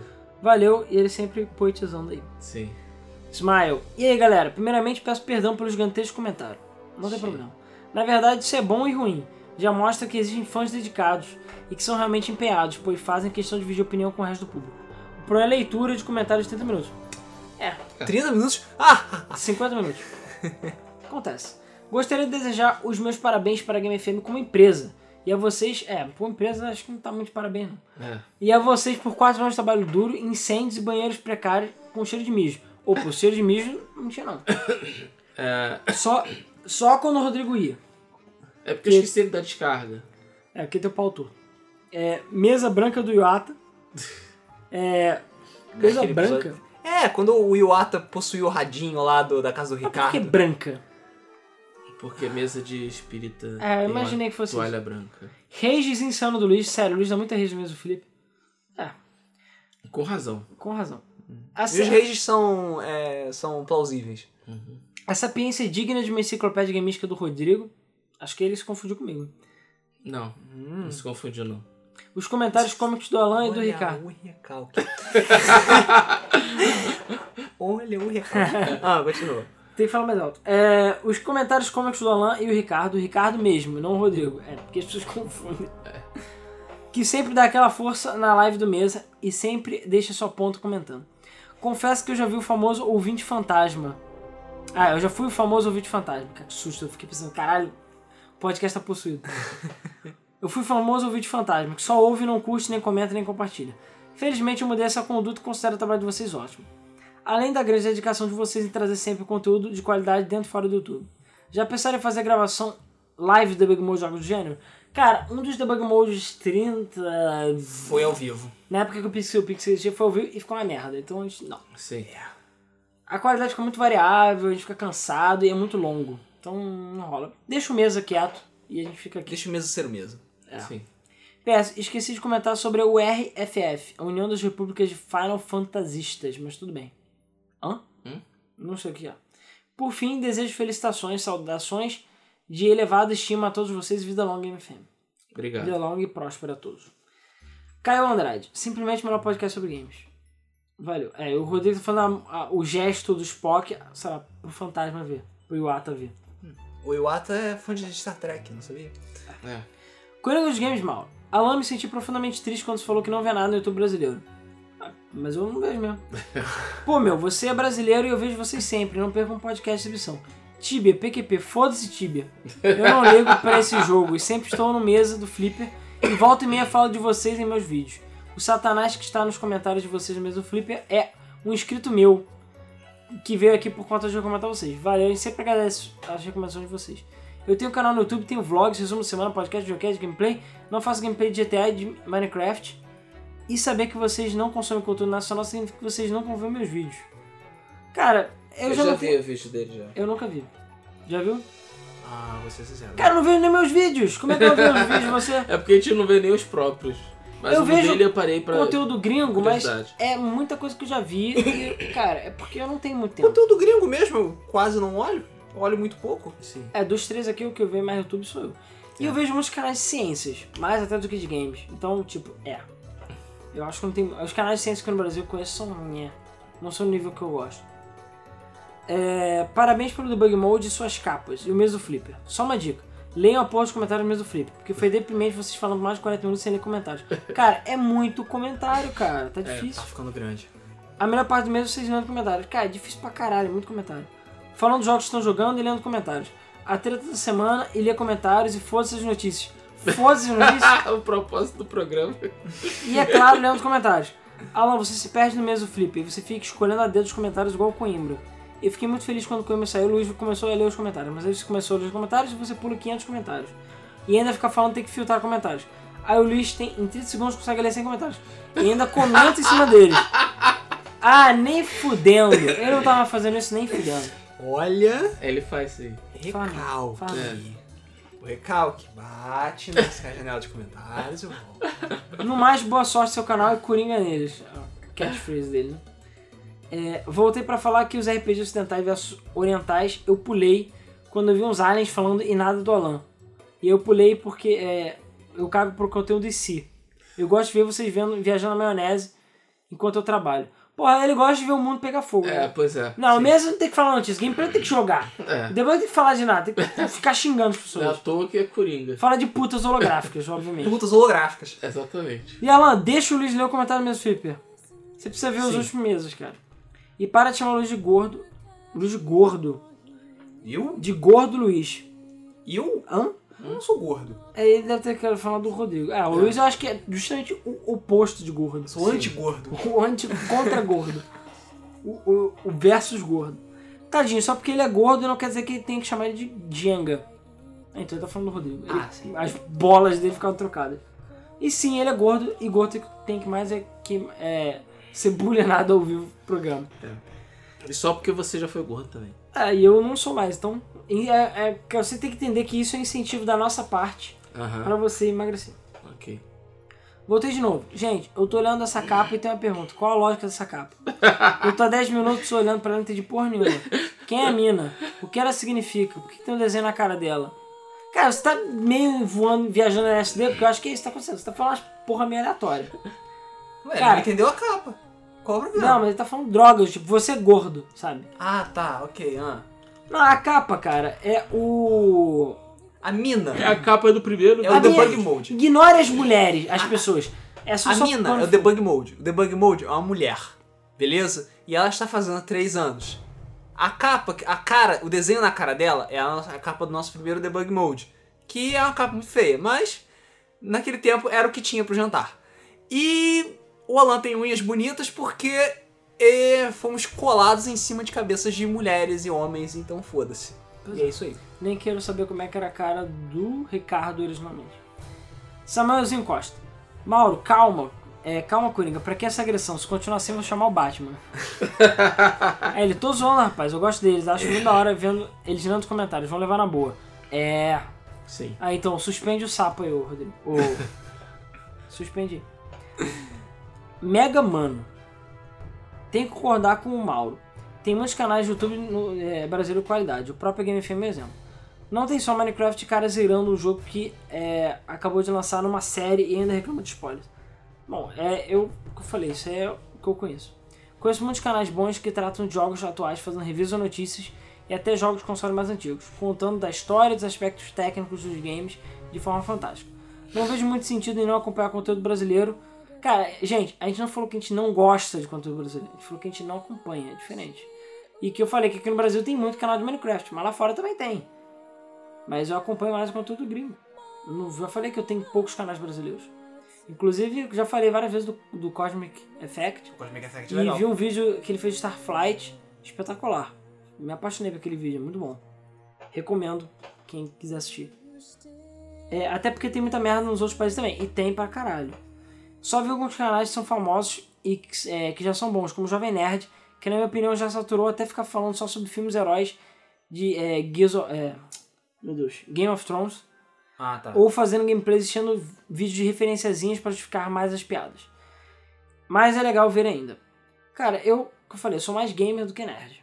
Então, assim, eu gosto de ciências e games. Então é mais ou menos o que eu vejo. Coisas de super-herói e tal, não, acompanho. Muito- Muito difícil. Talvez por não conhecer coisas boas. Boas. Talvez exista algum preconceito com canais brasileiros, mas podem confiar que tem muita coisa boa. Que, por causa da criança do Minecraft, tem pouca fama ou notoriedade. Como a Game FM, que é um dos vários diamantes escondidos nesse mar de merda de Minecraft que é o YouTube do Brasil. Parabéns ao Double Mode a vocês. Abraço. E as melhores capas são do Luiz Deus e do Duke Nukem. Caraca, a dos jogos atrasados, né? Deve ser. Acho que é. Que vocês estão cara de viadinho eu sou o Duque. Acho que é. O Luiz Deus. Dos Deus. E o Mauro. Mega Mano, é, ele recomenda o Coringa dos Games Mauro. Ele é meio doido, mas gente boa. Ele tá falando pra ele mesmo. Porra, filho da puta. Homem Barril, quem me chamou? É, quem é que vai querer voltar pro Ninho? Enfim, vamos batendo papo aqui no comentário. Ah, sim. É, Henrique Baldo, parabéns ao Double Mode. Valeu. Valeu. Petute 2012.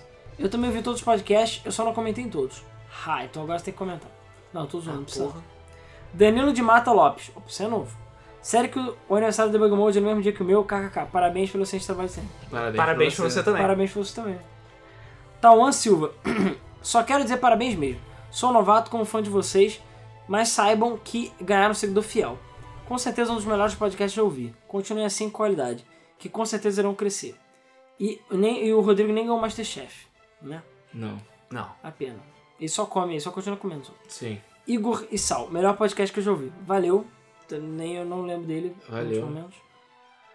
Homem Barril. Colônia de baratas, ratos gigantes e pomos voadores assassinos. Resumindo, é muita coisa. Brincadeiras à parte, todo começo sempre será difícil e fico feliz com tudo que vocês conquistaram. Eu falei há um tempo que comecei a acompanhar vocês através da indicação do Mauro, e a gente lembra disso.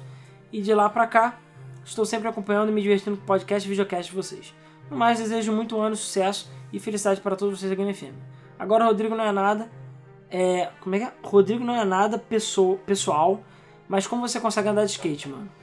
Cara, são pequenos mistérios da humanidade. Só que é só aqueles mistérios, tipo o Rodrigo andando de skate, a Game FM não ser grande, o PlayStation 4 vender pra caralho. Enfim, são esses mistérios que não tem Mistérios. explicação. Eu acho que o skate precisa ser estudado, hein, esse skate aí. Porque ele, ele é transcende as leis da física. Ou então aqui no outro falou uma prancha de corda. É, e é um mini long, tá? Mini long. Peraí, se ele é mini, ele é long, cara. Você me desculpa. É porque você não entende nada de skate. Quem entende sabe o que eu tô falando. É, valeu. ele é com reforço titânio, pra deixar te aguentar. Apesar que eu ainda não vi a cor do skate, nem vi o Rodrigo andando. Logo, é mentira. Eu acho que ele fala isso só pra pegar as gatinhas na rua. É. É. É. Aí aparece ele segurando um skate, assim, andando É. na rua. Com o bonézão. Com as do- minhas filhas. É. Homens solteiros estão na, na moda. É. Caralho, Se tem ainda fosse solteiro. É, você, cara, você é enrolado, é diferente. Caio Soares Andrade. Bom dia, senhores. O mundo conspirou para que eu não postasse a tempo no podcast Mega Man X. Então aqui vai, vai aqui mesmo. Eu gosto que o pessoal toma liberdade, assim.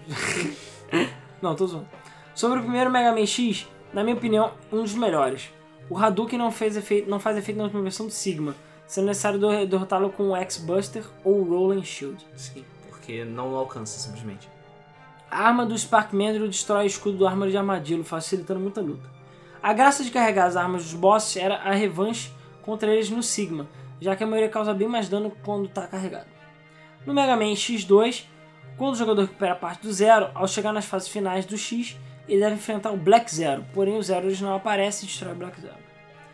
Caso o jogador não pegue as partes do Zero, deverá enfrentá-lo, já que Sigma o reconstruiu e o controla. Quando a luta termina com a vitória do X, o Zero não fica mais sob o controle do Sigma. Na luta contra o Overdrive Ostrich, o boss corria no fundo da tela e pula de volta para o primeiro plano para atacar, além da bicuda dele de jogar longe. O Shoryuken não é tão apelão quanto o Hadouken, sendo que alguns bosses aguentam o ataque, mas ficam é, ficando com pouca life. Mega Man X3 eu não curti tanto, acho que é porque eu joguei os três primeiros no embalo e não achei que tivesse diferencial, a única coisa legal é a armadura de ouro. Mega Man X4 também é meu preferido, o Zero é muito apelão. E era muito legal fazer combo com a espada, subindo com o Shoryuken de fogo, usando a magia de gelo enquanto estava caindo. As músicas do jogo são fodas e as lutas são ótimas. Ao fundo da tela de luta contra o Sigma tem o símbolo do Motorhead. Isso eu nunca vi. Ok. O nome da espada do Zero é Z-Saber. Isso. Z-Saber. Mega Man X5 eu não gostei, achei ruinzinho. X6 eu tentei jogar, mas achei tão ruim quanto o X5. Fiquei animado quando vi o X7 para PS2. Comecei a jogar e achei ok. O Vile aparece novamente no jogo. Quando começaram a fase 3D, eu os animei e não joguei mais. O jogo me decepcionou tanto que me inter... nem me interessei em ver o X8, nem vídeos do jogo eu assisti. Já assistiram o desenho do Mega Man? Acho que sim. A gente comentou por alto, né? Sim. Tem episódio que aparece o Vai e o Spark Mandrill, que voltaram no tempo para pegar o material criado pelo Dr. Light. Nesse episódio, o Spark Mandrill ona o Gutsman, o Cutman, o Snakeman e o próprio Mega Man com facilidade. Bizarro. X também aparece nesse episódio e o Sigma é citado.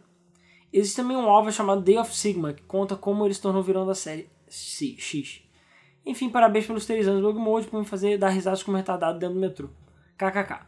Sucesso, vocês são fodas. Valeu. Antônio C. Pereira. Meus parabéns pelos 3 anos de podcast. Não é qualquer um que chega a essa marca. Tomara que ainda renda muito isso aqui. Tanto em alegrias, quanto em dinheiro, quanto ah, com a lojinha. Comecei a ouvir de forma despretensiosa e hoje, hoje fico no F5 nas terças até sair episódio. Parabéns pelos 129 programas. Tudo de bom para o staff, esperando por um livro de dicas do Alan. Suicídios práticos com Alan. 10 formas de você se suicidar de forma indolor e limpa. Ah, porra. E pra fechar, William Manso. Só porque o Alan falou que ninguém comenta no site. He. Valeu. Acompanho o Debug Mode desde o segundo podcast, o das locadoras, e comento naqueles que a mão coça mais. Mas nesse eu tinha que comentar. Comemorativo e eu, além de, da legião que acompanha a Six Heads, eu ainda tenho fé que vocês vão ver um AAA assinado por vocês. Não poderia ficar de fora. Elejo o melhor podcast como diz o Zelda RPG. E eu fico com o Alan e o Rodrigo. Zelda não é RPG. Mal, Luiz, mas faltam elementos para caracterizar- caracterizá-lo como tal. Verdade. Fode aí, Luiz. No ma- a voz do povo é a voz de Deus. No mais, curto o estilo. Vamos lá então no podcast de Zelda RPG, vamos contar quantos que são a favor. No mais, curto o estilo dos três à sua maneira. Rodrigo, especialista em jogos de luta. O Alan, que nunca representa as opiniões do FM. e o Ricardo, que deveria participar mais do podcast. Porra, cara, o único Master Race puro nessa merda. Isso é verdade. É. Master Race, fagzão, cara. E o Luiz, exímio desenhista, top 3 mundial de Mega Man. Isso aí, muito sucesso, saúde e perseverança. Me orgulho de acompanhar a ascensão do Game FM desde o início e torço para que os seus projetos avancem e conquistem um público. Abraço. Abraço.